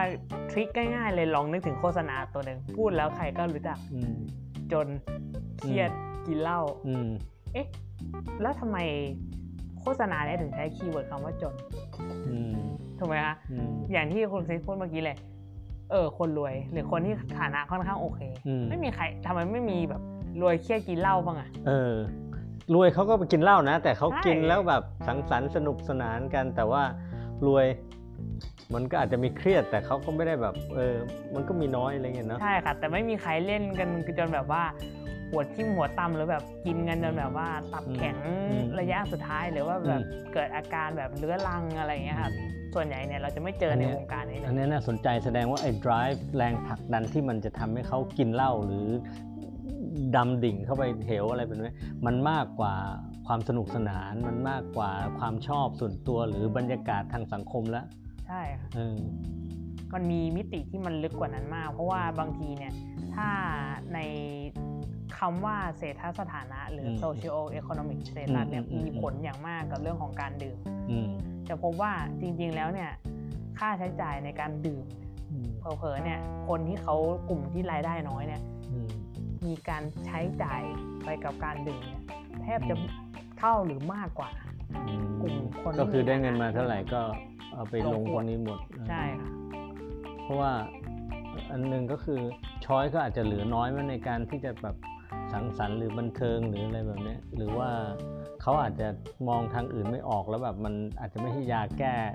ระงับปัญหาที่เขาเครียดมามากในระยะเวลาสั้นๆนะใช่ครับจริงๆแล้ว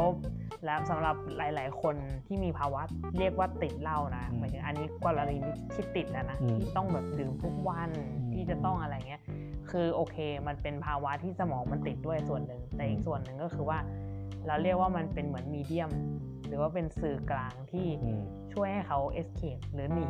อืมจากความเจ็บปวดในการดำรงชีวิตปกติอืมได้ ความเจ็บปวดก็คือความทุกข์ความเครียด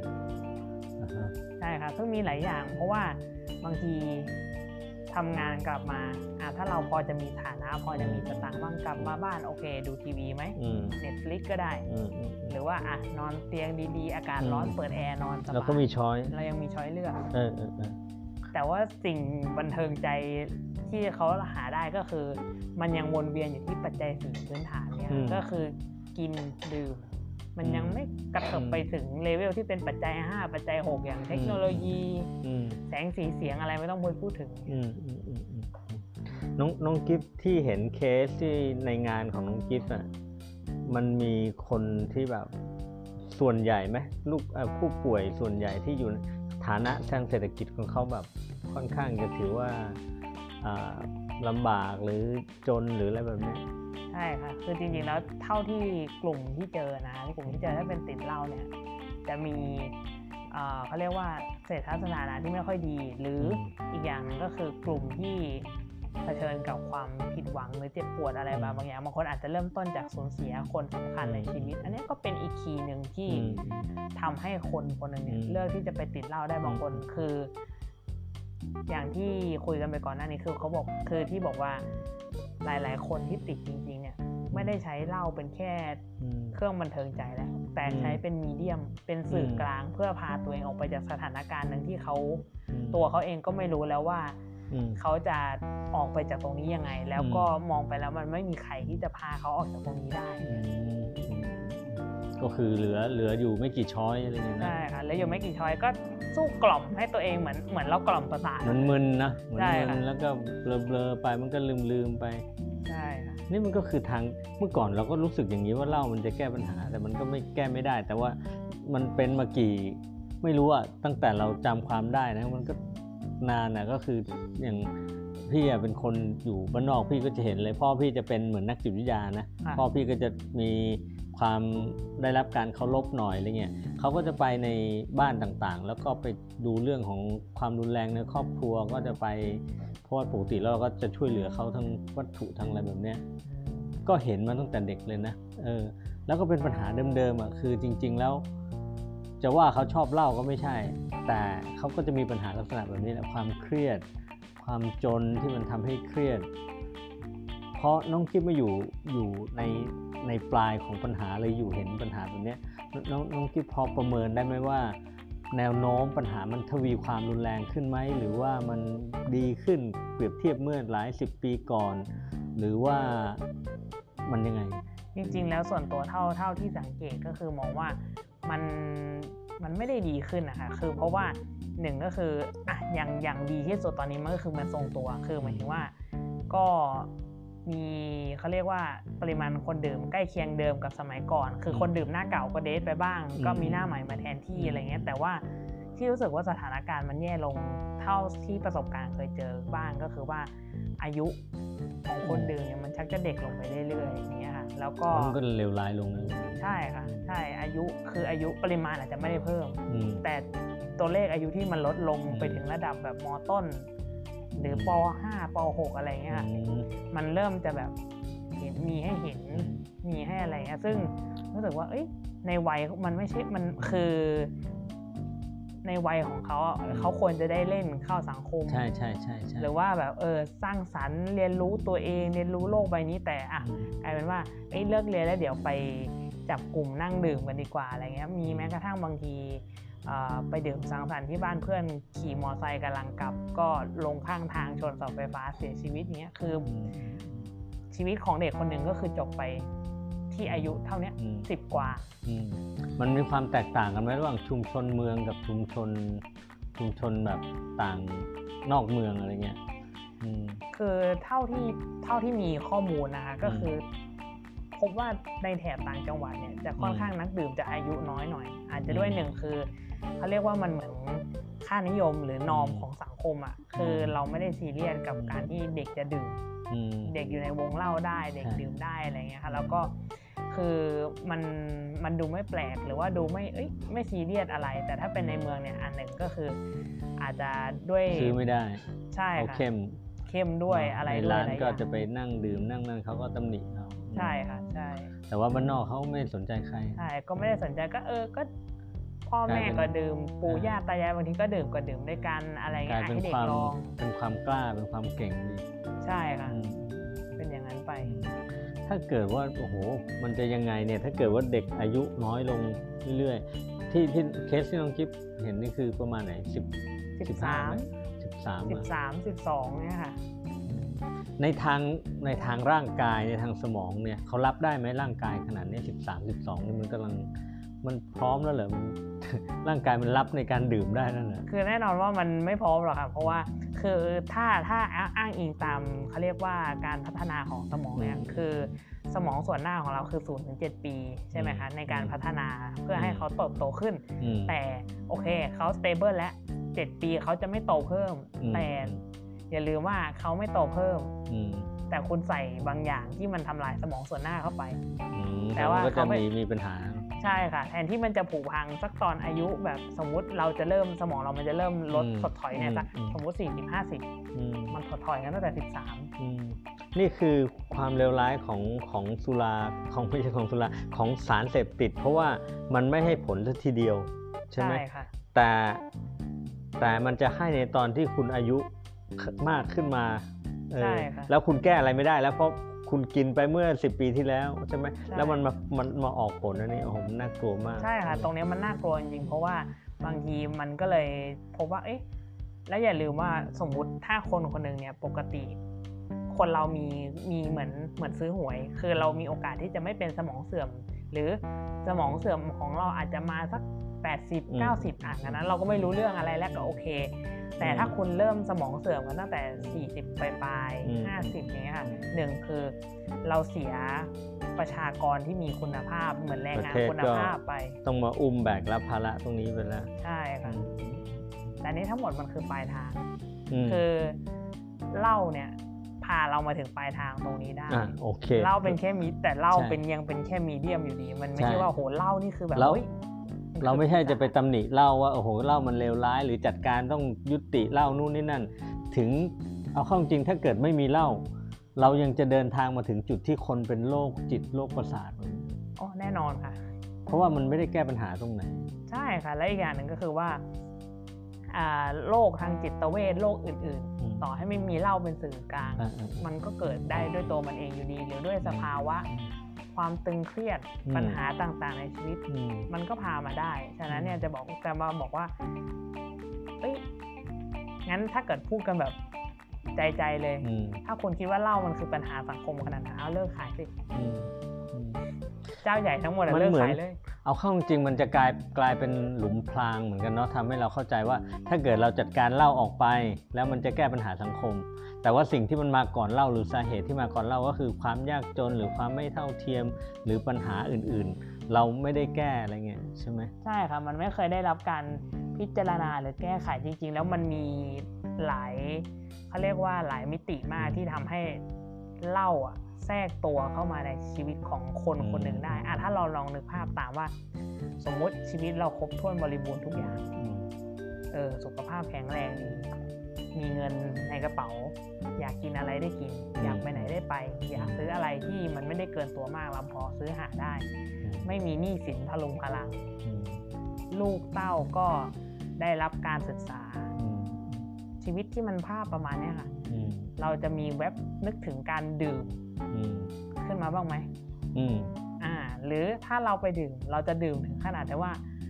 เอาให้มันลืมวันนี้ ลืมวันลืมคืนไปคเลงยคงไม่ถ้าเกิดเราชีวิตสมบูรณ์ใช่ไหมใช่ค่ะ ถ้าอืมชีวิตเรายังหรือว่าแบบเอ้ยพรุ่งนี้เรามีแผนนะว่าเรายังต้องตื่นมาทำไอ้นี่ต่ออมสิ่งที่เรารู้สึกอยากทำไม่ใช่ต้องทำนะคะมันไม่เหมือนกันใช่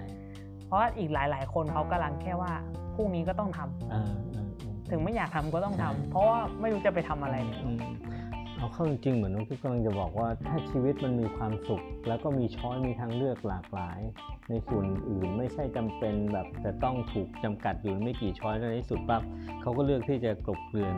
มาถึงเหล้ามันก็เข้ามาหาเราได้ง่ายขึ้นใช่ค่ะเหล่าก็จะแบบเหมือนจริงๆเหล่าเหมือนแค่รอโอกาสรอจังหวะอืมเอ๊ะเข้าได้หรือยังเออเออเออเออจังหวะมันได้เป็นหรือยัง monster นะใช่เหมือน monster อย่างหนึ่งเท่านั้นเองที่ว่า อ๋อชีวิตเธอเออเนี่ยเห็นไหมมันหนักหนามากเลยอืมแล้วก็ไม่มีใครจะช่วยแก้ปัญหาของเธอได้ แต่ถ้าเธอมาอยู่กับฉันเธอลืมไม่ได้ช่วงเออมันเป็นเหมือนตัวปีศาจร้าย ใช่ไหมคอยยืนซุ่มๆอยู่ พอเธอแบบอ่อนแอเมื่อไหร่ปั๊บฉันจะเข้ามาหลอกล่อเธอ ใช่เออแต่นั่นก็เป็นคือแต่ อันนั้นคือภาพหนึ่งของของของเหล้า ใช่ค่ะแต่ว่าอันนั้นน่ะมันเป็นภาพที่เขาเรียกว่าเพราะอย่างอื่นมันชักจูงไปแล้วไงอืมเหล้าก็คือหรือจริงๆ แล้วถ้ามองอีกมุมหนึ่งนะ ถ้ามองอีกมุมหนึ่งที่แบบว่าเหล้าอาจจะไม่ใช่ปีศาจร้ายก็ได้ เหล้าอาจจะเป็นแค่เหมือน listener คนหนึ่งอืมเป็นอืม listener ที่ไม่เหมือนใครอืมเพอเอิญว่ายิ่งฟังอืมคนก็ยิ่งถลำลึกมาเรื่อือยๆมเพราะชีวิตนี้ไม่เคยมีใครที่ฟังเขามาก่อนใช่ใช่ใช่อย่างเงี้ยหรือว่าไม่รู้ปัญหาหนักอกนี้จะพูดกับใครนี่ถ้ายังไม่พูดถึงสภาพสังคมไทยที่ว่าส่วนใหญ่แล้ว ผู้ชายจะติดเหล้ามากกว่า เพราะผู้ชายถูกโรลให้เป็นผู้นำครอบครัว คาดหวัง ถูกคาดหวังใช่ถูกคาดหวังกดดัน อ่า แล้วทีเนี้ยเออปัญหานั้นก็ต้องแก้ ปัญหานี้ก็ต้องแก้ ปัญหานั้นก็ต้องแบกไว้การเงินปากท้องอืมฉะนั้นเนี่ย ไม่รู้จะเอาความอัดอั้นนี้ไปพูดกับใคร พูดกับขวดอืมขวดฟังทุกอย่างเลยอืมเพลงนี้ไง เราจะได้ลองขันมายิ้มหน่อยสิอะไรเงี้ยนั่นแหละเขารู้สึกว่าเขาไม่ ไม่มีใครเขาก็พูดกับเราได้เงี้ยเออมันมีความหมายในสิ่งที่ต้องที่พูดเลยว่ามันมันลึกซึ้ง อย่างน้อยๆมันมันฮิลมันเขาเรียกอะไรรักษาแผลใจได้สักแป๊บหนึ่งละอะใช่ค่ะสร้างชั่วความคู่รู้สึกชั่วคู่ชั่วคราวก็ยังดี อืมอืมอืมอืมเพราะว่าถ้าเกิดจะต้องแหมจะต้องแบบโอ้โหเลิกเป็นหนี้ได้มันก็คงยากคงเป็นไปไม่ได้ แต่ว่าเอาอย่างน้อยก็ลืมมันไปสักพักหนึ่งเลยใช่อย่างน้อยคืนนี้อืมขอให้คืนนี้ได้มัน คือยังไงพรุ่งนี้ตื่นมาก็ต้องเจ็บปวด แต่ขอให้สักอืมชั่วโมงสามสี่ชั่วโมงที่มันแบบเมาไปไม่รู้เรื่องไปเนี่ยให้มันลืมความเจ็บปวดของการมีชีวิตอยู่ไปสักซึ่งนี่มันชั่วเป็นภาพที่ยังเกิดขึ้นแพร่หลายในสังคมไทย ใช่ ไม่ว่าจะเป็นสังคมต่างจังหวัดสังคมบ้านนอก หรือแม้แต่สังคมในเมืองที่มันมีความคือเขาอยู่ชั้นล่างของสังคมเมืองอะนะใช่มันก็นั่นก็คือคนจนมากๆกลุ่มของคนที่มี เขาเรียกอะไรเศรษฐสถานะที่ที่ลำบากอะไรใช่เงี้ยคนเหล่านี้ก็เลือกวิธีที่แบบแบบนี้เหมือนกันใช่อืมแล้วคนเหล่าเนี้ยเขาก็ต้องมาหาคนอย่างน้องกิฟต์ก็คือด้วยปัญหาลุมเล้าโลก แล้วก็มันก็แสดงออกทางกายมันมันมันแสดงออกชัดเจนแล้วแหละคราวนี้มันเริ่มออกไปทางจิตทั้งนู่นป่วยด้วยโรคแบบเนี้ยเขามาหาแล้ว ถ้ามองภาพรวมๆอะน้องกิฟต์อะ ถ้าเกิดในฐานะบทนักนักนักจิตวิทยาน้องกิฟต์ก็แค่แบบให้คำแนะนำแก้ปัญหาของแต่ละคนใช่ไหมอืมแต่ถ้าเกิดมองในภาพรวมสเกลใหญ่เลยน้องคิดน้องคิดว่าเราจะแก้ปัญหากันยังไงโอ้อันเนี้ยเป็นเรื่องที่จริงๆแล้วมองว่าจริงๆงานที่ทำอยู่ตอนเนี้ยในสายในสายที่ทำงานอยู่ตอนเนี้ยอืมมันเหมือนกับมันเหมือนหมาไล่งับหางตัวเองอะค่ะ เพราะว่าเดี๋ยวยังไงวันหนึ่งมันก็อาจจะเกิดขึ้นใหม่แต่ถามว่ามีไหมที่ว่าคนเขาหลุด ออกจากวงจรของการติดเหล้าได้มีอืมมีอยู่เหมือนกันค่ะ แต่ว่าก็เป็นกระบวนการที่นาน เพราะว่ามันต้องเป็นการร่วมมือกันทั้งระหว่างผู้บำบำบับัดดใช่ค่ะ แล้วก็ตัวคนไข้เองด้วยอย่างเงี้ย ซึ่งแต่มันก็ต้องใช้องค์ประกอบหลายอย่างทำไมหลาย ๆ คนเลิกเหล้าแล้วไม่สำเร็จ คนเลิกเหล้าที่สำเร็จเนี่ยมีอยู่หยิบมือเดียวอืมเขาก็จะมองว่า คือนี่นี่เคยได้เห็น concept เขาก็จะมองว่า เอ้ย เห็นไหมพอเลิกเหล้าชีวิตดีขึ้น มีเงินเก็บ มีอาชีพ มีนู่นนั่นนี่อะไรอย่างเงี้ย แต่คือคนก็เลยจะมองว่า เอ้ย ก็นี่ไง มันคือตัวพิสูจน์แล้วว่า เลิกเหล้าแล้วชีวิตดีขึ้นนะ มีเงิน มีงาน มีอาชีพ แต่จริงๆแล้วอะ เราลืม ทวนย้อนกลับไปว่าอ้าวอืมแล้วก่อนตอนไซเคิลแรกที่เข้ามาติดเออจะเข้าวงการเนี่ยเข้ามาใช่ยังไงล่ะ ใช่ มันก็คือมันก็มาจากไม่มีเงินไม่มีงานอะ ใช่มัค่ะนก็เครียดแล้วก็ใช่กลับค่ะไปก็ไปกินเหล้าใช่เออแล้วมันก็เลยแค่ตกหลุมนี้เพราะว่าจริงๆอะตอนเริ่มต้นมันเริ่มเหมือนกันแต่เพียงแต่ว่าเพราะถ้ามองจริงๆอะพอได้เข้ามาบำบัดอืมมันมีใครสักคนที่ รับฟังเขาแทนเล่าแล้วอืมอ่า เปลี่ยนมือกันอืมรับฟังด้วย อาจจะให้คำแนะนำด้วยเออให้ตอนแรกกำลังคิดอยู่ใจคนเดียวเออหน่มือยดแปดด้านอะไรเงี้ยอืมฉะนั้นเนี่ยในการที่คำถามของผมเลยก็คือว่าถ้าจะแก้ปัญหาเนี่ย มันจะไม่ได้แก้ที่ในห้องอืมรักษานี่หรอก แต่มันอืมต้องไปเริ่มอืมกันตั้งแต่เรื่องของความเป็นอยู่อะค่ะคือคนเราเนี่ยสำคัญสุดคือปัจจัยสี่อืมพื้นฐานเลย แต่ว่าทุกวันเนี้ย ประชากรไทยเนี่ยค่อนข้างจะมั่นใจว่าประชากรไทย 70 กว่าล้านคนตอนเนี้ยอืมมีปัจจัยสี่ยังไม่ครบเนี่ยอาจจะอืมเกินครึ่งก็ได้ค่ะเกินครึ่งแล้วก็มีหนี้ครัวเรือนมีหนี้อะไรเยอะแยะอืมใช่ค่ะ คือปากยังหิวพรุ่งนี้ไม่รู้กินอะไรดีอืมท้องยังหิวพรุ่งนี้เออไม่ไม่รู้ไม่มีอะไรเลยอย่างเงี้ยพรุ่งนี้ไม่รู้จะเอาเงินที่ไหนใช้หรือให้ลูกไปโรงเรียนอย่างเงี้ยอืมอืมยังมีอีกเยอะอืมซึ่งซึ่งอยู่ในเราอยู่ในห้องของนักจิตวิทยาคอย แก้ปัญหาเคส by เคสเนี่ยมันเหมือนกับภาพสะท้อนที่ว่าไอเนี่ยนี่คือตัวอย่างหนึ่งแต่จริง ๆ มันมีเป็นร้อยเป็นพันที่มันเกิดขึ้นในสังคมใช่ไหมใช่อืค่ะมและอีกอย่างหนึ่งก็คือว่าบางทีเนี่ยการที่เขาเข้ามานั่งอยู่ตรงนี้กับเราเนี่ยค่ะบางปัญหา พอฟังมาปุ๊บเนี่ยหนึ่งเราภาพสะท้อนที่เราได้มาก็คือว่า คนที่นั่งตรงหน้าเราเนี่ยเขาพยายามมาทุกวิถีทางจริงๆขนาดมานั่งคุยกับเราเนี่ย ก็ถือว่าเขาพยายามมาแล้ว ใช่ค่ะในในในวิถีชีวิตของเขาเนี่ยเขาพยายามมาหมดแล้วอย่างเงี้ยบางบางทีมันเป็นปัญหาของแบบราคาผลผลิตทางการเกษตรตกต่ำอืมหรือว่าลงทุนทำการเกษตรไปแล้วทุนจมอืมเพราะเพราะพอเอาผลผลิตไปขายจริงแล้วราคามันดิ่งมากอย่างเงี้ยเออ มันก็เป็นปัญหาที่ตามกลไกตลาดอืมฉะนั้นเนี่ย ถ้าถามว่าแล้วจะให้เขาต้องสู้ด้วยวิธีไหนอีกอืมอืมมันเหมือนกับ มันเหมือนกับอย่างนี้ไหมว่าบางทีบทบาทของรัฐหรือสังคมโดยรวมๆอะเราเรียกว่าบางทีก็เป็นชาวเน็ตอะไรอย่างเงี้ยนะค่ะก็จะมองว่าทำไมไม่เลิกทำไมไม่สู้ทำไมไม่ทำอย่างนั้นทำอย่างนี้อะไรอย่างเงี้ยนะแต่ถ้าเกิดพอเรามาอยู่ข้างหน้าเขาเราเห็นเขาเราเห็นปัญหาว่าเขาเขาพยายามสู้มาแล้วเนี่ย มันก็ไม่ใช่สิ่งที่เขาสามารถขึ้นมาเองได้ป่ะใช่ค่ะคือแน่นอนเพราะว่าอันนั้นคือเหตุผลว่าทำไมเราถึงต้องมีเขาเรียกว่ามีสังคมมีรัฐ ขึ้นมา เราสร้างสิ่งเหล่านี้ขึ้นมาเพื่อให้ support ในปัญหาโครงสร้างขนาดใหญ่ที่ใช่คนคนเดียวแก้ไม่ได้ เพราะว่าอืมอืมถ้าเกิดว่ารัฐยังไม่ได้ promote well-being ให้กับอืมคนโดยพื้นฐานเนี่ยอืมอย่างน้อยเรื่องปัจจัยสี่เนี่ยอืมจะปีนออกจากหลุมนี้ไม่พ้นเลยอืมสุดท้ายแล้ว แค่พยายามตะกายหลุมที่เรียกว่าปัจจัยสี่แล้วไปไม่มัพ้นนยังเนี่ยยากเลย โอ้แค่นี้ก็สุดๆแล้วค่ะอืมแสดงว่าของเราในระบบ คืออะไรอะรัฐสวัสดิการ มันยังห่างไกลนะผมเรียกว่าห่างไกลมากแล้วกันค่ะเพราะว่าแต่เรามี 30 บาทนะเรามีรักษาโรค30 บาทอะอย่างอันเนี้ยก็ถือว่าเป็นสิ่งที่ค่อนข้างดีแล้วในในในแง่ของเรื่องการรัสุกขษาภาพนะคะอืมในเรื่องของสุขภาพอาจถือว่าเป็นยาหมวดยารักษาโรคแล้วกันอืมแต่ว่าเท่าที่เคยพบเจอคนไข้มาบ้างเนี่ยก็จะพบว่ามีจริง ๆที่เออเนี่ยพรุ่งนี้ย้ายบ้าง ป้าบ้างบางคนกับพี่บ้าง ไม่รู้ว่าพรุ่งนี้จะเอาเงินที่ไหนไปซื้อกับข้าวอืมอย่างเงี้ยคือมีเยอะมาก มีเยอะมากจนกระทั่ง หรือบางคนที่เคยเจอแล้วรู้สึกว่าเออมันก็มีความเจ็บปวดอยู่ในนั้นเหมือนกันเนาะคืออ่าเรียกได้ว่าน้ำตาคลออะติดน้ำเหล้าไใช่ค่ะเรียกได้ว่าติดเหล้ากันจนคือเสียชีวิตเนาะอืมคือดื่มจนกระทั่งเสียชีวิตไปในที่สุดใช่อะใช่ไรพี่เงี้ยเคยเห็นนะพี่เคยใช่เจอเออมีคนกินจนแบบเสียชีวิตเลย ใช่แต่ว่าความน่าสะเทือนใจของคนที่เสียชีวิตคนเนี้ยก็คือว่าก่อนเสียเนี่ยคืออ่าคนคนเนี้ยเขาอยากกินเขาบอกว่าใครกินจิ้นเนาะอยากกินเนื้อ แค่เงินจะซื้อหมู20บาทไม่มีอืมคืออะคนก็จะมองว่าเจ็เอ้บยปวดมากก็มีเงินซื้อเหล้านี่อะไรเงี้ยแต่คือเพ ราะว่าอันนั้นอะเหล้าอะคือติดไปแล้ว ยังไงมันก็ต้องกินให้มันประคองไซเคิลนี้ไม่ได้ แต่คิดดูว่า คนเราไม่มีเงินแม้กระทั่งจะซื้อหมูกินสักอืม20บาทอืมอืมอืมอืมมันมันเหมือนกับว่าคนที่กล่าวกล่าวแบบนี้ว่ามีเงินซื้อเหล้าเนี่ยไม่ซื้อหมู มันเหมือนก็ไม่เข้าใจความเป็นจริงไหมว่าเขาต้องการเขาต้องการหลุดพ้นจากภาวะแบบนี้การกินเหล้าของเขาคือมันอย่างน้อยมันทำให้เขาขยับต่อไปได้อะไรเงี้ยใช่ค่ะแล้วก็จริงๆเขาไม่เข้าใจว่าเฮ้ยกลไกการเลิกเอ้ยเธ ออยากเลิกเหล้าเหรอ เธอก็เลิกกินเดี๋ยวนั้นเลยสิ โอ้โห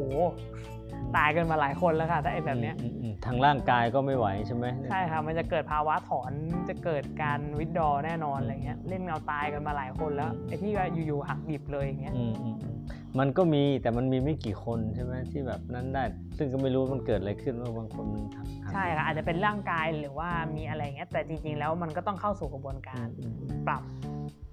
ปรับลดเรื่องของการดื่มไปพร้อม ๆ กับเออไม่ใช่ว่าเดี๋ยวเอ้ยก็เอาเงินเปลี่ยนจากเอาเงินไปมาวันนี้เปลี่ยนเลยเอาเงินจากซื้อเหล้าไปซื้อหมูวันนี้เลย และไอ้สมองที่มันติดอยู่ไอ้ร่างกายที่มันติดอยู่ทำไงอะมันเบี่ยงนะเวลาเกิดภาวะถอนอะมันไม่เหมือนปกติบางทีต้องเอายาไปประคองเอาเข้าจริงๆอย่างเงี้ยไม่ใช่คนที่อ่า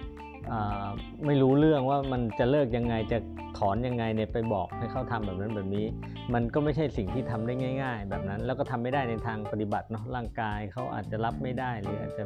เกิดอาการช็อกหรืออะไรแบบเนี้ยแต่ว่าสิ่งที่สิ่งที่สังคมแล้วก็สิ่งที่เหมือนกับเราเรามองผิดพลาดกันมาตลอดก็คือว่า เราไปมองอยู่แค่ตัวปัญหาของเราว่านี่คือปัญหาก็ คุณกินคุณต้องกินแบบฉลาดสิ หรือคุณก็อย่าไปกินสิ คุณก็เลิกสิ แต่ว่าไอ้ความเจ็บปวดมาจากความจนแล้วมันนำไปสู่ความเครียดอะไรแบบเนี้ย มันก็เหมือนกับว่า เออปัญหามันใหญ่เกินไป ปัญหามันสเกลมันใหญ่เนาะ แล้วใช่เออแล้วมาถึงอย่างอย่างกิฟนั่งอยู่ในห้องเงี้ยอะแล้วคือทำกันยังไงอะ คือมันมีฝ่ายที่ไปช่วยเหลือเขาทางเศรษฐกิจต่อ หรือว่าคอยติดตามคน หรือว่าทำยังไงให้ผู้ป่วยที่มาหาเราคนหนึ่งเขาจะแก้ปัญหาได้โดยทั้งระบบอะไรเงี้ยคือโดยมากอันนี้ก็ต้องพูดตรงๆว่าในระบบการบำบัดเนี่ยหนึ่งคือเราไม่มีทรัพยากรคนและเวลาที่มากขนาดที่ว่าเราจะไป เรียกว่าลงทุกบ้านทุกอืมอะไรได้ แต่ว่าอ่ากับเขาเรียกว่ากับคนไหนที่ยังพอมีแววจะไปต่อได้แล้วก็ support คือช่วงนี้มันเหมือนกับเราต้องเลือกอืมเอาคนที่พอมีแววจะไปต่อได้ แล้วก็ support เฉพาะคนกลุ่มนั้นก่อนอืมคนไหนที่ดูแล้วเออยังจะซ้ำไปซ้ำมาอะไรเงี้ยอืมก็ไม่เป็นไรแต่ส่วนใหญ่แล้วเนี่ยตอนนี้ในสาธารระบบสาธารณสุขเนี่ยเขาก็จะมีกลุ่มบำบัดสำหรับคนเลิกเหล้าซึ่งถามว่าทำไมต้องทำกลุ่ม การทำกลุ่มเนี่ยค่ะคือเหมือนกับจริงๆไอเดียหรือ concept เนี่ยมันมาจากต่างประเทศอืมคือเขาเรียกว่ามันเหมือนกลุ่ม ที่รอดจากอะไรสักอย่างหนึ่งอืมอืมเหล้านี้ก็คือคนที่รอดจากการติดเหล้าอืมเนี่ยค่ะ ก็เหมือนให้รุ่นพี่มาเล่าให้รุ่นน้องฟังว่าเอออืมผมผ่านตรงนั้นมาได้ยังไงก็โอเคนะมีการ sharing ประสบการณ์ว่าแบบอืมเออต้องผ่านตรงนั้นมาได้ยังไงอะไรอย่างเงี้เขายจะรู้ว่ามันจะต้องเจอแบบไหนบ้างอะไรบ้างแล้วถึงเวลาจะทำยังไงอะไรเงี้ยเนาะใช่ค่ะเออตรงนี้อย่างน้อยๆมันก็จะได้ในแง่ของการเขาเรียกว่า ประคับประคองกันแต่อย่าลืมแต่ถ้าจริงๆ มองลึกลงไปอีกเรื่องที่น่าสนใจมากก็คือว่าทำไมต้องทำกลุ่มอืมเพราะเมื่อกี้ถ้าตอนแรก ๆ ที่คุยท็อปิกกันไป คนติดเหล้าหลายคนมีปัญหาที่ไม่เคยได้พูดกับใคร แล้วไม่มีเคย แล้วก็ไม่เคยมีใครฟังอืม จริง ๆ การเป็นกลุ่มมันก็แก้ปัญหาให้เขาระดับหนึ่งแล้วนะใช่ค่ะใช่ไหมใช่เออมันไม่จำเป็นจะต้องแบบโอ้โหคุณจะต้องไปมีเงินหรือมีนู่นมีนี่ แต่เขาได้เริ่มแสดงออกได้เริ่มระบายได้เริ่มรับฟังเออใช่ค่ะฉะนั้นจะเห็นได้ว่าในมิติของการทำกลุ่มเพื่อเลิกเหล้าเนี่ยอืมมันไม่ใช่แค่ว่า เอ้ยมาแชร์กันว่า เอ้ยทำยังไงจะประสบความสำเร็จในการเลิก มันมีมิติที่ลึกกว่านั้นอืมบางทีมันเป็นการรับรองคนไปด้วย ใช่ค่ะมันมันเป็นสังคมครั้งแรกที่เขาเคยได้ มันเป็นผู้ฟังกลุ่มแรกที่ไม่ใช่เหล้าอืมเป็นหูจริง ๆ ของคนอย่างเงี้ยอืมซึ่งอืมจะเห็นได้ว่า หรือบางทีแม้กระทั่งมีกระทั่งโอกาสเกิดในกลุ่ม เช่นเอ้ยพี่ทำอันนี้เหรออืมผมไปทำด้วย เออ ผมไปเออทำด้วยมีงานหรือว่าเอ้ย ตอนนี้ผมหาคนทำงานอันนี้อยู่เออแบบว่าผมเป็นช่างไม้ แต่ว่ามีใครอืมต่อท่อประปาเป็นบ้างท่อไฟฟ้า หรือว่าแบบเอ้ยอันนี้ปลูกไงอืมกลุ่มอย่างนี้มันมีใหญ่ไหมหรือมีหลายกลุ่มไหมก็ถ้าสเกลโดยปกติอะค่ะอืมมันจะประมาณ8ถึง10 คนโดยประมาณอืมก็ค่อนข้างใหญ่หรือว่าบางทีของตามสถาบันต่างๆ ก็อาจจะมากกว่านี้ก็ได้ค่ะอ่าฮะแบบ15 คนอืมอย่างเงี้ยค่ะ แล้วแต่สเกลเอาเอาเข้าจริงๆก็คือเขาก็คิดว่าคนกลุ่มนี้ก็ช่วยเขาได้ก่อนแหละเบื้องต้นอะใช่ไหมใช่ค่ะเหมือนนักโทษ ถ้าเกิดสมมุติว่าเขาอาจจะมีกลุ่มนักโทษ แต่มันอาจจะเออ stigmatize เหมือนกับถูกมองไม่ดี แต่ว่าถ้ามันมีกลุ่มที่เป็นคนที่ผ่านมาก่อน แล้วมาฟังเขาอย่างนี้ยนะอย่างกลุ่มโสเภณีอะโสเภณีก็มีกลุ่มที่เขาเคยเป็นโสเภณีอย่างเชียงใหม่เนี่ยเขาก็จะมีกลุ่มที่แบบจัดแบบนี้แล้วเขาก็ฟังแล้วก็พยายาม หาปัญหาไม่ใช่หาปัญหา พยายามที่ช่วยแก้ปัญหาสิ่งเหล่านี้อะไรเงี้ยอืมใช่ค่ะนั่นอืมเอออันนี้มันมีมันก็เป็นวิธีการที่ที่จะช่วยให้คนมันหลุดออกจากนั่นนะใช่แต่ว่าค่ะแต่ครั้เนี้ยเอ่อไอความจนความเครียดหรืออะไรแบบเนี้ย ตอนนี้เรามองเห็น ในในกลุ่มของนักจิตวิทยา หรือในนโยบายเชิงนโยบายของรัฐบาล เรามองเห็นไหมว่าเราจะต้องรีบแก้ปัญหาเหล่านี้ให้มันแบบสำคัญหรือเพิ่มเติมอะกระทรวงพัฒนาความมั่นคงของมนุษย์อะไรแบบนี้เขามาเขาเขามาทำงานในลักษณะแบบนี้ไหมอืมอันนี้อันนี้เท่าที่ทราบนะคือเวลาเจอคนไข้บำบัดเหล้าเนี่ยคือ ในฝั่งกระทรวงสาธารณสุขคือเราก็ทำงานปลายน้ำของเราไปเนี่ยอืมถ้าถ้าดีขึ้นก็คืนชุมชนไปอะไรเงี้ยค่ะอืมแต่ถามว่าในเรื่องของการเขาเรียกว่าเข้ามามีบทบาทหรือมีอะไรเงี้ยอันเนี้ยเอาตรงๆ ถ้าส่วนตัวตัวเอง แต่ท่านอื่นอาจจะมีการประสานงานก็ได้ค่ะแต่ส่วนตัวตัวเองก็คือว่าบางทีมันก็มืดแปดด้านว่าเอ๊ะอืม ถ้าเราอยากจะให้คนคนหนึงมีความเป็นอยู่ที่ดีขึ้นอืมอืมอย่างเงี้ยค่ะเช่นคนที่ตกงานอืมจะแค่หางานเนี่ยก็ยังเอ๊ะจะแนะนำไปสำนักงานจัดหางานอืเอ๊ะมเราเขาจะได้งานไหมหรืออะไรเงี้ยคืออืมคือมันไม่มีคำตอบให้เราแล้วก็ต้องให้อืมคนไข้เนี่ยไปเสี่ยงดวงเอาแสดงว่ามันต้องมีอืมจากจากที่กิฟพูดก็คือมันควรจะมีการมาประสานงานเพิ่มเติมนะว่าเออพอถึงจุดนี้นักจิตวิทยาช่วยคำแนะนำและบำบัดแล้วเขาพร้อมขึ้นมาแล้ว เขาก็จะมีช่องทางต่อไป เช่น กระทรวงพัฒนาสังคมหรือเรื่องแรงงานเรื่องอะไรมาทำต่ออะไรเงี้ยใช่ค่ะเออพี่ยังนึกถึงว่าสวนแก้วเลยว่าเออเอาเข้าจริงๆว่าสวนแก้วเขาเขาไม่ได้ปฏิเสธคนเนาะแล้วกลายเป็นว่าเออเขาเขาก็ทำอะไรได้เยอะช่วยเหลือคนได้เยอะอะไรเงี้ยอืมใช่ค่ะบทบทบาทของน้องกิฟที่เป็นแบบเนี้ยจำนวนจำนวนมีเยอะไหมคนที่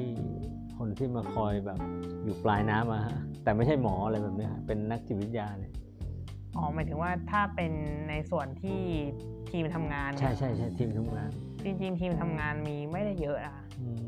แม้อะว่าโรงพยาบาลหนึ่งมีมีกี่คนคือในหนึ่งโรงพยาบาลเนี่ยต้องบอกเลยว่าหลายๆโรงพยาบาลโดยเฉพาะถ้ายังเป็นโรงพยาบาลเรียกว่าเป็นโรงพยาบาลขนาดเล็ก เช่นสเกลระดับโรงพยาบาลชุมชนเงี้ยค่ะอ่าทีมที่ทำการบำบัดผู้ป่วยที่เป็นผู้ป่วยติดเหล้าเนี่ยอืม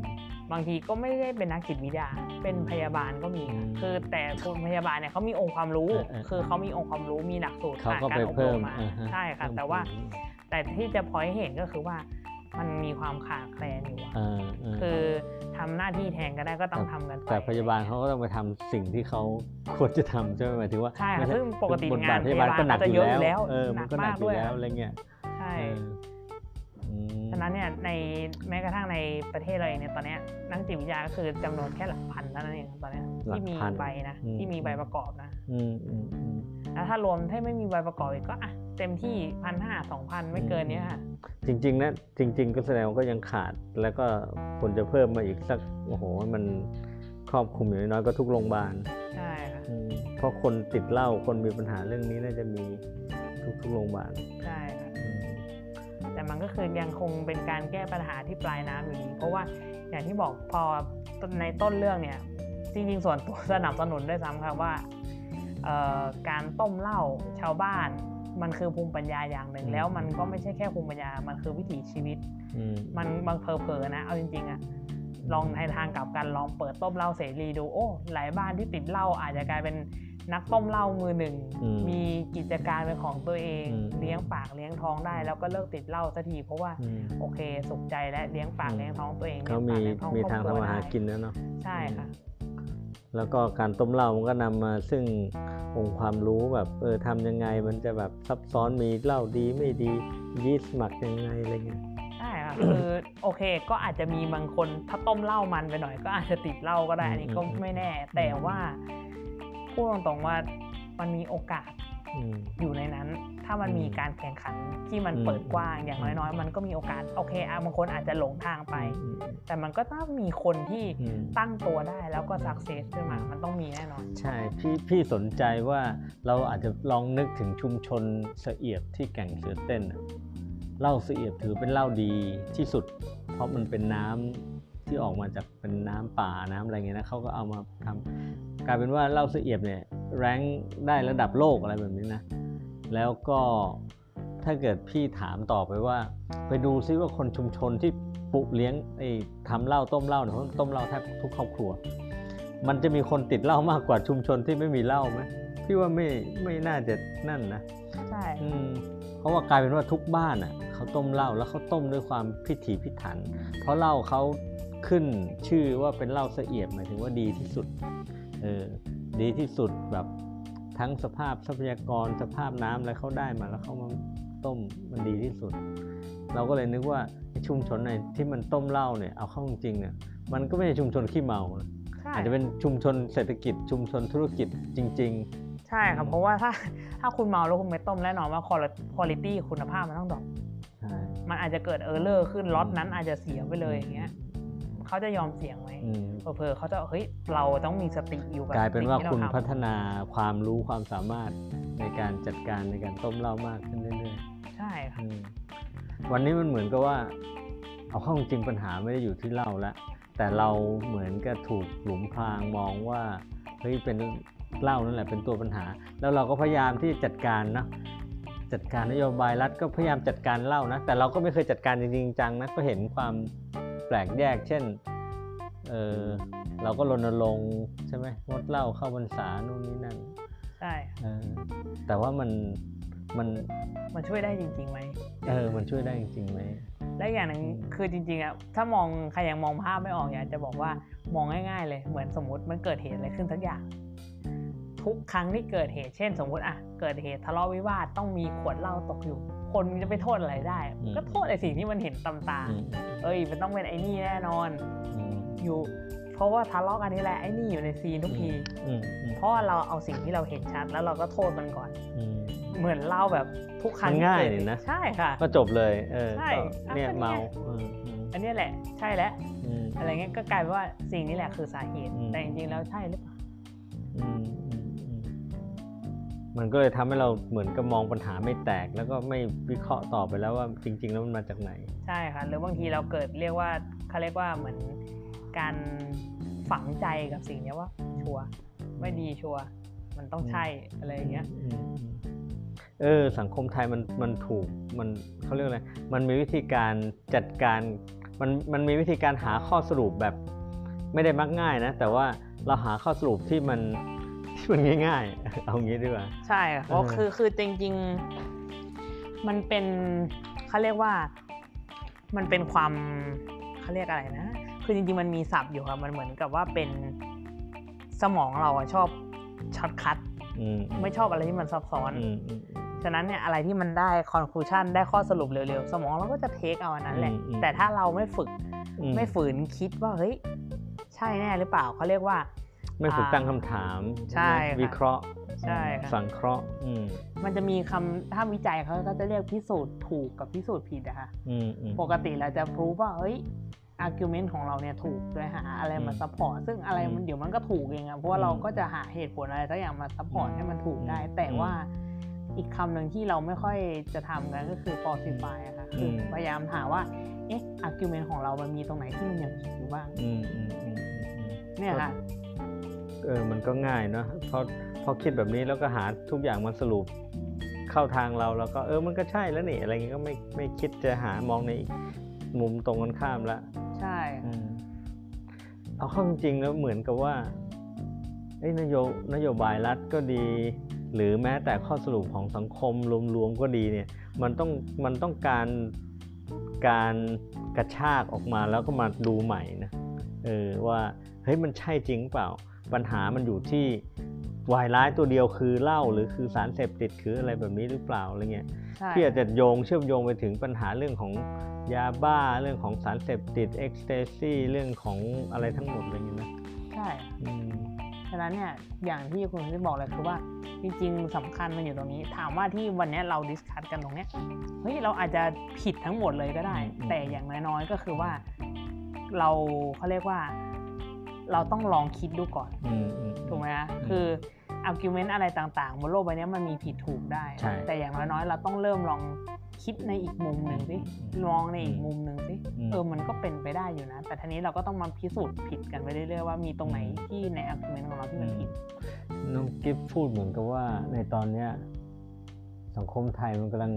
ไม่ใช่ไม่ใช่เฉพาะตอนนี้ แต่ที่เป็นมาที่ผ่านมาเท่าที่พี่รู้สึกอะ่ะมันเหมือนกับว่าเราเราสร้างคอนคลูชันอะไรแล้วเราก็จะหยุดไว้ตรงนั้นเลย ไม่ต้องไม่ต้องแก้ไม่ต้องดึงออกมา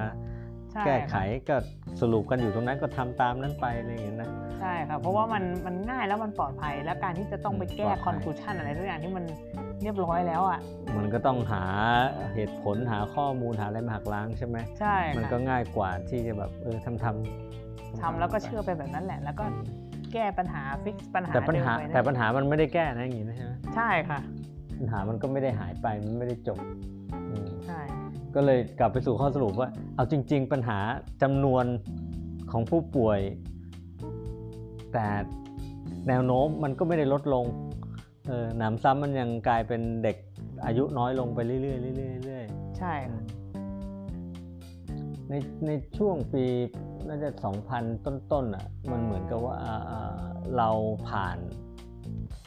ผ่านความเป็นประเทศยากจนมา เราเป็น middle middle income trap มาติดอยู่ตรงนี้แล้วเราขยับไปไม่ได้อย่างเงี้ยนะค่ะในทางเศรษฐกิจอะเราเหมือนเราจะพูดอย่างนั้นได้เออเราก็ดูมีฐานะดีอะไรเงี้ยนะดีขึ้นอะไรเงี้ยนะแต่ว่าในทางจิตวิทยา ในทางความสุขอะ well being นะเออหรือ happiness index อะไรก็ว่าไปอะไรเงี้ยเหมือนว่าเราจะไม่ได้ขยับไปข้างหน้าเลยนะอืมเวลาเราพูดถึงเรื่องของดัชนีวัดความสุขหรืออความเป็นอยู่ที่ดีขึ้นอะไรเงี้ยยิ่งในช่วงตั้งแต่จริง ๆ แล้วก่อนโควิดด้วยซ้ำตั้งแต่ 2,000 น่าจะเป็น 2014 15 อะไรเงี้ยรู้สึกว่าเรามีปัญหาเรื่องเศรษฐกิจมาเรื่อยๆ แล้วนี่ครัวเรือนมันก็พุ่งสูงขึ้นเรื่อยๆเรื่อยๆโดยเฉพาะมาถึงน่าจะเป็น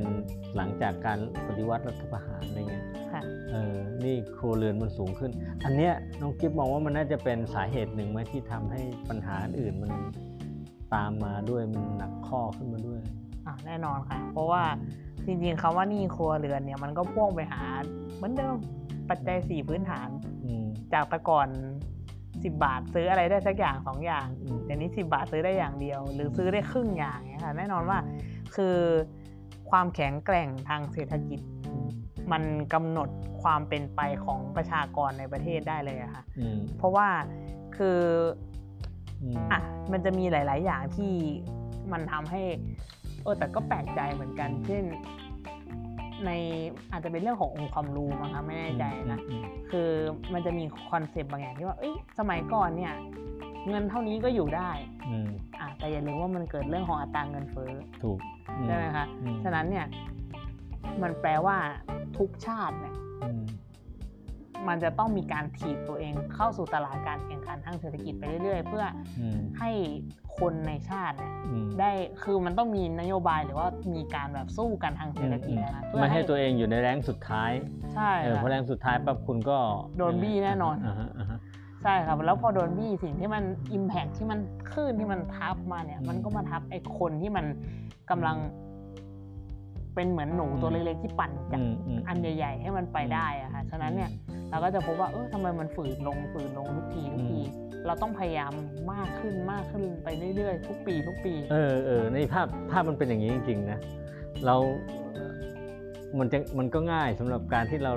เราจะโทษรัฐบาลอะไรอย่างเงี้ยนะแต่ว่ามันยิ่งใหญ่กว่ารัฐบาลก็คือระบบเศรษฐกิจที่มันเห็นที่มันเป็นอยู่มันเหมือนกับว่ามันฝืดลงจริง ๆ เรื่อยๆเรื่อยใช่ๆอืม ก็ถ้าเป็นอย่างนี้ปัญหามันก็ยิ่งหนักหนักขึ้นใช่ไหมแล้วสภาพปัญหาแวดล้อมมันก็ยิ่งจะมากขึ้นอืมใช่ค่ะคือแน่นอนว่าต้องยอมรับว่าอะอันเนี้ยไม่ต้องพูดถึงแค่รัฐบาลแต่หมายถึงว่า แต่คนที่เขาเรียกว่ารัฐเองเนี่ยถ้าจะเข้าไปเล่นเวทีระดับโลกเพราะรัฐก็คือผู้เล่นคนหนึ่งในเวทีระดับโลกใช่ไหมใช่คะใช่ฉะนั้นเนี่ยในระดับโลกแปลว่าทุกประเทศ ก็ต้องเอารีซอสที่ดีที่สุดของตัวเองรวมถึงสมองมันสมองกลยุทธ์อืม ที่ดีที่สุดเอามาอืมเพื่อให้ตัวรัฐของเขาเองเนี่ยได้อยู่ได้ได้สเต็กที่มันชิ้นดีอะอืมฉะนั้นเนี่ย ก็ต้องยอมรับว่าแน่นอนการแข่งขันมันก็จะรุนแรงขึ้นทุกครั้งทุกปี เพราะว่ามนุษย์มีการพัฒนาไปข้างหน้าอืมอืมฉะนั้นถ้าไม่เตรียมตัวไม่เตรียมความพร้อม หรือว่าไม่มีศักยภาพเพียงพอมันก็แน่นอนอืมว่าเราจะตกอยู่ในแรงล่างแล้วเมื่อไหร่ที่คุณอยู่แรงล่าง คุณก็จะคบกับความฝืนลำบากแน่นอนที่มันหนักเข้าไปใหญ่อืมถ้าเกิดไปอยู่ในแรงล่างเนี่ยหมายความว่าในทางเศรษฐกิจคุณก็ย่ำแย่แล้วในขณะเดียวกันเสียงเรียกร้อง การกดดันจากคนที่อยู่ข้างล่างที่เขาลำบากมันก็จะรุนแรงมากขึ้นใช่ไหมใช่ค่ะรุนแรงมากขึ้นก็อาจจะนำไปสู่ภาวะอะไรของความขัดแย้งทางการเมืองหรืออะไรที่มันมากกว่ามากกว่าที่ที่นั่นอยู่นี้อะไรเงี้ยใช่ครับไม่ว่าจะเป็นเรื่องของอ่าอ่าอาจจะมีการเรียกร้องมีความขัดแย้งทางการเมืองหรือแม้กระทั่ง เราก็จะพบว่าปัญหาความรุนแรง แม้กระทั่งในครอบครัวก็เพิ่มขึ้นปัญหาการดื่มเหล้าที่เราเคยเห็น มันก็จะพุ่งขึ้นไปอีกปัญหายาเสพติดมันก็จะพุ่งตามไปอีกอืมทุกอย่างมันจะเขาเรียกว่าส่งผลกันเป็นลูกโซ่กันหมดอะค่ะคือในระดับเชิงบุคคลเองเนี่ยอืมอืมถ้าเรียกร้องหรือว่าเฮ้ยมีการแบบพยายามส่งเสียงอะอืมถ้าส่งเสียงเราไม่ได้ตะโกนจนคอแหบแล้วมันไม่สำเร็จคนจะไปไหน คนก็เข้าเข้าสู่คำว่าโหมดของความสิ้นหวัง อืมอ่าแล้วทีเนี้ยก็จะเป็นงานของสาธารณสุขอืมแล้วสิ้นหวังบ้างก็ซึมเศร้าบ้างก็ติดเหล้าอืมอืมอืมอย่างเงี้ยค่ะมันก็จะวนเวียนอยู่ในลูปเนี้ยคือต่อให้คุณเรียกว่าจะเป็นคนแก้ปัญหาหรือรัฐบาลดีแค่ไหนถ้าเกิดพอมันมันเรียกร้องแล้วมันไม่ได้ แล้วเกิดปัญหาทางเศรษฐกิจตามมารุนแรงแบบเนี้ย พอคนไปถึงหมดโหมดสิ้นหวังแล้วเนี่ยอันนั้นมันแทบแทบจะเรียกว่ามันใกล้ทิปปิ้งพอยท์ที่แก้ปัญหายากขึ้นยากขึ้นแล้วนะใช่อืค่ะมเพราะคนสิ้นหวังเนี่ยเขาไม่เอาเลยแล้วนะใช่เขาไม่เจรจาแล้วนะเขาแบบกลับเข้าไปสู่โหมดที่ฉันหมดอะไรตายอยากอะไรแบบเนี้ยใช่อืมแล้วก็ไม่ผลิต ไม่ผลิตก็ไม่สามารถแข่งขันได้ไม่ไม่นั่นแล้วอะไรเงี้ยใช่ค่ะก็คือเหมือนเก็บตัวเองเข้าเหมือนอ่าเหมือนหอยที่เก็บตัวเองเข้าเปลือกไม่เอาอะไรแล้วอืม เราก็จะ loss productive ไปอีก แล้วมันก็จะส่งผลกลับมาอยู่ในระบบอืมเศรษฐกิจอยู่ดีนี่เลยไม่พูดถึงว่าต่อไปเราต้องเผชิญกับปัญหาของสังคมที่สูงอายุเนาะคนใช่สูงอายุ แล้วคือดูสังคมที่คนสูงอายุแล้วคนเครียดด้วยหรือคนลำบากด้วยคนสิ้นหวังด้วยนี่โอ้โหน่าจะหนักน่าดูใช่ค่ะแล้วก็ยังไม่ต้องพูดคือ อันเนี้ยมันจะเป็นเรื่องของอะหรือต่อให้เราไม่พูดกันถึงเรื่องว่าความรู้สึกสิ้นหวังเป็นผู้ใหญ่ที่สิ้นหวังหรือว่าเป็นอะไร นึกถึงแค่ว่าผู้ใหญ่เนี่ยถ้าไม่ well being คนสูงอายุนะคะถ้าไม่อืม well being แม้กระทั่งเรื่องของปากท้องเนี่ยอืมแค่นี้ก็เดือดร้อนแล้วค่ะอืมอืมเพราะว่าแน่นอนว่า คนเนาะพออายุเยอะขึ้นอืมอืมมันก็มีการลอสของมวลกล้ามเนื้อใช่มีการลอสของอะไรถ้าคุณทุกโภชนาการ มีอาหารหรือว่ากินมั่งไม่กินมั่งอืมสิ่งที่จะมาเยือนผอมแห้งแรงน้อยไม่มีแรงก็พัดตกหกล้มกันไปอืมหรือว่า บางทีมันอาจจะจำไปสู่โรคอื่นๆอย่างเงี้ยค่ะหรือแม้กระทั่งว่า เอ้ยแม้กระทั่งสมองเสื่อมอืมอืมอืมสมองเสื่อมก็จะมันเกี่ยวข้องไปหมดเลยมาอาจจะมาเยือนเร็วขึ้นอ่าฮะเพราะไอการทุกโภชนาการมันขาดวิตามินที่จำเป็นอืมอืมฉะนั้นแล้วพอสมองเสื่อมคนหนึ่ง เกิดสมองเสื่อมเกิดอะไรขึ้น ก็เป็นปัญหาสังคมอันนี้คือนั่นไปอีกเขาเรียกว่าอะไรฉากทัดซีเน r ร o หนึ่งที่เห็นที่มันมีโอกาสเป็นไปได้ ถ้าเกิดว่าเราเป็นไปอย่างนี้ต่อไปใช่ไหมเทรนด์มันอาจจะไปแบบนั้นเลวร้ายใช่แต่ถ้าเกิดว่าน้องกิฟมีมีอำนาจหรือมีบทบาทหรือมีอะไรที่สามารถที่จะเปลี่ยนแปลงได้อะไรเงี้ยนะทางออกของสิ่งที่น้องกิฟเสนอเนี่ยมันควรจะเป็นยังไงต้อง สมมุติจุดเนี้ยตอนนี้เราอยู่ที่ crossroad เราอยู่ที่ทางกี่แพร่งไม่รู้แหละ แต่ว่ามาถึงจุดเนี้ยอะถ้าปล่อยไปตามนี้มันเลวร้ายแน่เราจะทำยังไงดีทางออก จริงๆแล้วถ้าถามส่วนตัวก็ต้องมองก็ในส่วนของงานที่เองนะอืมที่มองว่าถ้า มาทุ่มทุนทุ่มแรงกับงานตัวเองเนี่ยถามว่าได้ไหมมันได้ แต่มันก็คือปลายน้ำอยู่วันยังค่ำมันปลายน้ำใช่แล้วครับเป็นงานเฉพาะฟันเฟืองหนึ่งอะไรเงี้ยใช่ค่ะคือจริง ๆ แล้วเนี่ยมันจะต้องแทกเหงือกขึ้นไปให้ได้ถึงต้นน้ำก่อนอืมก็หมายความว่าในอันดับแรกเลยเนี่ยคิดว่าการถักทอเครือข่ายให้มันเชื่อมกันระหว่างสาขาวิชาต่างๆอะอืมมันควรจะต้องพูดคุยกันได้แบบเปิดกว้างแลกเปลี่ยนข้อมูลกันอืมเพราะตอนเนี้ย แม้กระทั่งคอนเน็ชันแบบเนี้ยเรายังไม่มีอืมไม่มีพอที่จะแบบอืมเฮ้ยเออ ถ้าจะช่วยคนนี้ให้ครบมิติเราต้องไปหาใครบ้างใช่แล้วเขาจะวิลลิ่งอืมที่จะคุยกับเราไหมอืมซึ่งเรายังไม่มีตรงนี้เลยค่ะหรือไม่แบบการช่วย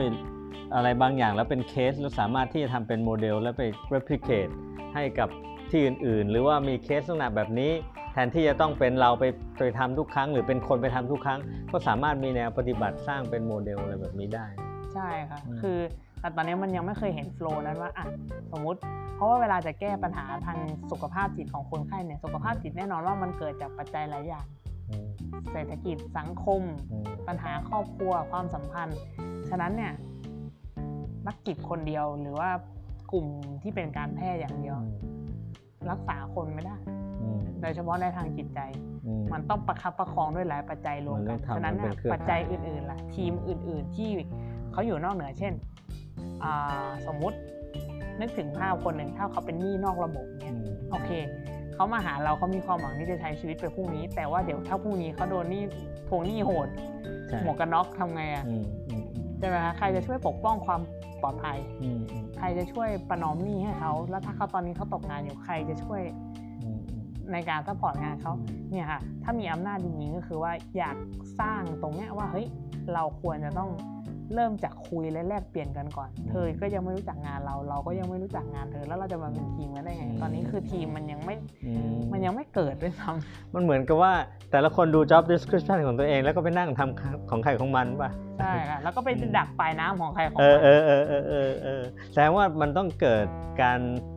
เขาเรียกอะไร integrate ใช่ไหมบูรณาการของของงานในส่วนของงานในในโรงพยาบาลหรือในสถาบันที่ดูแลเรื่องนี้ก่อนอะไรเงี้ยใช่แต่ถ้าเกิดน้องกิฟขยับขึ้นมาหน่อย ถ้าเกิดอยู่ในกระทรวงล่ะ เป็นกระทรวงอะ กระทรวงมันควรจะทำยังไงกับกับปัญหาแบบนี้ หมายถึงในระดับของกระทรวงเช่นกใช่ระทรวงใช่สาธารณสุขอกย่างระทรวงเดียวสาธารณสุขหรือ แม้แต่กระทรวงอะไรนะ มั่นคงอะพัฒนามนุษย์และมั่นคงอืม คือจริงๆแล้วมันต้องโอ้แต่พูดคำนี้มันก็จะดูแรงกันนะแต่ก็อืมพูดอันนี้ความเห็นส่วนตัวแล้วกันอืมอืมมองว่ามันต้องเริ่มจากการเขาเรียกว่าพูดความจริงกันจริงอืมอืมมันก็ไม่แรงนะจริงๆๆมันใช่เป็นค่ะสิ่งที่เพถูราะกว่าต้องทุกวันนี้มันกลายเป็นว่าเราพูดกันด้วยตัวเลข ซึ่งมันไม่จริงอืมเขาใครบอกว่าตัวเลขหลอกกันไม่ได้บอกว่าหลอกได้อืมฉะนั้นเนี่ย ถ้าในระดับที่เป็นผู้มีอำนาจเนี่ยแปลว่าจะต้องเข้ามาเป็นเพลเยอร์จริง ๆ ลงมาฟัดกับมันจริง ๆ ว่าเฮ้ยจริง ๆ แล้วเนี่ยอืมไอ้ก้อนความเชื่อที่เราเชื่อมาตลอดว่าโมเดลของ หรือศัตรูของกระทรวงเรามันคือสิ่งนี้นะมันคือสิ่งนี้จริงๆไหมอืมอืมมันใช่ไหมอย่างเงี้ยค่ะมันต้องเกิดการรีโมเดลแล้ว ต้องมานั่งทบทวนกันใหม่ว่าเฮ้ยทิศทางของเราตอนเนี้ยกลยุทธ์ของทีมเราอืมเช่นทีมสาธารณสุข เรากำลังสู้กับสิ่งเนี้ยอืมเอ๊ะหรือว่า 20-30 ปีที่ผ่านมาเราสู้ผิดสิ่งมาตลอดอืมเราสู้กับศัตรูผิดตัวมาตลอดอืมอืมอืมอย่างเงี้ยค่ะมันอาจจะต้องเกิดการปรับกระบวนยุทธ์อะไรใหม่ ยกตัวอย่างเหมือนกับว่า สาธารณสุขอ่าเรามีจำนวนคนผู้ป่วยโรคนี้จำนวนลดลง เราถือว่าเราประสบความสำเร็จ ใช่ค่ะใช่ไหมใช่ค่ะแต่ว่าไอ้ตัวเลขแบบนี้มันหลอกได้ไหมเอาได้ค่ะอืมอยากให้คือ มันอาจจะบอกว่าเอ้ยเรามีเลคคอร์ดในระบบมีอะไรเงี้ย แต่ยังไงเรื่องของตัวเลขมันแมนิปูเลตกันได้อืมอืมใช่ค่ะอันนี้คือสิ่งที่น้องกิ๊บบอกว่ามันไม่จริงเป็นการพูดไม่จริง ถ้าเกิดตัวเอาเอาข้อมูลจริง ๆ มาว่ากันแล้วก็เอาเอาเอาความจริงมาว่ากันจะได้แบบแก้ปัญหาได้จริงใช่ค่ะๆอืมคือเพราะว่าปัญหาก็คือว่า คุณอะอีกอย่างหนึ่งก็คือว่ามันก็จะไปสู่คำถามต่อไปที่น่าสนใจว่าสมมุติถ้าเราอยู่ในระดับนโยบายอืมreport ที่เราได้มาอืมเรารู้ได้ไงว่ามันจริงเออออะไรคือความจริงจริงเอๆอแน่เออสถานการณ์ข้างนอกนั่น มันเป็นอย่างนั้นจริงไหมอืมอย่างเงี้ยค่ะอืมคือถ้ามีอำนาจ คนมีอำนาจก็จัดควรการจะต้องรื้อระบบใช่ข้อมูลค่ะ Big Data เอาให้มันแบบนั่นจริง ถ้าเกิดยังมองว่าเฮ้ยคนเป็นโรคตับลดลง เอาเข้าจริงข้อมูลเหล่านี้เราอาจเชื่อถือไม่ได้ก็ได้ ใช่ อืมมีคนที่เป็นโรคตับแต่เขาล้อจากในระบบไหมอืมคนที่เขาเป็นตับแต่เออมันเป็นไรปล่อยกูตายตรงเนี้ย อืมเอาเข้าจริงๆเรา อันนี้เราไม่ได้แบบเขาเรียกอะไร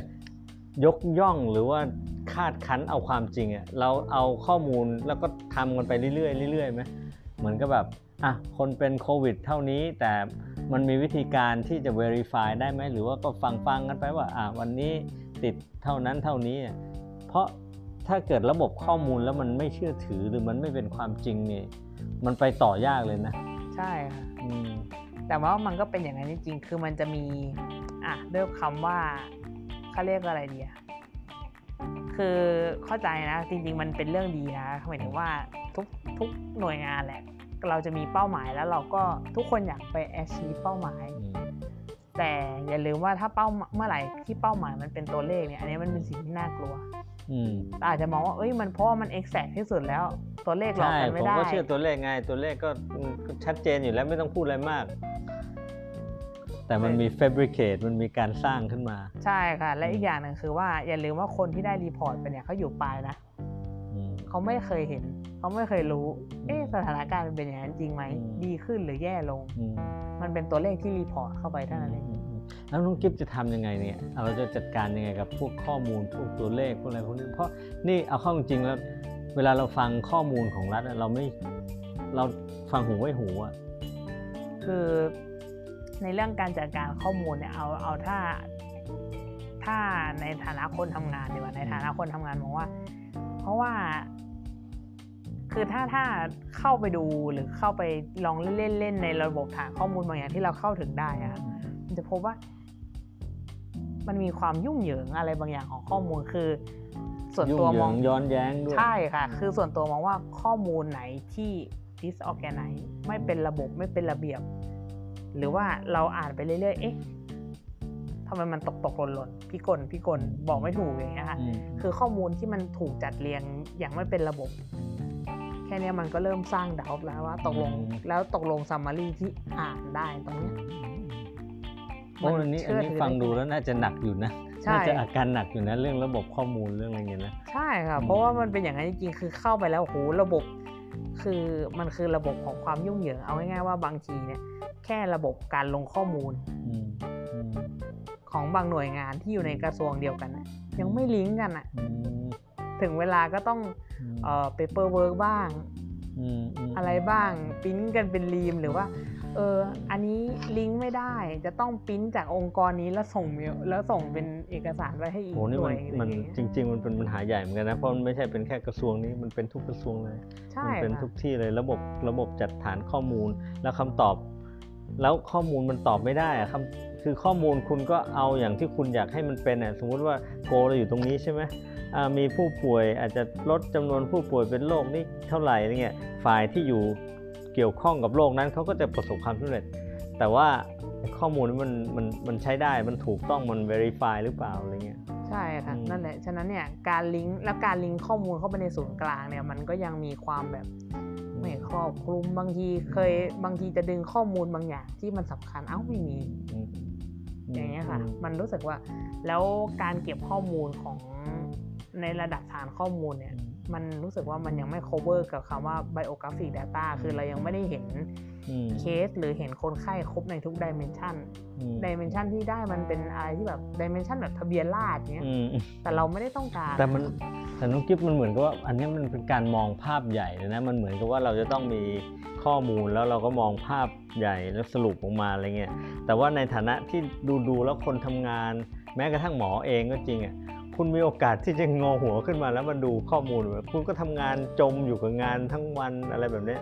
อืมใช่ค่ะยกเว้นคุณจะเป็นสายวิจัยสักหน่อยขึ้นมาสักหน่อยเงี้ยอืมคุณจะได้มีโอกาสได้เป็นโลดแล่นในกลุ่มในกองข้อมูลนี้บ้าง แล้วก็จะพบความจะบอกว่าอะไรดี ความผิดปกติผิดปกติของมันเพราะว่าบางทีมันเหมือน ถ้าส่วนตัวมองว่ามันเหมือนกับการอะเอาคอมพิวมีคอมพิวเตอร์เครื่องหนึ่งซึ่งมีข้อมูล สักพักหนึงเอามาซ้อนด้วยกระดาษอืม เอากระดาษซ้อนเสร็จเอ้าคอมพิวเตอร์อีกเครื่องหนึงซ้อนๆซ้อนๆกันไปฉะนั้นเนี่ยข้อมูลบางอย่างก็ดึงไม่ได้ เพราะมันอยู่ในกระดาษอืมข้อมูลบางอย่าง ดึงได้เพราะมันอยู่ในคอมพิวเตอร์ แต่ข้อมูลแล้วจากเอาข้อมูล 2 ชิ้นเนี้ยมาเหมือนกันมันเหมือนไม่ได้เพราะมันคนละแพลตฟอร์มเนี้ยอืมแค่นี้มันก็จบแล้วค่ะมันเอก็ต้องอเอาเข้าจริงๆกายพี่มองว่ามันเป็นปัญหาใหญ่มากเลยนะใช่เพราะว่าเราไม่ได้เอาข้อมูล เราไม่ได้สร้างข้อมูลบนฐานของความเป็นจริงหนึ่ง แล้วเราก็ไม่ได้เอาข้อมูลเหล่านั้นน่ะที่ verify แล้วมาใช้เพื่อจะแก้ปัญหาใช่ไหม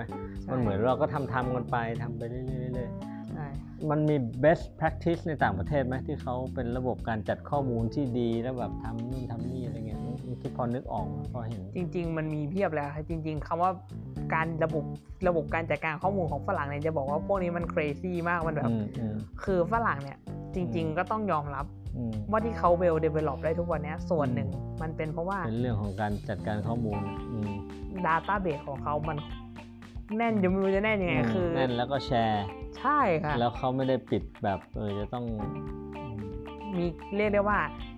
ถ้า ต้องถามว่าจะย้อนกลับไปสักเท่าไหร่ล่ะอืมอย่างเงี้ยเพราะว่าเท่าที่อะ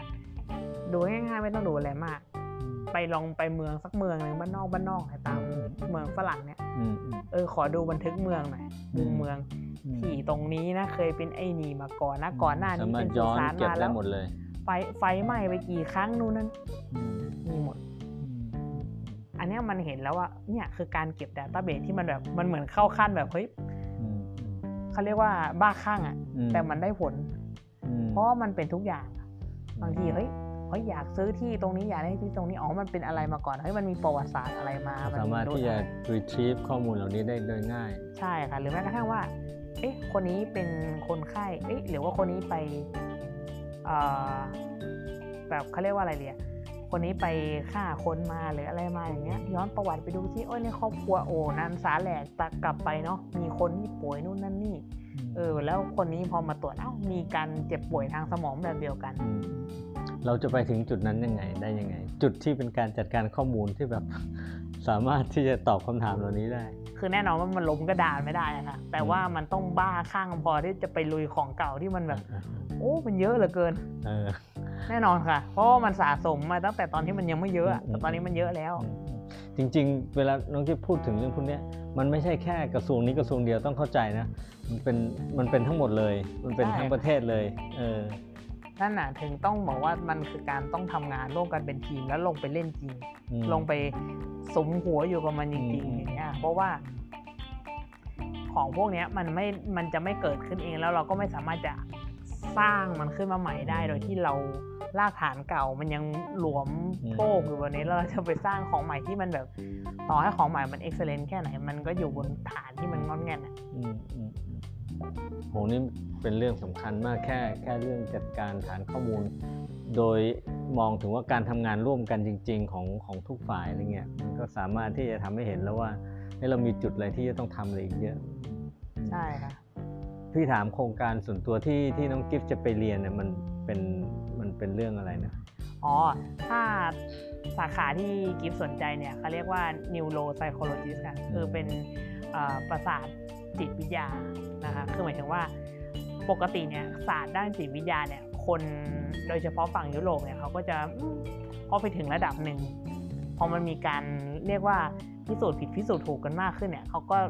รู้สึกว่าเอ๊ะตกลงจิตวิทยานี่มันปาหีหรือเปล่าเนี่ยอืมมันเชื่อถือได้จริงไหมเนี่ยอะไรเงี้ยฉะนั้นเขาก็ต้องพยายามเอา theory หรือว่าเอาสิ่งที่พิสูจน์สิ่งซึ่งพิสูจน์ได้มาจับซึ่งสิ่งหนึ่งก็คือนิวโรหรือว่าระบบประสาทอืมเออถ้าคุณบอกว่า brain มัน connect กับ mind brain and mind ใช่ไหมคะฉะนั้นเนี่ยมันก็ต้องมี part ที่เออมันอธิบายได้ ซึ่งฉะนั้นเนี่ยมันก็คืออีกความพยายามหนึ่งที่จะทำความเข้าใจจิตอืมผ่านการสั่งการของสมองเพราะเราเชื่อว่าสมองคือทุกอย่างเอ๊ะเรามา matching กันที่มันมีส่วนไหนที่มัน co กัน มันทำงานร่วมกันองเรียกงี้ว่าเราอาจจะไปหาจุดที่เป็นจิตไม่ได้ แต่เราจะต้องรู้ว่าเออเวลาจิตคิดอย่างนี้ทำเรื่องแบบนี้เนี่ย สมองมันทำอะไรบ้าง มันมีบทบาทยังไงใช่ค่ะ อย่างน้อยๆเนี่ยมันก็เหมือนการทำให้จิตมีตัวตนขึ้นมาในระดับหนึ่งอืมอืมฉะนั้นเนี่ยซึ่งมันกระโดดไปสู่สายของความเป็นวิทยาศาสตร์มากกว่ามากกว่าจิตวิทยาเดิมใช่ค่ะมากกว่าจิตวิทยาเดิมๆที่แค่ว่า เอ้ยอะถ้าแบบจิตวิทยาสมัยก่อนตั้งแต่ยุคหินก็คือไอ้นี่ดูผีสิงกันอะไรเงี้ย อ่า เราก็แบบเฮ้ยเราเลิกถูกผีสิงแล้วอะไรๆเงี้ยอืมอืมเอ๊ะหรือว่า พอจิตวิทยารุ่นยุคแรกๆก็จะแบบเอ๊ะหรือว่ามันมีเมือก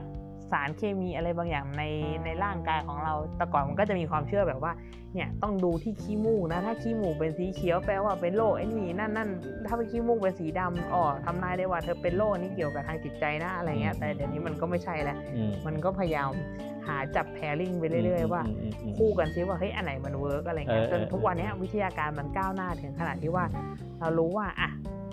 ถ้าคำเมืองเขาก็เรียกผีบ้าหรือว่าคนบ้าเนี่ยค่ะอืมเราก็จะมองว่า เออ คนบ้าเนี่ยเพราะว่าจิตหลุดไปอืมใจลอยไปไหนเราก็ไม่รู้อะไรเงี้ยค่ะอ่าแล้วในเชิงสมองอะมันเกิดอะไรขึ้นกับสมองของเขาบ้างทีเนี้ยก็ไป explore ก็เลยพบว่า เออ สมองมันก็แปลกไปจากคนปกติอืมอ่าฉะนั้นเนี่ยแสดงแล้วว่ามันต้องมีส่วนเกี่ยวข้องแน่เลย ใช่ค่ะ ในเบรนมีมาอยู่นั่นเองอืมในเบรนมีมาอยู่นั่นเองฉะนั้นเนี่ยมันก็เลยแบบ เออ เป็นสาขาที่น่าสนใจ เพราะว่าหนึ่งมันเป็นวิทยาการที่ไปข้างหน้า แต่มันช่วยทำให้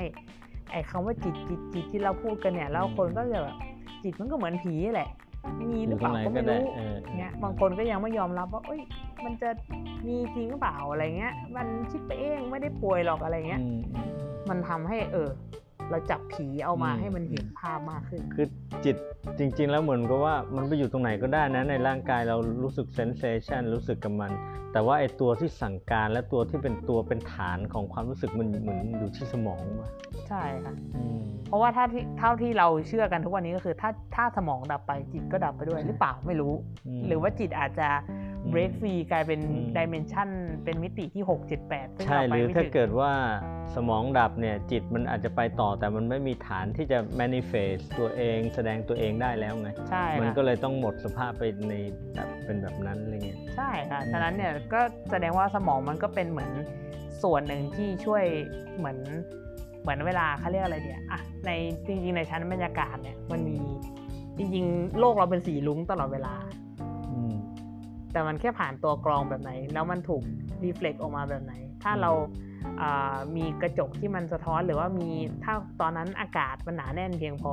มัฝนนก็เห็นตกเป็นสีมารุ้งอะมันก็เห็นเป็นสีลุ้งอืมซึ่งจริงๆมันมีเนี่ยตอนนี้มันก็มีอย่างเงี้ยแต่ว่าความเป็นจริงก็คือว่าเรา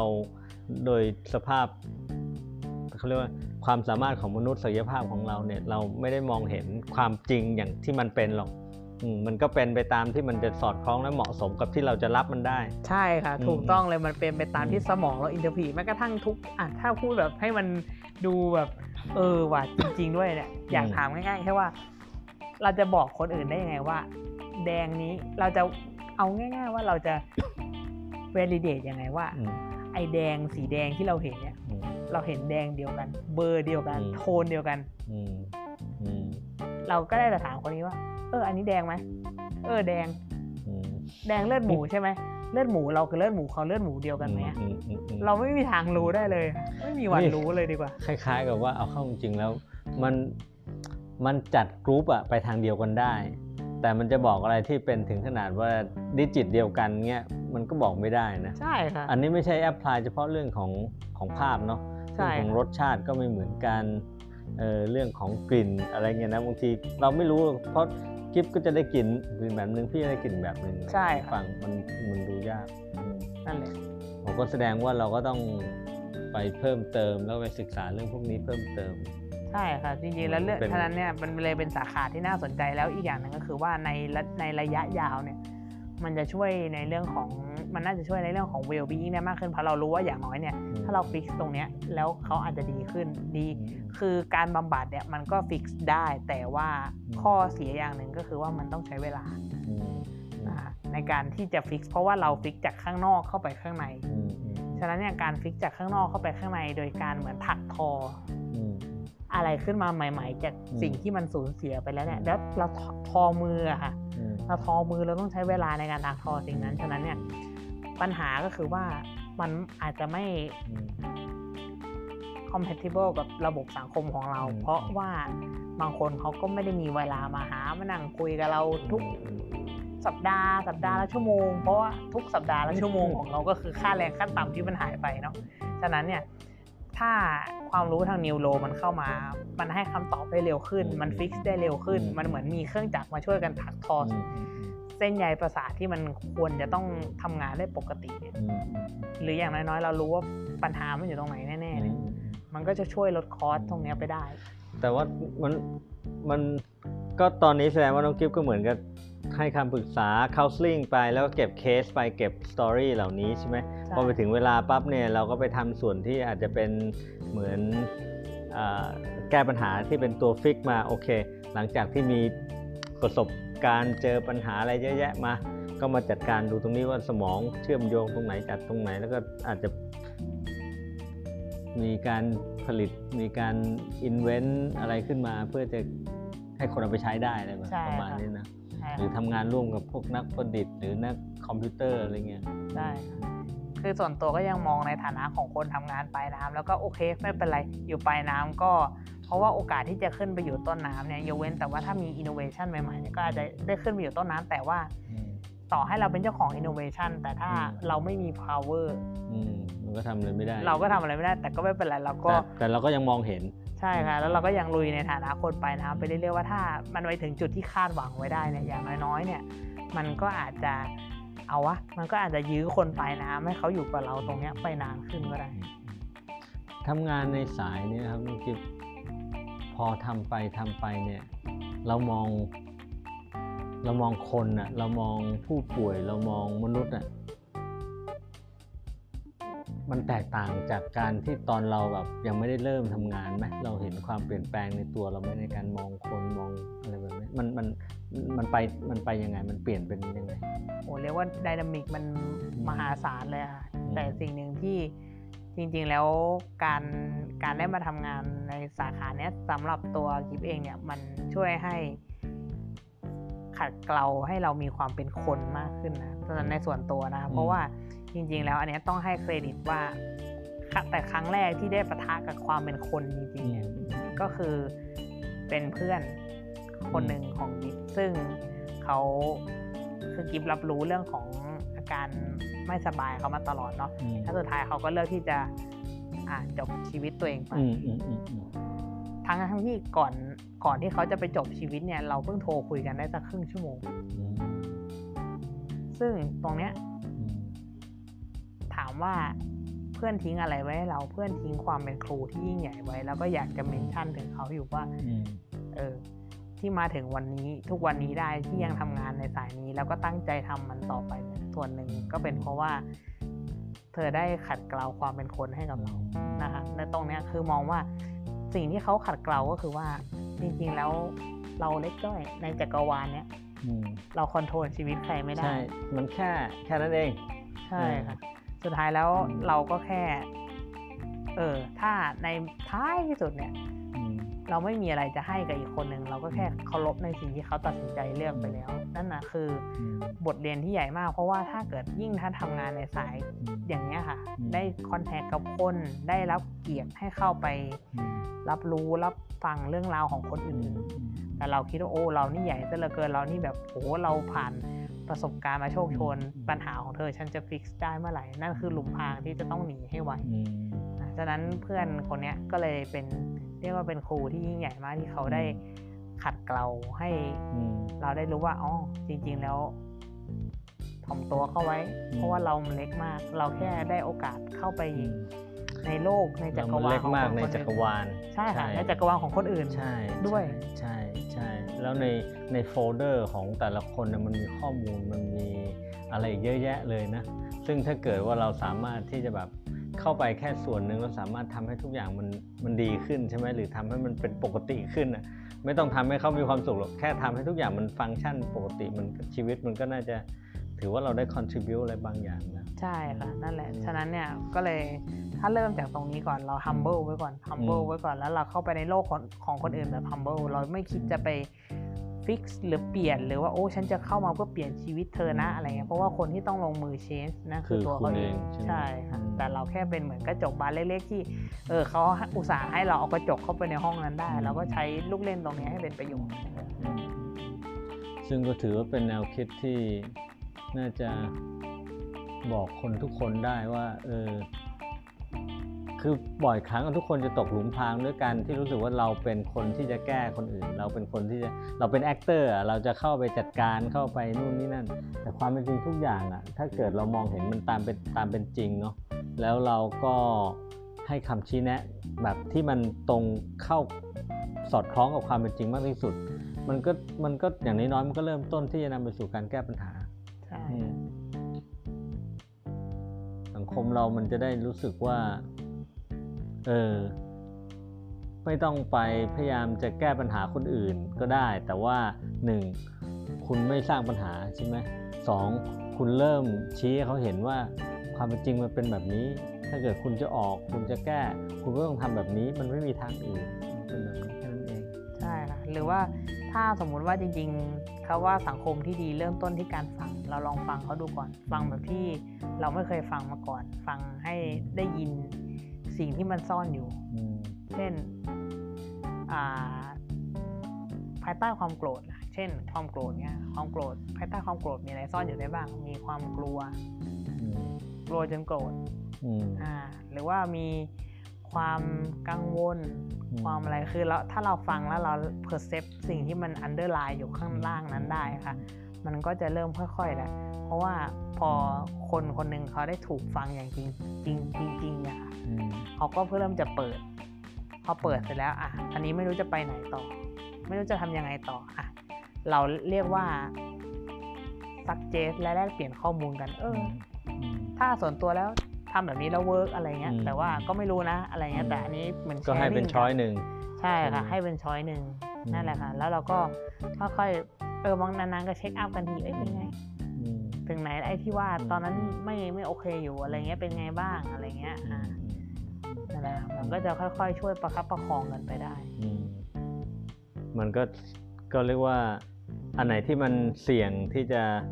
เจ็บปวดมาก มันก็เจ็บปวดน้อยลง หรืออันไหนที่จะรุนแรงมันก็เบาบางลงใช่คอัรันบไหนที่เบาบางแล้วมันก็อาจจะหายไปหายมันก็จะใช่หายไปได้เลยใช่เพราะบางทีเราก็อาจจะต้องการเออ หรือว่าแบบ ถ้าเราเหมือนเราก็ไม่รู้จะแนะนำยังไงเหมือนกันก็เออ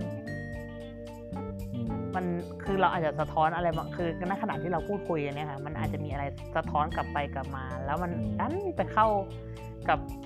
ใจหรือว่าไปเข้ากับเฮ้ยเออหวานเรา เออ เราไม่เคยมองมุมเคยเคยคุยกับใครแล้วรู้สึกว่า เออ เราไม่เคยมองอันนี้มุมนี้มาก่อนเลยว่ะอืมเนี่ยอืมแค่มันนั้นก็ได้อะไรขึ้นมา ใช่มัค่ะก็ได้ปัญญาได้ความคิดอะไรใหม่ใช่ค่ะมุมใหม่ที่มันเปิดขึ้นมาเนี่ยมันอาจจะลีดไปสู่การแก้ปัญหาของคนคนนั้นก็ได้โดยที่เรา เราก็ไม่ได้ทำอะไรเราแค่แค่สะท้อนไปสะท้อนมาก้องแกงก้องแกงอ้าวๆใช่มันดันใช่ชิ่งไปเปิดใช่ประตูที่ไม่เคยถูกเปิดมาก่อนเนี่ยอ่าแล้วเขาก็ลองอันนี้เจ้าตัวเขาจะเลือกเดินลองเดินเข้าไปดูไหมอืมอ่าลองเดินเข้าไปเฮ้ยเวิร์กอืม เนี่ยค่ะมันก็ทุกอย่างมันก็ดีขึ้นได้แล้วผมน้องน้องกิฟสรุปสรุปและสรุปให้สรุปรายการให้พี่เลยว่า เราต้องฟังเนาะอืมใช่ต้องฟังแล้วก็มันก็จะค่อย ๆ ทุกอย่างมันจะค่อยๆนั่นออกมา ขอบคุณน้องกิฟมากได้เลยครัค่ะบผมยินดีมากค่ะขอบคุณค่ะโอเค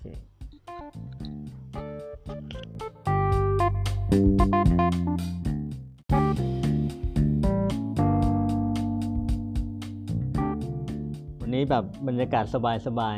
ได้ค่ะดีเลยครับๆส The บายจริง listener จะใช้คำว่า the listener listening to anyone is worthwhile อืมก็คือคอนเซปต์ของเราก็คือ เราจะฟังคนทุกคน เราจะไม่จัด เราจะไม่ตีความ แต่เราก็จะให้เขาอาบอกในสิ่งที่เขาเป็น หรือสิ่งที่เขาเห็นหรือสิ่งที่เขารู้สึก มันก็จะมันก็จะทำให้รู้สึกว่าจริง ๆ แล้ว เราฟังใครก็ได้ แต่ว่าเราต้องหาคนคนนั้นเขาจะมีคอนเทนต์เขาจะมีเนื้อหาเขาอยู่ก็เริ่มต้นเดี๋ยวให้ให้น้องกิฟแนะนำตัวเองคร่าวๆสั้นๆ นิดนึงว่าเป็นเป็นใครแล้วทำงานอยู่ในส่วนไหนอะไรเงี้ยในฟิล์ม โอเคได้ค่ะ ก็ชื่ออลิสลากอร่มนะคะ ชื่อเล่นชื่อกิฟตอนนี้ทำงานเป็นนักจิตวิทยาคลินิกอยู่ที่โรงพยาบาลแห่งหนึ่งแล้วกัน ในจังหวัดเชียงรายอย่างเงี้ยค่ะอืมค่ะค่ะโอเคดีดีดีเพราะว่าวิธีที่น้องกิฟพูดก็คือน้องกิฟเลือกที่จะไม่ไม่พูดถึงชื่อเฉพาะอะไรแบบนี้นะอ่าเราจะได้ใช่ใช่เราจะได้ไม่ต้องไปกระทบกับใครอะไรเงี้ยอ่าคราวที่แล้วพี่ไปสัมภาษณ์ ไปคุยกับอาจารย์ท่านหนึ่งนะเขาทำเรื่องเรื่องเล่า เรื่องสุราพื้นบ้านอะไรเงี้ยแล้วในมุมมองของคนที่พูดถึงสุราหรือเหล้าหรือแม้แต่สุราพื้นบ้านก็ตามเขาจะมองเป็นลบไปหมดเลย เขาจะมองว่ามันเป็นสาเหตุของการทะเลาะมันเป็นสาเหตุแห่งความรุนแรงในครอบครัวนู่นนี่นั่นซึ่งมันก็มีส่วนของความเป็นจริงอะเนาะแต่ว่าพอคุยคุยไปแล้วก็ทำให้เห็นว่า เออ มันมันมีภูมิปัญญา มันมีองค์ความรู้อยู่อะไรเงี้ยครั้เนี้ยของน้องกิฟเนี่ยอยู่ในส่วนที่แบบน้องกิฟก็เหมือนกับเป็นเป็นนักจิตวิทยาเนาะใช่ค่ะครั้นี้ก็เหมือนกับว่าอ่ามันเหมือนกับมองสังคมทั้งสังคมแล้วแล้วน้องกิฟเป็นคนที่รับเหมือนรับมือสุดท้ายอะไรเงี้ยเป็นเป็นเป็นคนที่จะรับที่จะเยียวยาสังคมที่ป่วยอะไรแบบเนี้ยค่ะน้องกิฟมองเรื่องเรื่องเหล้าเรื่องสุราเรื่องอะไรพวกนี้โดยโดยรวมๆแล้วยังไงบ้าง ก็จริงๆ ส่วนตัวเนี่ยต้องบอกว่าเหล้าหรือพวกสุราอะไรต่างๆ ที่เรามองว่าเฮ้ยมันคือปัจจัยหลักที่ทำให้สังคมมันแย่ลงอะจริงๆมันไม่เคยใช่มาตั้งแต่แรก มมันเป็นปัจจัย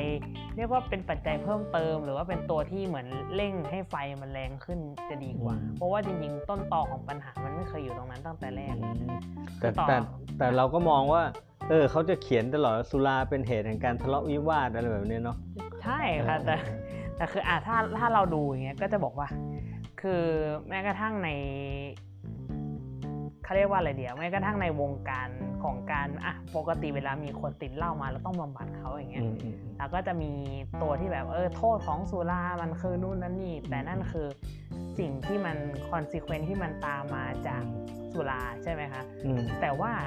ถามว่าจริง ๆแล้วจุดเริ่มต้นของปัญหาล่ะอืมอืมคือโอเคสสมมติปัญหาที่ตามมาจากเหล้าอาจจะมีความรุนแรงได้อืมอาจจะมีเขาเรียกว่า misuse อืม ใช้ผิด overuse overdose อ่าฮะอ่าเฮฮาปาร์ตี้กันกินเข้าไปจนแบบร่างกายรับไม่ไหว ใช่ค่ะ แต่ว่าทีเนี้ย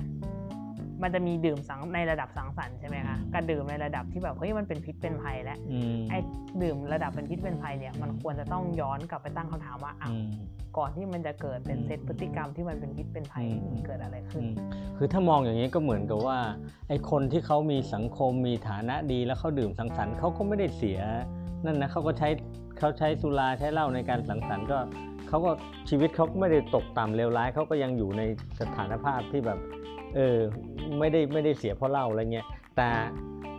ถ้าเกิดเป็นอย่างเงี้ยมันเหมือนกับว่าถ้าเรามองย้อนไปสิ่งที่มันจะเกิดขึ้นก่อนที่เขาจะมากินเหล้าหรือก่อนที่เขาจะมาติดเหล้าอะไรแบบนี้อันนี้มันน่าจะสำคัญกว่านะใช่ค่ะ ถ้าบอกว่า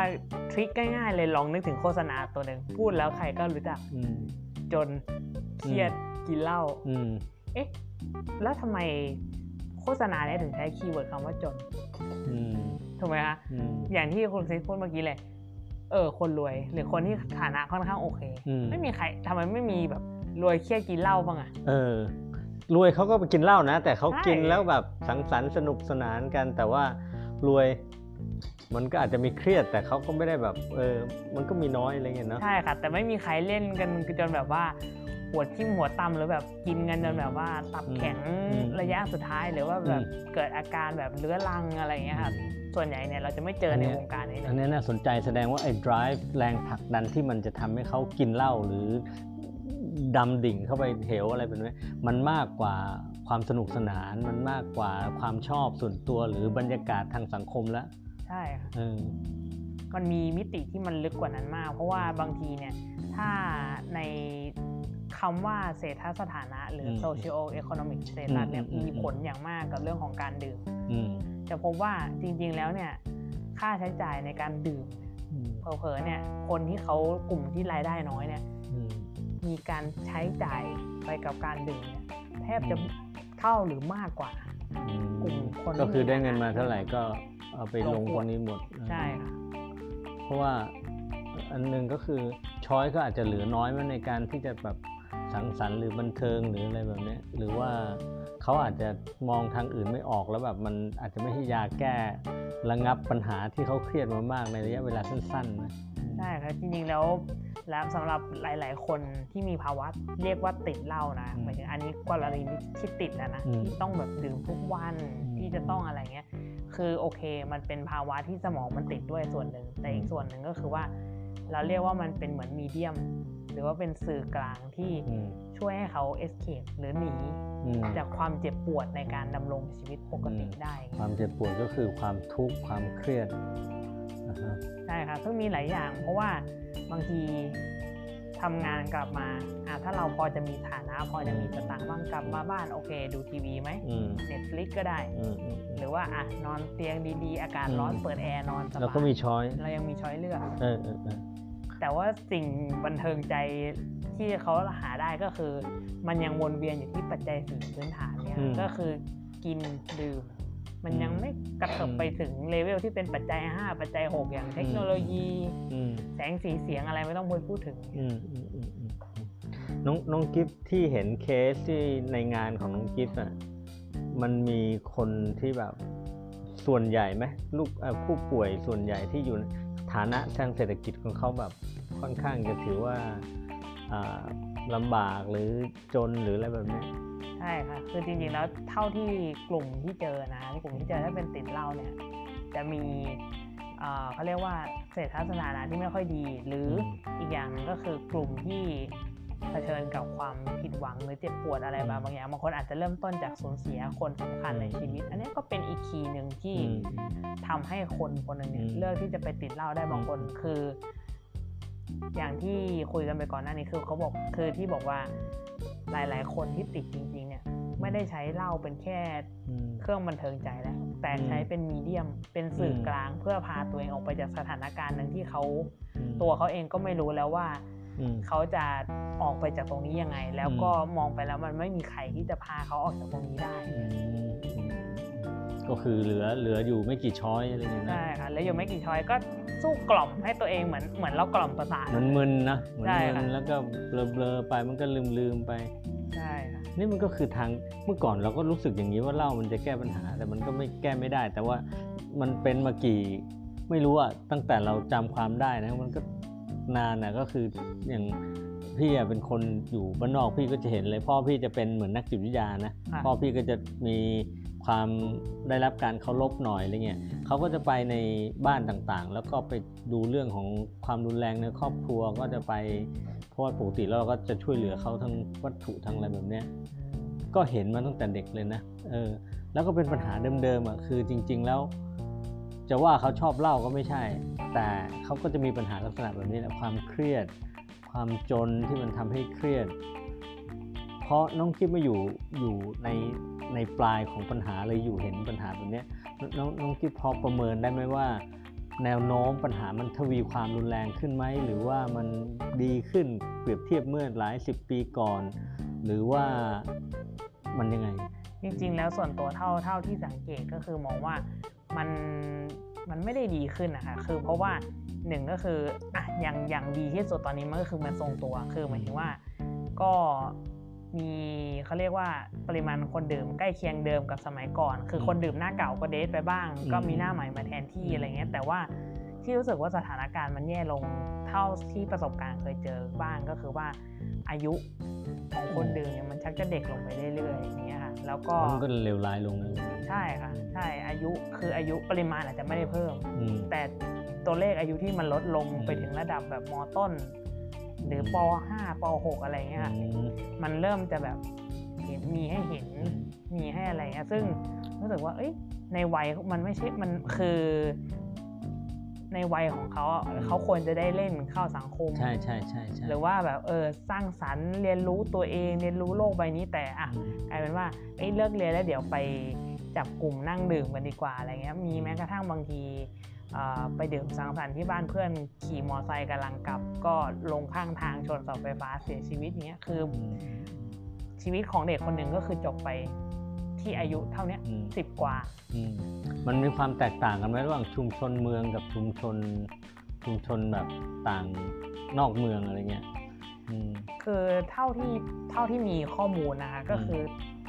พบว่าในแถบต่างจังหวัดเนี่ยจะค่อนอืมข้างนักดื่มจะอายุน้อยหน่อย อาจจะด้วยอืมหนึ่งคือ เขาเรียกว่ามันเหมือนค่านิยมหรือนอมอืมของสังคมอะคือเราไม่ได้ซีเรียสกับการที่เด็กจะดื่มอืมเด็กอยู่ในวงเล่าได้ เด็กใช่ดื่มได้อะไรเงี้ยค่ะแล้วก็คือมันมันดูไม่แปลกหรือว่าดูไม่เอ้ยไม่ซีเรียสอะไร แต่ถ้าเป็นในเมืองเนี่ยอันหนึ่งก็คือ อาจจะด้วยซื้อไม่ได้ ใช่เขาค่ะเข้มเข้มด้วยอะไรในด้วยร้าอะนไรก็อย่างจะไปนั่งดื่มนั่งนั่นเขาก็ตำหนิเราใช่ค่ะใช่แต่ว่าบ้านนอกเขาไม่สนใจใครใช่ก็ไม่ได้สนใจก็เออก็ พ่อกลายแม่เป็นก็ดื่ม ปู่อ่าย่าตายายบางทีก็ดื่มก็ดื่มด้วยกันอะไรกเงี้ลายยเป็นให้เด็คกวามลองเป็นความกล้าเป็นความเก่งดีใช่ค่ะอืมเป็นอย่างนั้นไป ถ้าเกิดว่าโอ้โหมันจะยังไงเนี่ยถ้าเกิดว่าเด็กอายุน้อยลงเรื่อยๆที่ที่เคสที่น้องกิฟเห็นนี่คือประมาณไหนสิบสิบสิบห้าสามไหมสิบสามสิบสามสิบสองเนี่ยค่ะในทางในทางร่างกายในทางสมองเนี่ยเขารับได้ไหมร่างกายขนาดเนี้สิบสามสิบสองนี่มันกำลัง มันพร้อมแล้วเหรอมันร่างกายมันรับในการดื่มได้นั่นเหรอคือแน่นอนว่ามันไม่พร้อมหรอกค่ะเพราะว่าคือถ้าถ้าอ้างอิงตามเขาเรียกว่าการพัฒนาของสมองเนี่ยคือสมองส่วนหน้าของเราคือ0 ถึง 7 ปี ใช่ไหมคะในการพัฒนาเพื่อให้เขาเติบโตขึ้นอืมแต่โอเคเขา stable แล้ว7ปีเขาจะไม่โตเพิ่มอืมแต่อย่าลืมว่าเขาไม่โตเพิ่มอืมแต่คุณใส่บางอย่างที่มันทำลายสมองส่วนหน้าเข้าไปอืมแต่ว่ามันก็จะเขาไม่มีมีปัญหา ใช่ค่ะ แทนที่มันจะผุพังสักตอนอายุแบบสมมุติเราจะเริ่มสมองเรามันจะเริ่มลดอืมถดถอยเนี่ยสักอืมสมมติ40 50อืมมันถดถอยกันตั้งแต่ 13อืมนี่คือความเลวร้ายของของสุราของไม่ใช่ของสุราของสารเสพติด เพราะว่ามันไม่ให้ผลสักทีเดียว ใช่ไหมค่ะแต่แต่มันจะให้ในตอนที่คุณอายุมากขึ้นมาเออใช่ค่ะแล้วคุณแก้อะไรไม่ได้แล้วเพราะ คุณกินไปเมื่อ 10 ปีที่แล้วใช่ไหมใช่แล้วมันมามันมาออกผลอันนี้โอ้โหมันน่ากลัวมาก ใช่ค่ะ ตรงเนี้ยมันน่ากลัวจริงๆเพราะว่าบางทีมันก็เลยพบว่าเอ๊ะแล้วอย่าลืมว่าสมมุติถ้าคนคนหนึ่งเนี่ยปกติ คนเรามีมีเหมือนเหมือนซื้อหวย คือเรามีโอกาสที่จะไม่เป็นสมองเสื่อม หรือสมองเสื่อมของเราอาจจะมาสัก 80 90 อะอันนั้นเราก็ไม่รู้เรื่องอะไรแล้วก็โอเค แต่ถ้าคุณเริ่มสมองเสื่อมกันตั้งแต่ 40 ปลายอืมๆ50อย่างเงี้ยค่ะหนึ่งคือเราเสียประชากรที่มีคุณภาพเหมือนแรงงานคุณภาพไป ต้องมาอุ้มแบกรับภาระตรงนี้ไปแล้ว ใช่ค่ะแต่อันนี้ทั้งหมดมันคือปลายทางมคือเหล้าเนี่ยพาเรามาถึงปลายทางตรงนี้ได้อะโอเคเหล้าเป็นแค่มีแต่เหล้าใช่เป็นยังเป็นแค่มีเดียมอยู่ดี มันไม่ใช่ใช่ว่าโหเหล้านี่คือแบบแล้วเฮ้ยนคือ เราไม่ใช่จะไปปีศาจตำหนิเหล้าว่าโอ้โหเหล้ามันเลวร้าย หรือจัดการต้องยุติเหล้านู่นนี่นั่น ถึงเอาเข้าจริงถ้าเกิดไม่มีเหล้าเรายังจะเดินทางมาถึงจุดที่คนเป็นโรคจิตโรคประสาทอ๋อแน่นอนค่ะ เพราะว่ามันไม่ได้แก้ปัญหาตรงไหน ใช่ค่ะ และอีกอย่างหนึ่งก็คือว่าอ่าโรคทางจิตเวชโรคอื่นอืมๆต่อให้ไม่มีเหล้าเป็นสื่อกลางอ่าอ่ามันก็เกิดได้ด้วยตัวมันเองอยู่ดี หรือด้วยสภาวะ ความตึงเครียดอืมปัญหาต่างๆ ในชีวิตอืมมันก็พามาได้ ฉะนั้นเนี่ยจะบอกจะมาบอกว่าเอ้ยงั้นถ้าเกิดพูดกันแบบ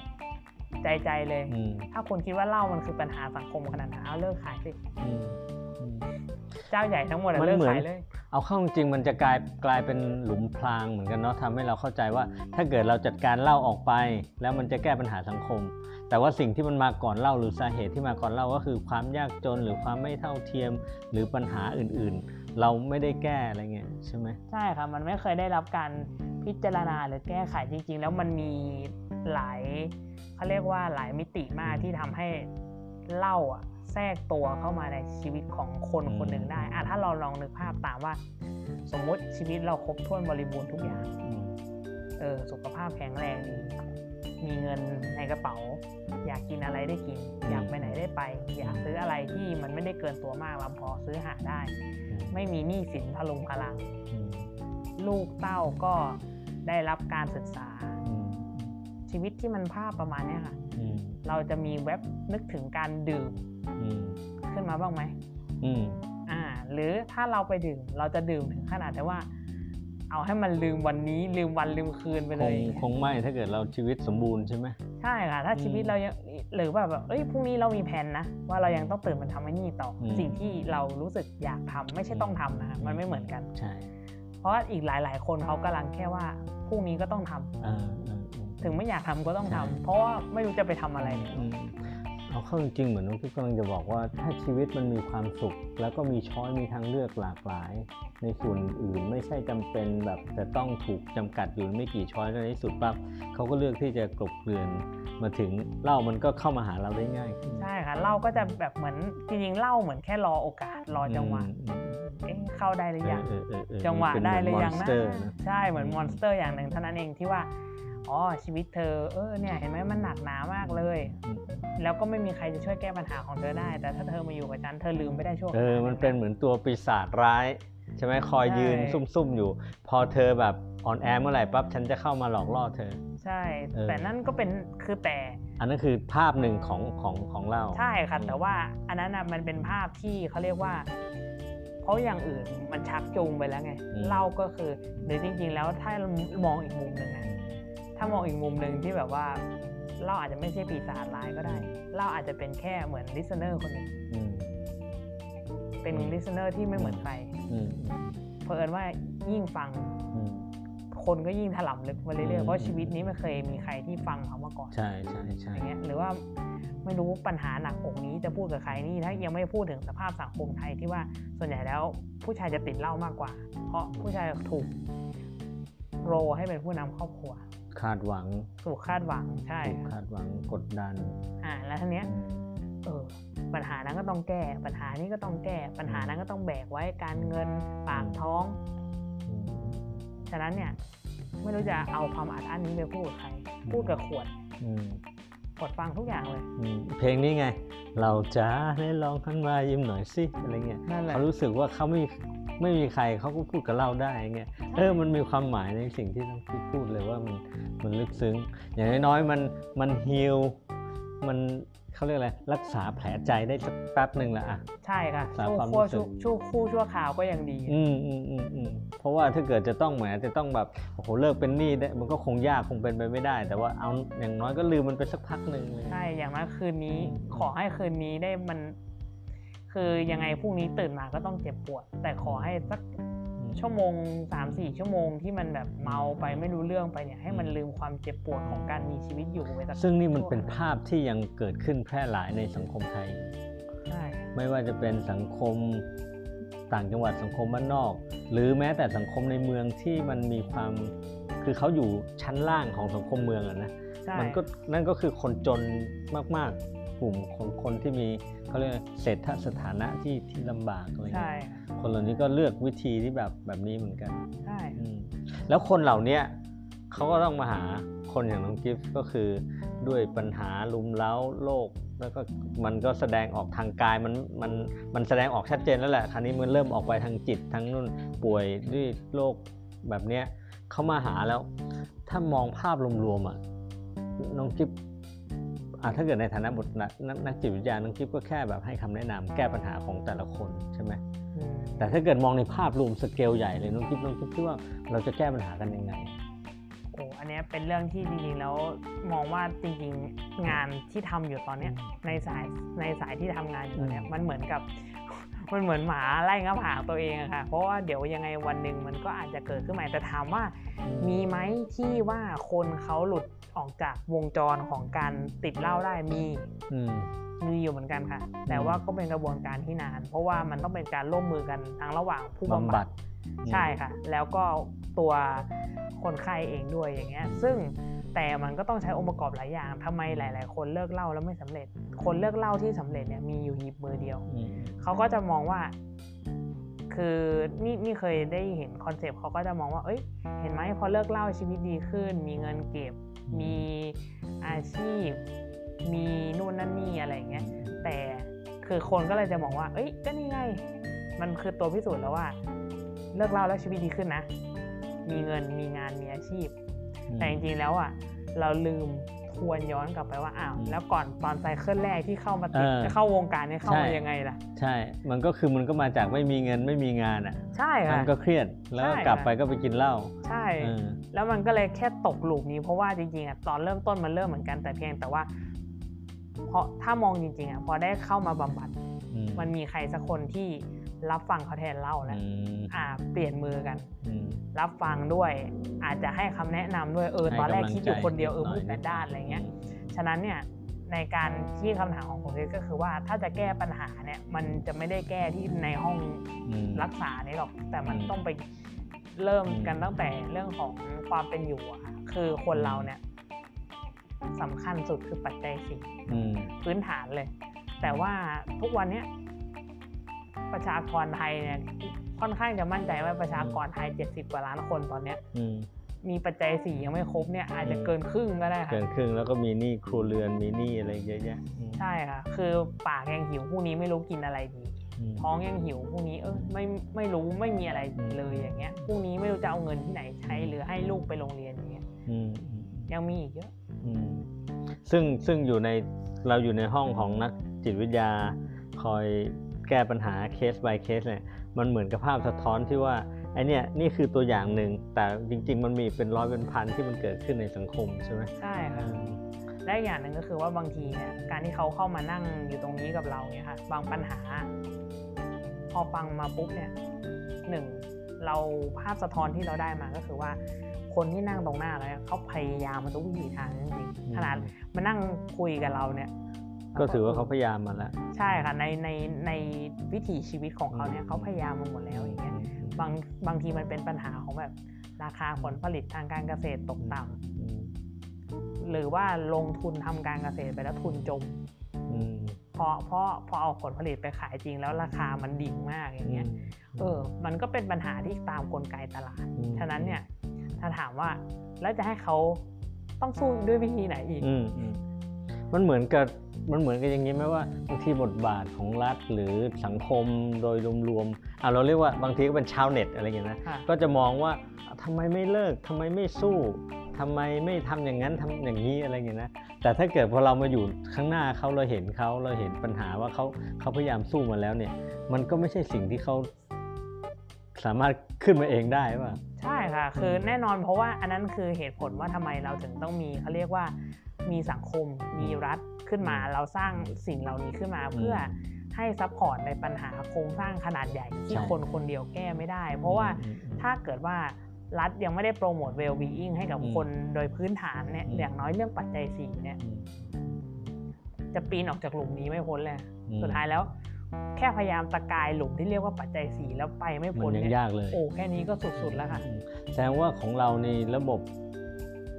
คืออะไรอะรัฐสวัสดิการมันยังห่างไกลไหมผมเรียกว่าห่างไกลมากแล้วกันค่ะเพราะว่าแต่เรามี 30 บาทนะเรามีรักษาโรค30 บาทอะอย่างอันนี้ก็ถือว่าเป็นสิ่งที่ค่อนข้างดีแล้วในในในแง่ของเรื่องการรัสุกขษาภาพนะคะอืมในเรื่องของสุขภาพอาจถือว่าเป็นยาหมวดยารักษาโรคแล้วกันอืมแต่ว่าเท่าที่เคยพบเจอคนไข้มาบ้างเนี่ยก็จะพบว่ามีจริง ๆที่เออเนี่ยพรุ่งนี้ ย้ายบ้าง ป้าบ้างบางคนกับพี่บ้าง ไม่รู้ว่าพรุ่งนี้จะเอาเงินที่ไหนไปซื้อกับข้าวอืมอย่างเงี้ยคือมีเยอะมาก มีเยอะมากจนกระทั่ง หรือบางคนที่เคยเจอแล้วรู้สึกว่าเออมันก็มีความเจ็บปวดอยู่ในนั้นเหมือนกันเนาะคืออ่าเรียกได้ว่าน้ำตาคลออะติดน้ำเหล้าไใช่ค่ะเรียกได้ว่าติดเหล้ากันจนคือเสียชีวิตเนาะอืม คือดื่มจนกระทั่งเสียชีวิตไปในที่สุดใช่อะใช่ไรพี่เงี้ยเคยเห็นนะพี่เคยใช่เจอเออมีคนกินจนแบบเสียชีวิตเลย ใช่แต่ว่าความน่าสะเทือนใจของคนที่เสียชีวิตคนเนี้ยก็คือว่า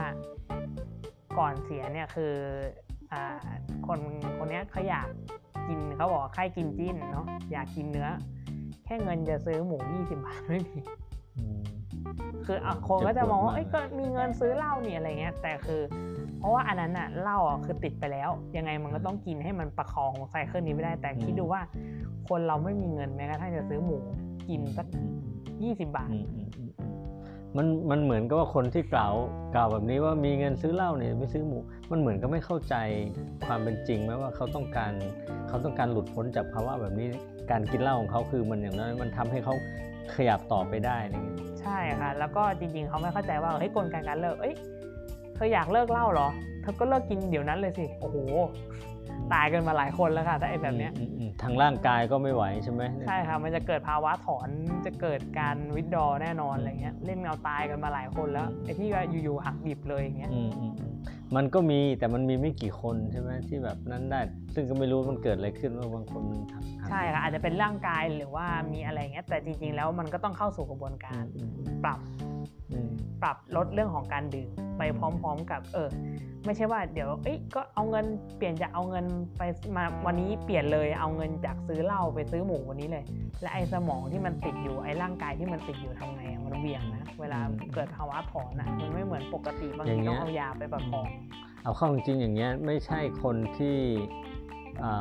ไม่รู้เรื่องว่ามันจะเลิกยังไงจะถอนยังไงเนี่ยไปบอกให้เขาทำแบบนั้นแบบนี้ มันก็ไม่ใช่สิ่งที่ทำได้ง่าย ๆ แบบนั้นแล้วก็ทำไม่ได้ในทางปฏิบัติเนาะร่างกายเขาอาจจะรับไม่ได้ หรืออาจจะเกิดอาการช็อกหรืออะไรแบบเนี้ยแต่ว่าสิ่งที่สิ่งที่สังคมแล้วก็สิ่งที่เหมือนกับเราเรามองผิดพลาดกันมาตลอดก็คือว่า เราไปมองอยู่แค่ตัวปัญหาของเหล้าว่านี่คือปัญหาก็ คุณกินคุณต้องกินแบบฉลาดสิ หรือคุณก็อย่าไปกินสิ คุณก็เลิกสิ แต่ว่าไอ้ความเจ็บปวดมาจากความจนแล้วมันนำไปสู่ความเครียดอะไรแบบเนี้ย มันก็เหมือนกับว่า เออปัญหามันใหญ่เกินไป ปัญหามันสเกลมันใหญ่เนาะ แล้วใช่เออแล้วมาถึงอย่างอย่างกิฟนั่งอยู่ในห้องเงี้ยอะแล้วคือทำกันยังไงอะ คือมันมีฝ่ายที่ไปช่วยเหลือเขาทางเศรษฐกิจต่อ หรือว่าคอยติดตามคน หรือว่าทำยังไงให้ ผู้ป่วยที่มาหาเราคนหนึ่งเขาจะแก้ปัญหาได้โดยทั้งระบบอะไรเงี้ยคือโดยมากอันนี้ก็ต้องพูดตรงๆว่าในระบบการบำบัดเนี่ยหนึ่งคือเราไม่มีทรัพยากรคนและเวลาที่มากขนาดที่ว่าเราจะไปเรียกว่าลงทุกบ้านทุกอืมอะไรได้ แต่ว่าอ่ากับเขาเรียกว่ากับคนไหนที่ยังพอมีแววจะไปต่อได้เราก็ support คือช่วงช่วงนี้มันเหมือนกับเราต้องเลือกอืมเอาคนที่พอมีแววจะไปต่อได้ แล้วก็ support เฉพาะคนกลุ่มนั้นก่อนอืมคนไหนที่ ดูแล้วเออยังจะซ้ำไปซ้ำมาอะไรเงี้ยอืมก็ไม่เป็นไรแต่ส่วนใหญ่แล้วเนี่ยตอนนี้ในสาธารระบบสาธารณสุขเนี่ยเขาก็จะมีกลุ่มบำบัดสำหรับคนเลิกเหล้าซึ่งถามว่าทำไมต้องทำกลุ่ม การทำกลุ่มเนี่ยค่ะคือเหมือนกับจริงๆไอเดียหรือคอนเซปต์เนี่ยมันมาจากต่างประเทศอืมคือเขาเรียกว่ามันเหมือนกลุ่มที่รอดจากอะไรสักอย่างหนึ่งอืมอืม เหล่านี้ก็คือคนที่รอดจากการติดเหล้าอย่างเงี้ยค่ะก็เหมือนให้รุ่นพี่มาเล่าให้รุ่นน้องฟังว่าเอออมผมผ่านตรงนั้นมาได้ยังไงอืมมีการแชร์ริ่งประสบการณ์ว่าแบบอืมเออต้องผ่านตรงนั้นมาได้ยังไงอะไรเงี้ยเขาจะรู้ว่ามันจะต้องเจอแบบไหนบ้างอะไรบ้างแล้วถึงเวลาจะทำยังไงอะไรเงี้ยเนาะใช่ค่ะเออตรงนี้อย่างน้อยๆมันก็จะได้ในแง่ของการเขาเรียกว่า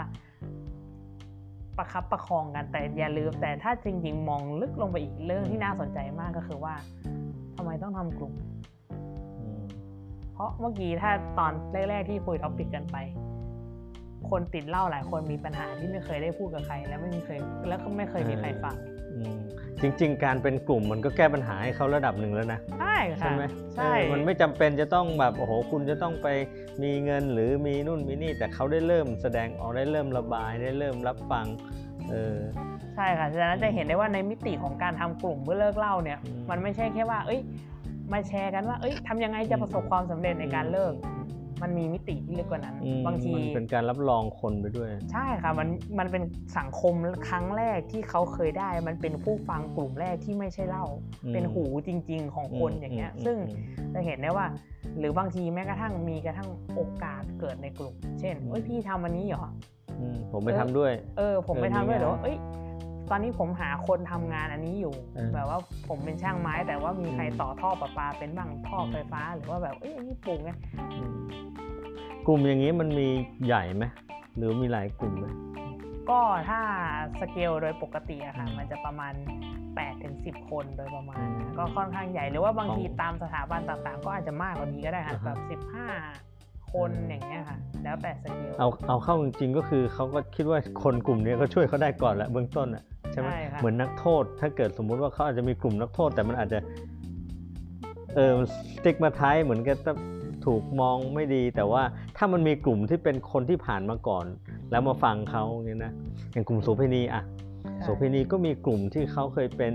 โสเภณีอย่างเชียงใหม่เนี่ยเขาก็จะมีกลุ่มที่แบบจัดแบบนี้แล้วเขาก็ฟังแล้วก็พยายาม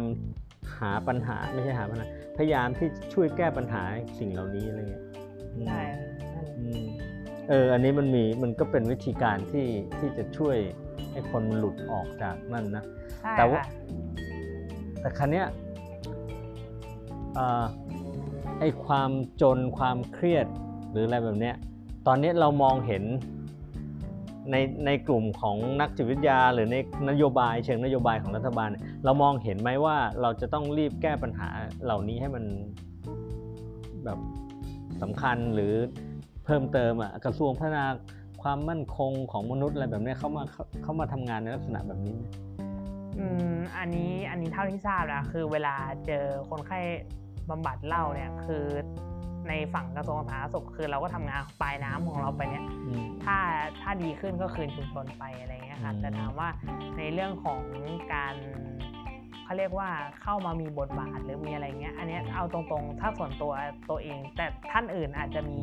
การประสานงานก็ได้ค่ะแต่ส่วนตัวตัวเองก็คือว่าบางทีมันก็มืดแปดด้านว่าเอ๊ะอืมถ้าเราอยากจะให้คนคนหนึงมีความเป็นอยู่ที่ดีขึ้นอืมอืมอย่างเงี้ยค่ะเช่นคนที่ตกงานจะแค่หางานเนี่ยก็ยังเอ๊ะจะแนะนำไปสำนักงานจัดหางานอืเอ๊ะมแล้วเขาจะได้งานไหมหรืออะไรเงี้ยคือ คือมันไม่มีคำตอบให้เราแล้วก็ต้องให้คนไข้เนี่ยไปเสี่ยงดวงเอาแสดงว่ามันต้องมีอืม จากจากที่กิฟพูดก็คือมันควรจะมีการมาประสานงานเพิ่มเติมนะว่าเออพอถึงจุดนี้นักจิตวิทยาช่วยคำแนะนำและบำบัดแล้วเขาพร้อมขึ้นมาแล้วเขาก็จะมีช่องทางต่อไป เช่น กระทรวงพัฒนาสังคมหรือ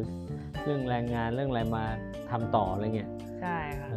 พี่ยังนึกถึงวัดสวนแก้วเลยว่าเออเอาเข้าจริงวัดสวนแก้วเขาเขาไม่ได้ปฏิเสธคนเนาะแล้วกลายเป็นว่า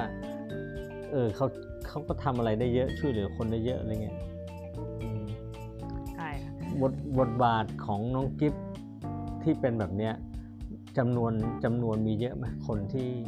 คนที่มาคอยแบบอยู่ปลายน้ำอะฮะแต่ไม่ใช่หมออะไรแบบเนี้ยฮะเป็นนักจิตวิทยาเนี่ย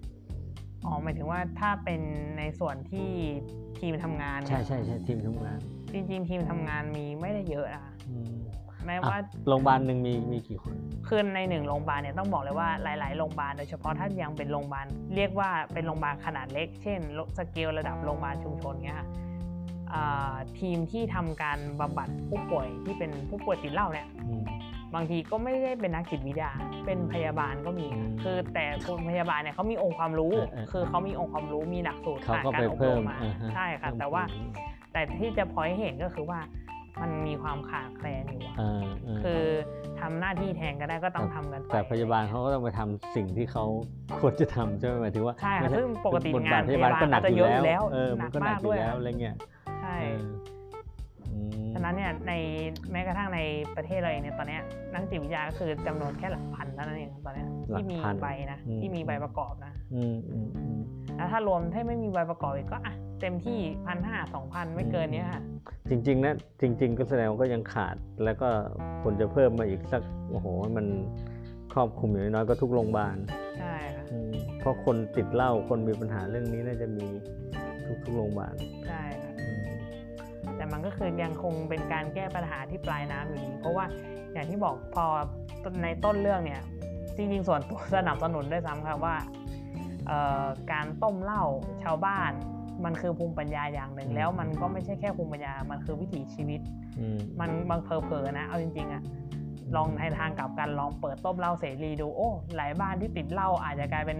นักต้มเหล้ามือหนึ่งอืมมีกิจการเป็นของตัวเองอืมเลี้ยงปากเลี้ยงท้องได้ แล้วก็เลิกติดเหล้าสักทีเพราะว่าอืมโอเคสุขใจและเลี้ยงปากอืมเลี้ยงท้องตัวเองเขามีลี้ยงปกมีลี้ยทางครอบทำครัวมาหาได้กินแล้วเนาะใช่ค่ะ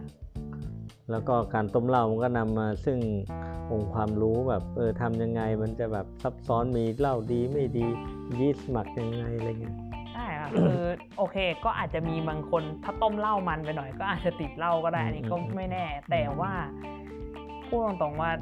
มันมีโอกาส อืมอยู่ในนั้น ถ้ามันอืมมีการแข่งขันที่มันอืมเปิดกว้างอย่างน้อยๆ มันก็มีโอกาสโอเคอะบางคนอาจจะหลงทางไปอืมแต่มันก็ต้องมีคนที่อืมตั้งตัวได้แล้วก็สักเซสขึ้นมา มันต้องมีแน่นอน ใช่พี่พี่สนใจว่าเราอาจจะลองนึกถึงชุมชนเสเอียบที่แก่งเสือเต้นน่ะเหล้าเสเอียบถือเป็นเหล้าดีที่สุด เพราะมันเป็นน้ำที่ออกมาจากเป็นน้ำป่าน้ำอะไรเงี้ยนะเขาก็เอามาทำกลายเป็นว่าเหล้าเสเอียบเนี่ย แรงได้ระดับโลกอะไรแบบนี้นะ แล้วก็ถ้าเกิดพี่ถามต่อไปว่า ไปดูซิว่าคนชุมชนที่ปลูกเลี้ยงไอ้ทำเหล้าต้มเหล้าเนี่ยเขาต้มเหล้าแทบทุกครอบครัว มันจะมีคนติดเหล้ามากกว่าชุมชนที่ไม่มีเหล้าไหมพี่ว่าไม่ไม่น่าจะนั่นนะใช่อืมเพราะว่ากลายเป็นว่าทุกบ้านอะเขาต้มเหล้าแล้วเขาต้มด้วยความพิถีพิถัน เพราะเหล้าเขาขึ้นชื่อว่าเป็นเหล้าเสเอียบหมายถึงว่าดีที่สุดเออ ดีที่สุดแบบทั้งสภาพทรัพยากรสภาพน้ำอะไรเขาได้มาแล้วเขามาต้มมันดีที่สุด เราก็เลยนึกว่าไอ้ชุมชนไหนที่มันต้มเหล้าเนี่ยเอาเข้าจริงๆเนี่ยมันก็ไม่ใช่ชุมชนขี้เมานะใช่อาจจะเป็นชุมชนเศรษฐกิจ ชุมชนธุรกิจจริงใช่ครับเพราะว่าถ้าถ้าคุณเมาแล้วคุณไม่ต้มแน่นอนว่าคุณภาพคุณภาพมันต้อง drop ๆใช่มันอาจจะเกิด error ขึ้นล็อตนั้นอาจจะเสียไปเลยอย่างเงี้ย เขาจะยอมเสี่ยงไหมอืมเผลอๆเขาจะเฮ้ยเราต้องมีสติอยู่กับกลายเป็นว่าสิ่งที่คุณทำพัฒนาความรู้ความสามารถในการจัดการในการต้มเหล้ามากขึ้นเรื่อยใช่ค่ะๆอืมวันนี้มันเหมือนกับว่า เอาเข้าจริงปัญหาไม่ได้อยู่ที่เหล้าแล้วแต่เราเหมือนกับถูกหลุมพรางมองว่าเฮ้ยเป็นเหล้านั่นแหละเป็นตัวปัญหา แล้วเราก็พยายามที่จัดการนะจัดการนโยบายรัฐก็พยายามจัดการเหล้านะ แต่เราก็ไม่เคยจัดการจริงๆจังนะก็เห็นความแปลกแยก เช่นเออเราก็รณรงค์ใช่ไหมงดเหล้าเข้าพรรษานู่นนี่นั่นใช่เออแต่ว่ามันมันมันช่วยได้จริงๆไหมเออมันช่วยได้จริงๆไหมและอย่างหนึ่งคือจริงๆอะถ้ามองใครยังมองภาพไม่ออกอยากจะบอกว่ามองง่าย ๆ เลยเหมือนสมมติมันเกิดเหตุอะไรขึ้นสักอย่าง ทุกครั้งที่เกิดเหตุ เช่น สมมติอะเกิดเหตุทะเลาะวิวาทต้องมีขวดเหล้าตกอยู่ คนจะไปโทษอะไรได้ ก็โทษไอ้สิ่งที่มันเห็นตำตาอืมเอ้ย มันต้องเป็นไอ้นี่แน่นอนอืมอยู่ เพราะว่าทะเลาะกันนี่แหละไอ้นี่อยู่ในซีนทุกทีอืมอืมเพราะว่าเราเอาสิ่งที่เราเห็นชัด แล้วเราก็โทษมันก่อนอืมเหมือนเล่าแบบทุกครั้งมันง่ายที่เกิดนี่นะใช่ค่ะก็จบเลยเออใช่ก็เนี่ยอะก็เนี่ยเมาอืมอืมอันเนี้ยแหละใช่แล้วอืมอะไรเงี้ยก็กลายเป็นว่าสิ่งนี้แหละคือสาเหตุอืมแต่จริงๆแล้วใช่หรือเปล่าอืมอืมอืม มันก็เลยทำให้เราเหมือนกับมองปัญหาไม่แตก แล้วก็ไม่วิเคราะห์ต่อไปแล้วว่าจริง ๆ แล้วมันมาจากไหน ใช่ค่ะหรือบางทีเราเกิดเรียกว่าเขาเรียกว่าเหมือนการฝังใจกับสิ่งเนี้ยว่า ชัวร์ไม่ดีชัวร์มันต้องใช่อะไรอย่างเงี้ยอืมอืมเออสังคมไทยมันมันถูกมันเขาเรียกอะไรมันมีวิธีการจัดการมันมันมีวิธีการหาข้อสรุปแบบ ไม่ได้มักง่ายนะ แต่ว่าเราหาข้อสรุปที่มัน ที่มันง่าย ๆ เอางี้ดีกว่า ใช่ค่ะเพราะเออคือคือจริง ๆ มันเป็นเขาเรียกว่า มันเป็นความเขาเรียกอะไรนะ คือจริงๆ มันมีศัพท์อยู่ครับมันเหมือนกับว่าเป็นสมองเราอะชอบ shortcutอืมไม่ชอบอะไรที่มันซับซ้อนอืมอืมฉะนั้นเนี่ยอะไรที่มันได้ conclusion ได้ข้อสรุปเร็วๆ สมองเราก็จะ take เอาอันนั้นแหละอืมอืมแต่ถ้าเราไม่ฝึกอืมไม่ฝืนคิดว่าเฮ้ย ใช่แน่หรือเปล่าเขาเรียกว่า ไม่ฝึกอ่าตั้งคำถามใช่ค่ะวิเคราะห์ใช่ค่ะสังเคราะห์อืมมันจะมีคำถ้าวิจัยเขาก็จะเรียกพิสูจน์ถูกกับพิสูจน์ผิดอะค่ะอืมอืมปกติเราจะ prove ว่าเฮ้ยargument ของเราเนี่ยถูกโดยหาอะไรมาอืม support ซึ่งอะไรมันอืมเดี๋ยวมันก็ถูกเองอะเพราะว่าอืมเราก็จะหาเหตุผลอะไรสักอย่างมา support ให้มันถูกได้ แต่อืมว่าอีกคำหนึ่งที่เราไม่ค่อยจะทำกันก็คือ falsify อะค่ะคืออืมพยายามหาว่าเอ๊ะ argument ของเรามันมีตรงไหนที่มันยังผิดอยู่บ้างอืมอืมอืมอืมอืมเนี่ยค่ะ เออมันก็ง่ายเนาะเพราะพอคิดแบบนี้แล้วก็หาทุกอย่างมาสรุปเข้าทางเราแล้วก็เออมันก็ใช่แล้วนี่อะไรเงี้ยก็ไม่ไม่คิดจะหามองในอีกมุมตรงกันข้ามละใช่อืมเอาเข้าจริงๆแล้วเหมือนกับว่าเอ้ยนโยนโยบายรัฐก็ดี หรือแม้แต่ข้อสรุปของสังคมรวมๆก็ดีเนี่ย มันต้องมันต้องการการกระชากออกมาแล้วก็มาดูใหม่นะเออว่าเฮ้ยมันใช่จริงเปล่า ปัญหามันอยู่ที่วายร้ายตัวเดียวคือเหล้าหรือคือสารเสพติดคืออะไรแบบนี้หรือเปล่าอะไรเงี้ยใช่ที่อาจจะโยงเชื่อมโยงไปถึงปัญหาเรื่องของยาบ้าเรื่องของสารเสพติด ecstasy เรื่องของอะไรทั้งหมดอะไรเงี้ยนะใช่อืมฉะนั้นเนี่ยอย่างที่คุณที่บอกเลยคือว่าจริงๆสำคัญมันอยู่ตรงนี้ ถามว่าที่วันเนี้ยเรา discuss กันตรงเนี้ยเฮ้ยเราอาจจะผิดทั้งหมดเลยก็ได้ แต่อย่างน้อยๆก็คือว่า เราเขาเรียกว่า เราต้องลองคิดดูก่อนอืมอืมถูกไหมคะอืมคือargument อะไรต่างๆบนโลกใบเนี้ยมันมีผิดถูกได้ใช่แต่อย่างน้อยๆเราต้องเริ่มลองคิดในอีกมุมหนึ่งสิอืมมองในอีกมุมหนึ่งสิอืมเออมันก็เป็นไปได้อยู่นะ แต่ทีนี้เราก็ต้องมาพิสูจน์ผิดกันไปเรื่อยๆว่ามีตรงไหนที่ใน argument ของเราที่มันผิดน้องกิฟพูดเหมือนกับว่าในตอนเนี้ย สังคมไทยมันกำลังไม่ใช่ไม่ใช่เฉพาะตอนนี้ แต่ที่เป็นมาที่ผ่านมาเท่าที่พี่รู้สึกอะ่ะมันเหมือนกับว่าเราเราสร้าง conclusion อะไรแล้วเราก็จะหยุดไว้ตรงนั้นเลย ไม่ต้องไม่ต้องแก้ไม่ต้องดึงออกมาใช่แก้ไขค่ะก็สรุปกันอยู่ตรงนั้นก็ทำตามนั้นไปอะไรอย่างเงี้ยนะใช่ครับเพราะว่ามันมันง่ายแล้วมันปลอดภัยแล้วการที่จะต้องไปแก้ปลอดภัยคอนคลูชันอะไรทุกอย่างที่มันเรียบร้อยแล้วอะ มันก็ต้องหาเหตุผลหาข้อมูลหาอะไรมาหักล้างใช่ไหมใช่ มันค่ะก็ง่ายกว่าที่จะแบบเออทำทำ ทำแล้วก็เชื่อไปแบบนั้นแหละ แล้วก็แก้ปัญหาฟิกปัญหาแต่ปัญหาเดิมไปนะแต่ปัญหามันไม่ได้แก้นะอย่างงี้นะใช่ไหมใช่ค่ะ ปัญหามันก็ไม่ได้หายไปมันไม่ได้จบอืมใช่ก็เลยกลับไปสู่ข้อสรุปว่า เอาจริง ๆ ปัญหาจำนวนของผู้ป่วย แต่แนวโน้มมันก็ไม่ได้ลดลงเออหนำซ้ำมันยังกลายเป็นเด็กอายุน้อยลงไปเรื่อยๆเรื่อยๆเรื่อยใช่ๆค่ะ ในในช่วงปี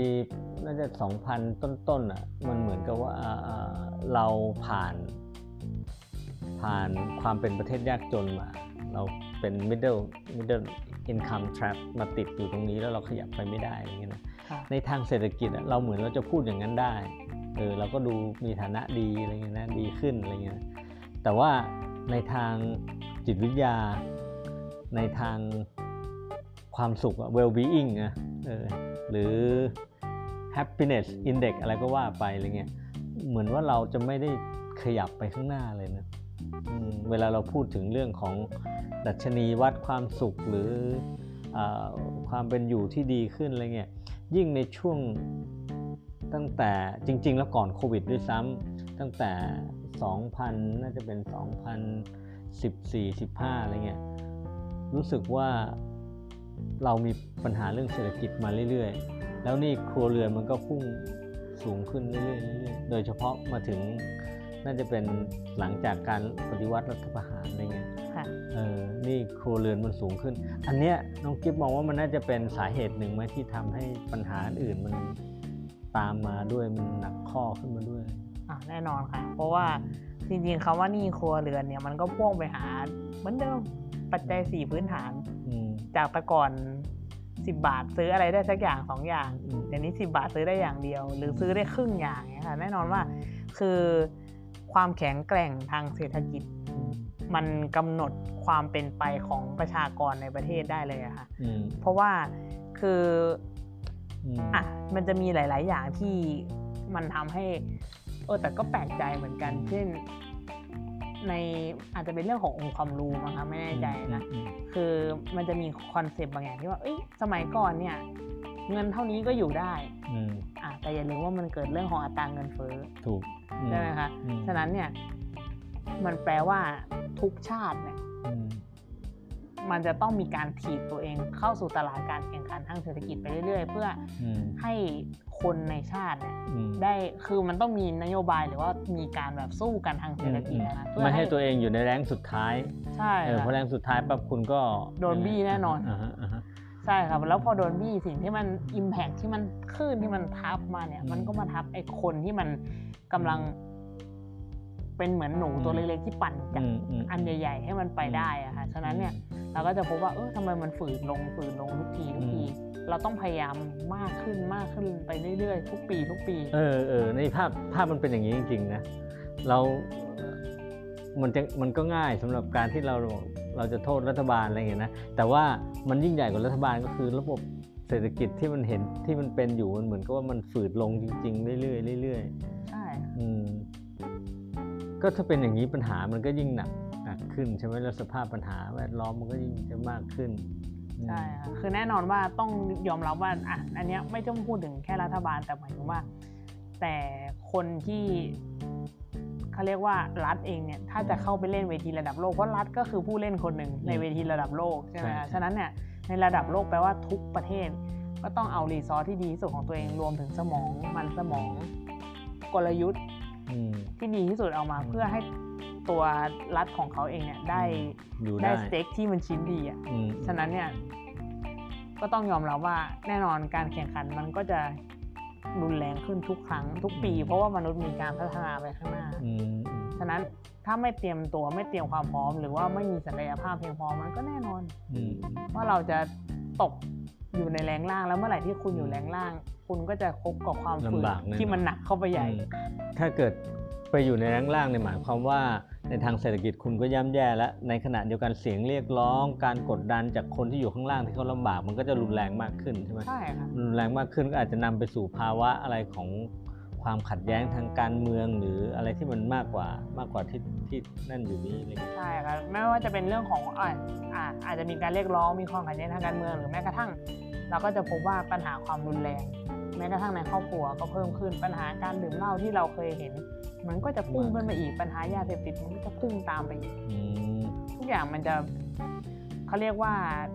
ส่งผลกันเป็นลูกโซ่กันหมดอะค่ะคือในระดับเชิงบุคคลเองเนี่ยอืมอืมถ้าเรียกร้องหรือว่าเฮ้ยมีการแบบพยายามส่งเสียงอะอืมถ้าส่งเสียงเราไม่ได้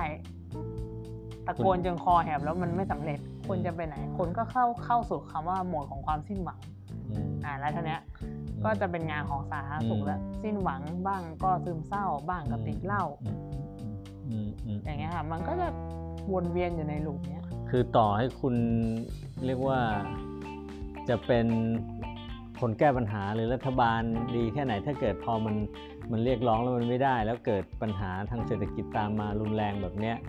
พอคนไปถึงหมดโหมดสิ้นหวังแล้วเนี่ยอันนั้นมันแทบแทบจะเรียกว่ามันใกล้ทิปปิ้งพอยท์ที่แก้ปัญหายากขึ้นยากขึ้นแล้วใช่อืค่ะมเพราะคนสิ้นหวังเนี่ยเขาไม่เอาเลยแล้วนะใช่เขาไม่เจรจาแล้วนะเขาแบบกลับเข้าไปสู่โหมดที่ฉันหมดอะไรตายอยากอะไรแบบเนี้ยใช่อืมแล้วก็ไม่ผลิต ไม่ผลิตก็ไม่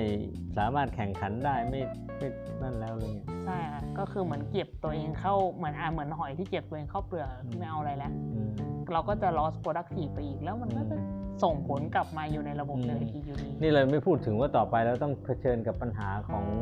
สังคมที่สูงอายุเนาะคนใช่สูงอายุ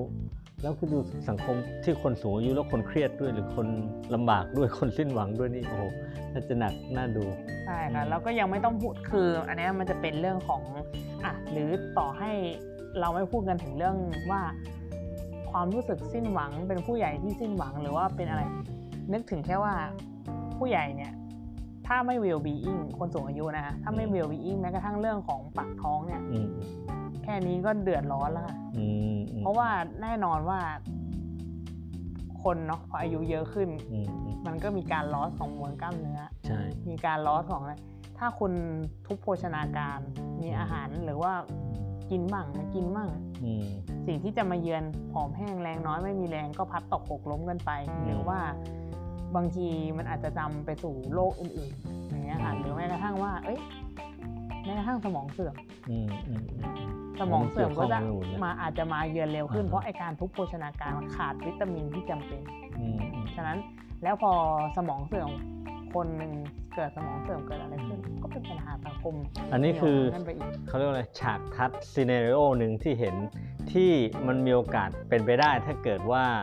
เราเป็นไปอย่างนี้ต่อไปใช่ไหมเทรนด์มันอาจจะไปแบบนั้นเลวร้ายใช่แต่ถ้าเกิดว่าน้องกิฟมีมีอำนาจหรือมีบทบาทหรือมีอะไรที่สามารถที่จะเปลี่ยนแปลงได้อะไรเงี้ยนะทางออกของสิ่งที่น้องกิฟเสนอเนี่ยมันควรจะเป็นยังไงต้องสมมุติจุดเนี้ยตอนนี้เราอยู่ที่ cross road เราอยู่ที่ทางกี่แพร่งไม่รู้แหละ แต่ว่ามาถึงจุดเนี้ยอะถ้าปล่อยไปตามนี้มันเลวร้ายแน่ เราจะทำยังไงดีทางออก จริงๆแล้วถ้าถามส่วนตัวก็ต้องมองก็ในส่วนของงานที่เองนะอืมที่มองว่าถ้ามาทุ่มลงทุนทุ่มแรงกับงานตัวเองเนี่ยถามว่าได้ไหมมันได้ แต่มันก็คือปลายน้ำอยู่วันยังค่ำมันปลายน้ำใช่แล้วค่ะเป็นงานเฉพาะฟันเฟืองหนึ่งอะไรเงี้ยใช่ค่ะคืออืจมริง ๆ แล้วเนี่ยมันจะต้องแทกเหงือกขึ้นไปให้ได้ถึงต้นน้ำก่อนอืมก็หมายความว่าในอันดับแรกเลยเนี่ยคิดว่า การถักทอเครือข่ายให้มันเชื่อมกันระหว่างสาขาวิชาต่างๆอะอืมมันควรจะต้องพูดคุยกันได้แบบเปิดกว้างแลกเปลี่ยนข้อมูลกันอืมเพราะตอนเนี้ยแม้กระทั่งคอนเน็ชันแบบเนี้ยเรายังไม่มีอืมไม่มีพอที่จะแบบอืมเฮ้ยเออ ถ้าจะช่วยคนนี้ให้ครบมิติเราต้องไปหาใครบ้างใช่แล้วเขาจะวิลลิ่งอืมที่จะคุยกับเราไหมอืมซึ่งเรายังไม่มีตรงนี้เลยค่ะหรือไม่แบบการช่วยอะไรบางอย่างแล้วเป็นเคส แล้วสามารถที่จะทำเป็นโมเดลแล้วไป replicate ให้กับ ที่อื่น ๆ หรือว่ามีเคสลักษณะแบบนี้ แทนที่จะต้องเป็นเราไปไปทำทุกครั้ง หรือเป็นคนไปทำทุกครั้ง ก็สามารถมีแนวปฏิบัติสร้างเป็นโมเดลอะไรแบบนี้ได้ ใช่ค่ะอืมคือแต่ตอนนี้มันยังไม่เคยเห็น flow นั้นว่าอะสมมุติ เพราะว่าเวลาจะแก้ปัญหาทางสุขภาพจิตของคนไข้เนี่ยสุขภาพจิตแน่นอนว่ามันเกิดจากปัจจัยหลายอย่างอืมเศรษฐกิจสังคมอืมปัญหาครอบครัวความสัมพันธ์ ฉะนั้นเนี่ยนักจิตคนเดียวหรือว่ากลุ่มที่เป็นการแพทย์อย่างเดียว รักษาคนไม่ได้อืมโดยเฉพาะในทางจิตใจอืมมันต้องประคับประคองด้วยหลายปัจจัยรวมมันต้กัอนงทำฉะนั้นมันเป็น่ะนเครือปัจจัยข่ายอื่นๆล่ะทีมอื่น ๆ ที่เขาอยู่นอกเหนือเช่นอ่าสมมุตินึกถึงภาพคนหนึ่งถ้าเขาเป็นหนี้นอกระบบอืเนี่ยมโอเคเขามาหาเราเขามีความหวังที่จะใช้ชีวิตไปพรุ่งนี้ แต่ว่าเดี๋ยวถ้าพรุ่งนี้เขาโดนหนี้ทวงหนี้โหดใช่หมวกกันน็อกทำไงอะอืมอืมอืมใช่ไหมคะใครจะช่วยปกป้องความ ปลอดภัยอืมอืมใครจะช่วยประนอมหนี้ให้เขา แล้วถ้าเขาตอนนี้เขาตกงานอยู่ใครจะช่วยอืมอืมในการ support งานเขาเนี่ยค่ะถ้ามีอำนาจจริงๆก็คือว่าอยากสร้างตรงเนี้ยว่าเฮ้ยเราควรจะต้อง เริ่มจากคุยและแลกเปลี่ยนกันก่อน เธอก็ยังไม่รู้จักงานเรา เราก็ยังไม่รู้จักงานเธอ แล้วเราจะมาเป็นทีมกันได้ไง ตอนนี้คือทีมมันยังไม่อืมมันยังไม่เกิดด้วยซ้มันเหมือนกับว่าแต่ละคนดู job description ของตัวเอง แล้วก็ไปนั่งทำของใครของมันป่ะำใช่ค่ะ แล้วก็ไปดักปลายน้ำของใครของเอมัอนเออเออเออเออเออแสดงว่ามันต้องเกิดการเขาเรียกอะไร integrate ใช่ไหมบูรณาการของของงานในส่วนของงานในในโรงพยาบาลหรือในสถาบันที่ดูแลเรื่องนี้ก่อนอะไรเงี้ยใช่แต่ถ้าเกิดน้องกิฟขยับขึ้นมาหน่อย ถ้าเกิดอยู่ในกระทรวงล่ะ เป็นกระทรวงอะ กระทรวงมันควรจะทำยังไงกับกับปัญหาแบบนี้ หมายถึงในระดับของกระทรวงเช่นกใช่ระทรวงใช่สาธารณสุขอกย่างระทรวงเดียวสาธารณสุขหรือ แม้แต่กระทรวงอะไรนะ มั่นคงอะพัฒนามนุษย์และมั่นคงอืม คือจริง ๆ แล้วมันต้องโอ้แต่พูดคำนี้มันก็จะดูแรงกันนะแต่ก็อืมพูดอันนี้ความเห็นส่วนตัวแล้วกันอืมอืมมองว่ามันต้องเริ่มจากการเขาเรียกว่าพูดความจริงกันจริงอืมอืมมันก็ไม่แรงนะจริงๆๆมันใช่เป็นค่ะสิ่งที่เพถูราะกว่าต้องทุกวันนี้มันกลายเป็นว่าเราพูดกันด้วยตัวเลข ซึ่งมันไม่จริงอืมเขาใครบอกว่าตัวเลขหลอกกันไม่ได้บอกว่าหลอกได้อืม ฉะนั้นเนี่ยถ้าในระดับที่เป็นผู้มีอำนาจเนี่ยแปลว่าจะต้องเข้ามาเป็นเพลเยอร์จริง ๆ ลงมาฟัดกับมันจริง ๆ ว่าเฮ้ยจริง ๆ แล้วเนี่ยอืมไอ้ก้อนความเชื่อที่เราเชื่อมาตลอดว่าโมเดลของ หรือศัตรูของกระทรวงเรามันคือสิ่งนี้นะมันคือสิ่งนี้จริงๆไหมอืมอืมมันใช่ไหมอย่างเงี้ยค่ะมันต้องเกิดการรีโมเดลแล้ว ต้องมานั่งทบทวนกันใหม่ว่าเฮ้ย ทิศทางของเราตอนเนี้ย กลยุทธ์ของทีมเราอืมเช่นทีมสาธารณสุข เรากำลังสู้กับสิ่งเนี้ยอืมเอ๊ะหรือว่า 20-30 ปีที่ผ่านมาเราสู้ผิดสิ่งมาตลอดอืมเราสู้กับศัตรูผิดตัวมาตลอดอืมอืมอืมอย่างเงี้ยค่ะมันอาจจะต้องเกิดการปรับกระบวนยุทธ์อะไรใหม่เนอะยกตัวอย่างเหมือนกับว่า สาธารณสุขอ่าเรามีจำนวนคนผู้ป่วยโรคนี้จำนวนลดลง เราถือว่าเราประสบความสำเร็จ ใช่ค่ะใช่ไหมใช่ค่ะแต่ว่า ไอ้ตัวเลขแบบนี้มันหลอกได้ไหมอ้าวได้ค่ะ อืมอยากให้คือมันอาจจะบอกว่า เอ้ยเรามีเลคคอร์ดในระบบมีอะไรเงี้ย แต่ยังไงเรื่องของตัวเลขมันแมนิปูเลตกันได้ อืมอืมใช่ค่ะ อันนี้คือสิ่งที่น้องกิ๊บบอกว่ามันไม่จริงเป็นการพูดไม่จริง ถ้าเกิดตัวเอาเอาข้อมูลจริง ๆ มาว่ากัน แล้วก็เอาเอาเอาความจริงมาว่ากันมันจะได้แบบแก้ปัญหาได้จริง ใช่ค่ะ ๆ อืม คือเพราะว่าปัญหาก็คือว่า คุณอะอีกอย่างหนึ่งก็คือว่ามันก็จะไปสู่คำถามต่อไปที่น่าสนใจว่าสมมุติถ้าเราอยู่ในระดับนโยบายอืมรีพอร์ตที่เราได้มาอืมเรารู้ได้ไงว่ามันจริงเอออะไรคือความจริงจริงเอๆอกันแน่เออสถานการณ์ข้างนอกนั่น มันเป็นอย่างนั้นจริงไหมอืมอย่างเงี้ยค่ะอืมคือถ้ามีอำนาจ คนมีอำนาจก็จัดควรการจะต้องรื้อระบบใช่ข้อมูลค่ะ Big Data เอาให้มันแบบนั่นจริง ถ้าเกิดยังมองว่าเฮ้ยคนเป็นโรคตับลดลง เอาเข้าจริงข้อมูลเหล่านี้เราอาจเชื่อถือไม่ได้ก็ได้ ใช่ อืมมีคนที่เป็นโรคตับแต่เขาล้อจากในระบบไหม อืมคนที่เขาเป็นตับแต่เออมันเป็นไรปล่อยกูตายตรงเนี้ย อืมเอาเข้าจริงๆเรา อันนี้เราไม่ได้แบบเขาเรียกอะไรยกย่องหรือว่าคาดคั้นเอาความจริงอะเราเอาข้อมูลแล้วก็ทำกันไปเรื่อยๆเรื่อยๆไหมเหมือนกับแบบอะคนเป็นโควิด เท่านี้แต่ มันมีวิธีการที่จะ verify ได้ไหมหรือว่าก็ฟังฟังๆกันไปว่าอะวันนี้ติดเท่านั้นเท่านี้อะเพราะถ้าเกิดระบบข้อมูลแล้วมันไม่เชื่อถือหรือมันไม่เป็นความจริงนี่มันไปต่อยากเลยนะ ใช่ค่ะอืมแต่ว่ามันก็เป็นอย่างนั้นจริงๆคือมันจะมี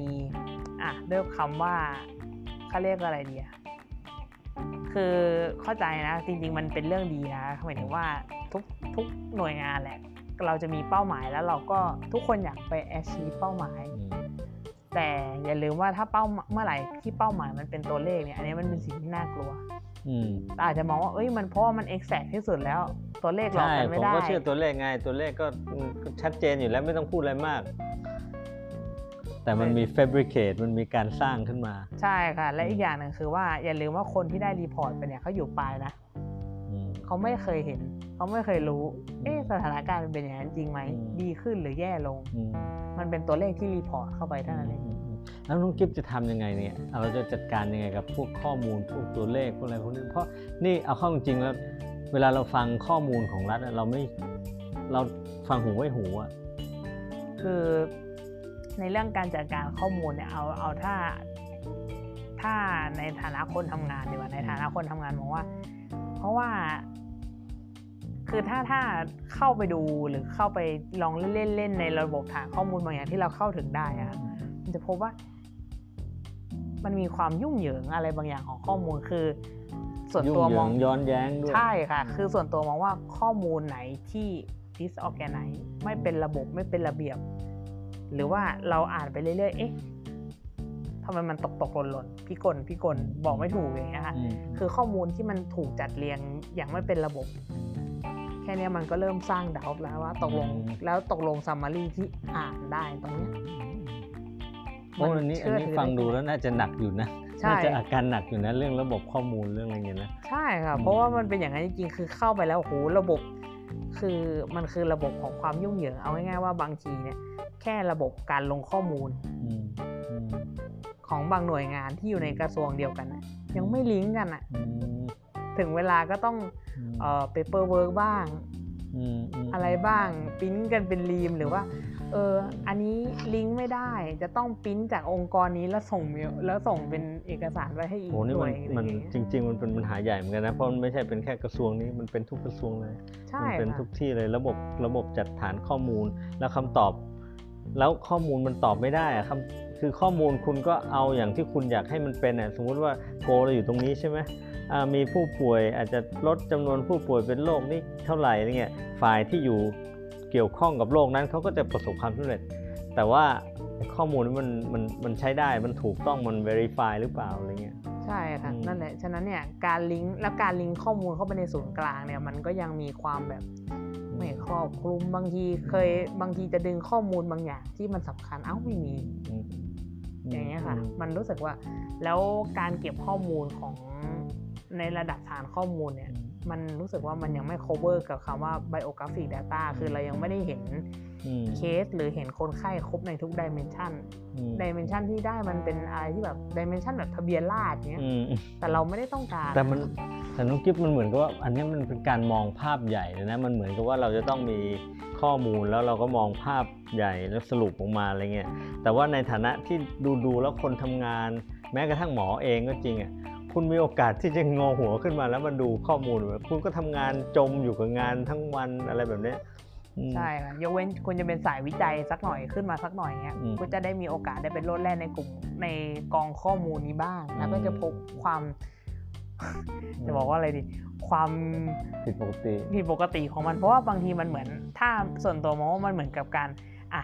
เอาคอมพิวมีคอมพิวเตอร์เครื่องหนึ่งซึ่งมีข้อมูลสักพักหนึงเอามาซ้อนด้วยกระดาษอืมเอากระดาษซ้อนเสร็จเอ้าคอมพิวเตอร์อีกเครื่องหนึงซ้อนๆซ้อนๆกันไปฉะนั้นเนี่ยข้อมูลบางอย่างก็ดึงไม่ได้ เพราะมันอยู่ในกระดาษอืมข้อมูลบางอย่างดึงได้เพราะมันอยู่ในคอมพิวเตอร์ แต่ข้อมูลแล้วจากเอาข้อมูลสองชิ้นเนี้ยมาเหมือนกันมันเหมือนไม่ได้เพราะมันคนละแพลตฟอร์มอย่างเงี้ยอืม แค่นี้มันก็จบแล้วค่ะมันเอก็ต้องอเอาเข้าจริงๆกายพี่มองว่ามันเป็นปัญหาใหญ่มากเลยนะใช่เพราะว่าเราไม่ได้เอาข้อมูล เราไม่ได้สร้างข้อมูลบนฐานของความเป็นจริงหนึ่งแล้วเราก็ไม่ได้เอาข้อมูลเหล่านั้นน่ะที่ verify แล้วมาใช้เพื่อจะแก้ปัญหาใช่ไหมมันเหมือนเราก็ทำทำกันไปทำไปเรื่อยๆเรื่อยใช่ๆมันมี best practice ในต่างประเทศไหมที่เขาเป็นระบบการจัดข้อมูลที่ดีแล้วแบบทำนู่นทำนี่อะไรเงี้ย ที่พอนึกออกพอเห็น จริง ๆ มันมีเพียบแล้วค่ะจริง ๆคำว่าการระบบระบบการจัดการข้อมูลของฝรั่งเนี่ยจะบอกว่าพวกนี้มัน crazy มากมันแบบอืมอืมคือฝรั่งเนี่ยจริง ๆ ก็ต้องยอมรับอืมว่าที่เขาเวลเดเวล็อปได้ทุกวันเนี้ยส่วนหนึ่ง มันเป็นเพราะว่าเป็นเรื่องของการจัดการข้อมูลอืม Database ของเขามันแน่นจะไม่รู้จะแน่นยังไงคือแน่นแล้วก็แชร์ ใช่ค่ะ แล้วเขาไม่ได้ปิดแบบเออจะต้องอืมมีเรียกได้ว่าถ้า ต้องถามว่าจะย้อนกลับไปสักเท่าไหร่ล่ะอืมอย่างเงี้ยค่ะเพราะว่าเท่าที่อะดูง่ายๆไม่ต้องดูอะไรมาก ไปลองไปเมืองสักเมืองหนึ่งบ้านนอกบ้านนอกตามเมืองฝรั่งเนี่ยอืมอืมเออขอดูบันทึกเมืองหน่อยอืดูมเมืองอืมที่ตรงนี้นะเคยเป็นไอ้นี่มาก่อนนะก่อนหน้าสานี้มารเป็ถนสุย้อนสานเก็บมาได้แล้วหมดเลยไฟไฟไหม้ไปกี่ครั้งนู่นนั่นอืมมีหมดอันเนี้ยมันเห็นแล้วว่าเนี่ยคือการเก็บ Database ที่มันแบบมันเหมือนเข้าขั้นแบบเฮ้ยอืม เขาเรียกว่าบ้าคลั่งอะอืมแต่มันได้ผลอืมเพราะว่ามันเป็นทุกอย่าง บางทีเฮ้ยเฮ้ยอยากซื้อที่ตรงนี้อยากได้ที่ตรงนี้อ๋อมันเป็นอะไรมาก่อนเฮ้ยมันมีประวัติศาสตร์อะไรมาเรานสามารถที่จะ retrieve ข้อมูลเหล่านี้ได้โดยง่าย ใช่ค่ะหรือแม้กระทั่งว่า เอ๊ะคนนี้เป็นคนไข้เอ๊ะหรือว่าคนนี้ไปเอ่อแบบเขาเรียกว่าอะไรเรีย คนนี้ไปฆ่าคนมาหรืออะไรมาอย่างเงี้ย ย้อนประวัติไปดูที่โอ้ยในครอบครัวโอ้นันสาแหลกตักกลับไปเนาะมีคนที่ป่วยนู่นนั่นนี่เออ แล้วคนนี้พอมาตรวจเอ้ามีการเจ็บป่วยทางสมองแบบเดียวกันอืมเราจะไปถึงจุดนั้นยังไงได้ยังไง จุดที่เป็นการจัดการข้อมูลที่แบบสามารถที่จะตอบคำถามเหล่านี้ได้ คือแน่นอนว่ามันล้มกระดานไม่ได้นะคะแต่ว่ามันต้องบ้าข้างพอที่จะไปลุยของเก่าที่มันแบบ โอ้มันเยอะเหลือเกินเออแน่นอนค่ะ เพราะว่ามันสะสมมาตั้งแต่ตอนที่มันยังไม่เยอะอะอืมแต่ตอนนี้มันเยอะแล้ว จริง ๆ เวลาน้องที่พูดถึงเรื่องพวกเนี้ยมันไม่ใช่แค่กระทรวงนี้กระทรวงเดียวต้องเข้าใจนะ มันเป็นมันเป็นทั้งหมดเลย มันเป็นใช่ทั้งประเทศเลย เออ นั่นน่ะถึงต้องบอกว่ามันคือการต้องทำงานร่วมกันเป็นทีมแล้วลงไปเล่นจริงอืมลงไปสมหัวอยู่กับมันจริงอืมๆอย่างเงี้ยเพราะว่าของพวกเนี้ยมันไม่ มันจะไม่เกิดขึ้นเองแล้วเราก็ไม่สามารถจะสร้างมันขึ้นมาใหม่ได้ โดยที่เราลากฐานเก่ามันยังหลวมโป้งอยู่บนนี้แล้วเราจะไปสร้างของใหม่ที่มันแบบ ต่อให้ของใหม่มันเอ็กซ์เลนแค่ไหน มันก็อยู่บนฐานที่มันงอนแงนอะอืมอืมอืม โหนี่เป็นเรื่องสำคัญมากแค่แค่เรื่องจัดการฐานข้อมูล โดย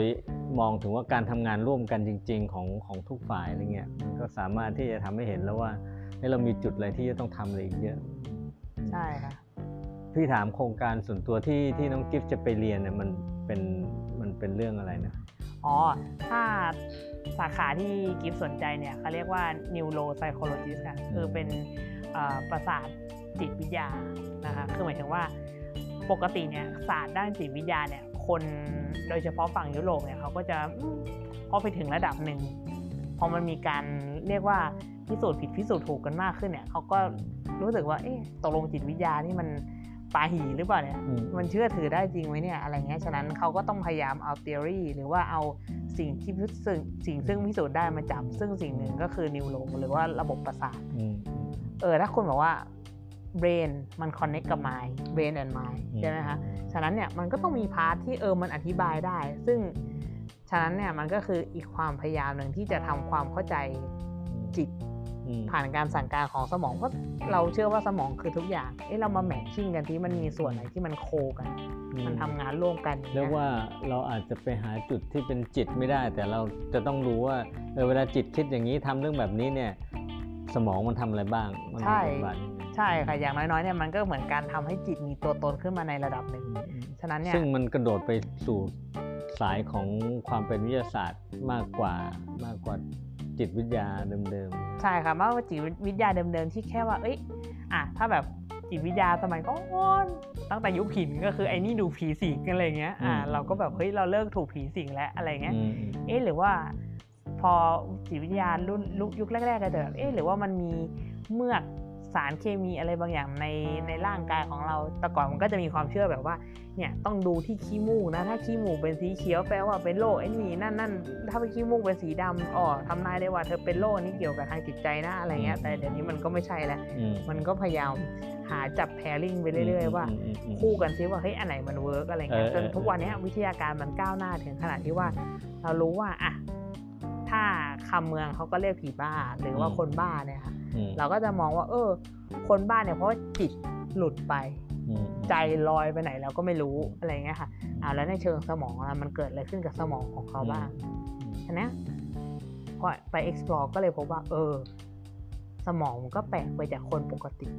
อืมอ่าฉะนั้นเนี่ยแสดงแล้วว่ามันต้องมีส่วนเกี่ยวข้องแน่เลย ใช่ค่ะในเบรนมีมายอยู่นั่นเองอืมในเบรนมีมายอยู่นั่นเองฉะนั้นเนี่ย มันก็เลยแบบ เออ เป็นสาขาที่น่าสนใจ เพราะว่าหนึ่งมันเป็นวิทยาการที่ไปข้างหน้า แต่มันช่วยทำให้ไอ้คำว่าจิตจิตจิตที่เราพูดกันเนี่ยแล้วคนก็จะแบบจิตมันก็เหมือนผีแหละมีหรือเปล่าก็ไม่รู้เออเนี่ยบางคนก็ยังไม่ยอมรับว่าเอ้ย มันจะมีจริงหรือเปล่าอะไรเงี้ย มันคิดไปเองไม่ได้ป่วยหรอกอะไรเงี้ยอืมอืมมันทำให้เออ เราจับผีเอามาอืมให้มันเห็นภาพมากขึ้น คือจิตจริง ๆ แล้วเหมือนกับว่ามันไปอยู่ตรงไหนก็ได้นะในร่างกายเรารู้สึก sensation รู้สึกกับมัน แต่ว่าไอ้ตัวที่สั่งการและตัวที่เป็นตัวเป็นฐานของความรู้สึกมันเหมือนอยู่ที่สมองว่ะใช่ค่ะอืมเพราะว่าถ้าที่เท่าที่เราเชื่อกันทุกวันนี้ก็คือถ้าถ้าสมองดับไปจิตก็ดับไปด้วยหรือเปล่าไม่รู้มหรือว่าจิตอาจจะอืม break free กลายเป็นอืม dimension เป็นมิติที่ 6 7 8ซึ่งใช่เราหไปรือไม่ถ้าถึงเกิดว่าสมองดับเนี่ยจิตมันอาจจะไปต่อแต่มันไม่มีฐานที่จะ manifest ตัวเองแสดงตัวเองได้แล้วไง ใช่มันค่ะก็เลยต้องหมดสภาพไปในแบบเป็นแบบนั้นอะไรเงี้ย ใช่ค่ะอืมฉะนั้นเนี่ยก็แสดงว่าสมองมันก็เป็นเหมือนส่วนหนึ่งที่ช่วยเหมือนเหมือนเวลาเขาเรียกอะไรเดียอะในจริงๆในชั้นบรรยากาศเนี่ยมันมีจริงๆ โลกเราเป็นสีลุ้งตลอดเวลา อืม แต่มันแค่ผ่านตัวกรองแบบไหน แล้วมันถูกรีเฟล็กออกมาแบบไหน ถ้าเราอ่า มีกระจกที่มันสะท้อนหรือว่ามีถ้าตอนนั้นอากาศมันหนาแน่นเพียงพอมัฝนนก็เห็ตนกเป็นสีมารุ้งอะมันก็เห็นเป็นสีลุงอืมซึ่งจริงๆมันมีเนี่ยตอนนี้มันก็มีอย่างเงี้ยแต่ว่าความเป็นจริงก็คือว่าเราโดยสภาพเขาเรียกว่าความสามารถของมนุษย์ศักยภาพของเราเนี่ยเราไม่ได้มองเห็นความจริงอย่างที่มันเป็นหรอกอื มมันก็เป็นไปตามที่มันจะสอดคล้องและเหมาะสมกับที่เราจะรับมันได้ ใช่ค่ะอืมถูกต้องเลยมันเป็นไปตามอืมที่สมองเรา interpret แม้กระทั่งทุกอะถ้าพูดแบบให้มันดูแบบเออว่ะจริง ๆ ด้วยเนี่ยอยากถามง่ายๆแค่ว่า เราจะบอกคนอื่นได้ยังไงว่า แดงนี้เราจะเอาง่าย ๆ ว่าเราจะ validate ยังไงว่าอืมไอ้แดงสีแดงที่เราเห็นเนี่ยอืมเราเห็นแดงเดียวกัน เบอร์เดียวกันอืมโทนเดียวกันอืมอืมเราก็ได้แต่ถามคนนี้ว่า เออ อันนี้แดงไหมเออแดงอืมแดงเลือดหมูใช่ไหมเลือดหมูเรากับเลือดหมูเขาเลือดหมูเดียวกันไหมอะอืมอืมอืมเราไม่มีทางรู้ได้เลย ไม่มีวันนี่รู้เลยดีกว่า คล้าย ๆ กับว่าเอาเข้าจริงๆแล้ว มันมันจัดกรุ๊ปอะไปทางเดียวกันได้ แต่มันจะบอกอะไรที่เป็นถึงขนาดว่า digit เดียวกันเงี้ยมันก็บอกไม่ได้นะใช่ค่ะอันนี้ไม่ใช่ apply เฉพาะเรื่องของของภาพเนาะใช่เรื่องของรสชาติก็ไม่เหมือนกันเออเรื่องของกลิ่นอะไรเงี้ยนะบางทีเราไม่รู้เพราะ กิฟก็จะได้กลิ่นกลิ่นแบบนึงพี่จะได้กลิ่นแบบนึงใช่ครับฟังมันมันดูยากอืมนั่นแหละผมก็แสดงว่าเราก็ต้องไปเพิ่มเติมแล้วไปศึกษาเรื่องพวกนี้เพิ่มเติม ใช่ค่ะจริงๆแล้วเรื่องเป็น ฉะนั้นเนี่ยมันเลยเป็นสาขาที่น่าสนใจแล้วอีกอย่างหนึ่งก็คือว่าในระในระยะยาวเนี่ย มันจะช่วยในเรื่องของมันน่าจะช่วยในเรื่องของ well being ได้มากขึ้นเพราะเรารู้ว่าอย่างน้อยเนี่ยถ้าเรา fix ตรงเนี้ยแล้วเขาอาจจะดีขึ้นดี คือการบำบัดเนี่ยมันก็ fix ได้แต่ว่าอืมข้อเสียอย่างหนึ่งก็คือว่ามันต้องใช้เวลาอืมนะคะในการที่จะ fix เพราะว่าเรา fix จากข้างนอกเข้าไปข้างในอืมอืมฉะนั้นเนี่ยการ fix จากข้างนอกเข้าไปข้างใน โดยการเหมือนถักทออืมอะไรขึ้นมาใหม่ ๆ จากอืมสิ่งที่มันสูญเสียไปแล้วเนี่ยแล้วเราทอทอมืออะค่ะอืม เราทอมือเราต้องใช้เวลาในการถักทอสิ่งนั้น ฉะนั้นเนี่ยปัญหาก็คือว่ามันอาจจะไม่อืม compatible กับระบบสังคมของเราอืมเพราะว่าบางคนเขาก็ไม่ได้มีเวลามาหามานั่งคุยกับเราทุกสัปดาห์สัปดาห์ละชั่วโมง เพราะว่าทุกสัปดาห์ละชั่วโมงของเราก็คือค่าแรงขั้นต่ำที่มันหายไปเนาะฉะนั้นเนี่ย ถ้า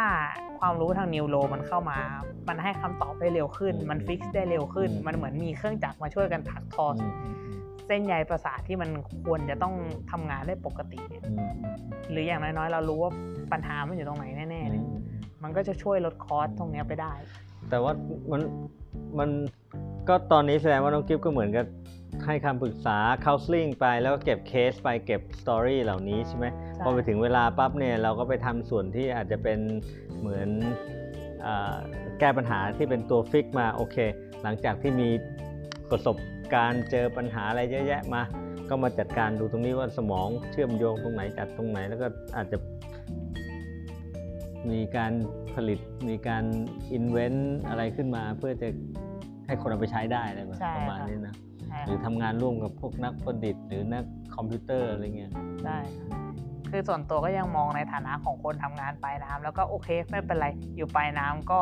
เพราะว่าโอกาสที่จะขึ้นไปอยู่ต้นน้ำเนี่ยยกเว้นแต่ว่าถ้ามีอินโนเวชันใหม่ๆเนี่ยก็อาจจะได้ขึ้นไปอยู่ต้นน้ำแต่ว่าต่อให้เราเป็นเจ้าของอินโนเวชันแต่ถ้าอืมเราไม่มี power อืมมันก็ทำอะไรไม่ได้ เราก็ทำอะไรไม่ได้ แต่ก็ไม่เป็นไรเราก็แต่แต่เราก็ยังมองเห็น ใช่ค่ะแล้วเราก็ยังลุยในฐานะคนไปลายน้ำไปเรื่อยๆว่าถ้ามันไปถึงจุดที่คาดหวังไว้ได้เนี่ยอย่างน้อยๆเนี่ยมันก็อาจจะเอาวะมันก็อาจจะยื้อคนไปน้ำให้เขาอยู่กับเราตรงเนี้ยไปนานขึ้นก็ได้ทำงานในสายเนี่ยครับน้องกิฟพอทำไปทำไปเนี่ยเรามอง เรามองคนอะเรามองผู้ป่วยเรามองมนุษย์อะ มันแตกต่างจากการที่ตอนเราแบบยังไม่ได้เริ่มทำงานไหมเราเห็นความเปลี่ยนแปลงในตัวเราไหมในการมองคนมองอะไรแบบนี้มันมันมันไปมันไปยังไงมันเปลี่ยนเป็นยังไงโอ้เรียกว่าไดนามิกมันอืมมหาศาลเลยอะค่ะอืมแต่สิ่งหนึ่งที่จริงๆแล้วการการได้มาทำงานในสาขาเนี้ยสำหรับตัวกิฟเองเนี่ยมันช่วยให้ ขัดเกลาให้เรามีความเป็นคนมากขึ้นนะตอนในส่วนตัวนะอืมเพราะว่า จริงๆ แล้วอันเนี้ยต้องให้เครดิตว่าค่ะแต่ครั้งแรกที่ได้ปะทะกับความเป็นคนจริงๆเนี่ยก็คือเป็นเพื่อนคนหนึ่งของกิฟซึ่งเขาคือกิฟรับรู้เรื่องของอาการไม่สบายเขามาตลอดเนาะอืมแล้วสุดท้ายเขาก็เลือกที่จะอ่าจบชีวิตตัวเองไปอืมอืมอืมอืมทั้งทั้งที่ก่อนก่อนที่เขาจะไปจบชีวิตเนี่ย เราเพิ่งโทรคุยกันได้สักครึ่งชั่วโมงอืมซึ่งตรงเนี้ยอืม ถามว่าเพื่อนทิ้งอะไรไว้ให้เราเพื่อนทิ้งความเป็นครูที่ยิ่งใหญ่ไว้ แล้วก็อยากจะเมนชั่นถึงเขาอยู่ว่าอืมเออที่มาถึงวันนี้ทุกวันนี้ได้ที่ยังทำงานในสายนี้ แล้วก็ตั้งใจทำมันต่อไปเนี่ยส่วนหนึ่งก็เป็นเพราะว่า เธอได้ขัดเกลาความเป็นคนให้กับเรานะคะและตรงเนี้ยคือมองว่าสิ่งที่เขาขัดเกลาก็คือว่า จริง ๆ แล้วเราเล็กจ้อยในจักรวาลเนี้ยอืมเราคอนโทรลชีวิตใครไม่ได้ใช่มันแค่แค่นั้นเอง ใช่ค่ะ สุดท้ายแล้วอืมเราก็แค่ เออ ถ้าในท้ายที่สุดเนี่ยอืมเราไม่มีอะไรจะให้กับอีกคนหนึ่งเราก็แค่เคารพในสิ่งที่เขาตัดสินใจเลือกไปแล้ว นั่นนะคืออืมบทเรียนที่ใหญ่มาก เพราะว่าถ้าเกิดยิ่งถ้าทำงานในสายอย่างเนี้ยค่ะอืมได้คอนแทคกับคนได้รับเกียรติให้เข้าไปอืมรับรู้รับฟังเรื่องราวของคนอือื่มนๆแต่เราคิดว่าโอ้เรานี่ใหญ่ซะเหลือเกินเรานี่แบบโอ้เราผ่าน ประสบการณ์มาโชคโชนอืมปัญหาของเธอฉันจะฟิกซ์ได้เมื่อไหร่ นั่นคือหลุมพรางที่จะต้องหนีให้ไวอืม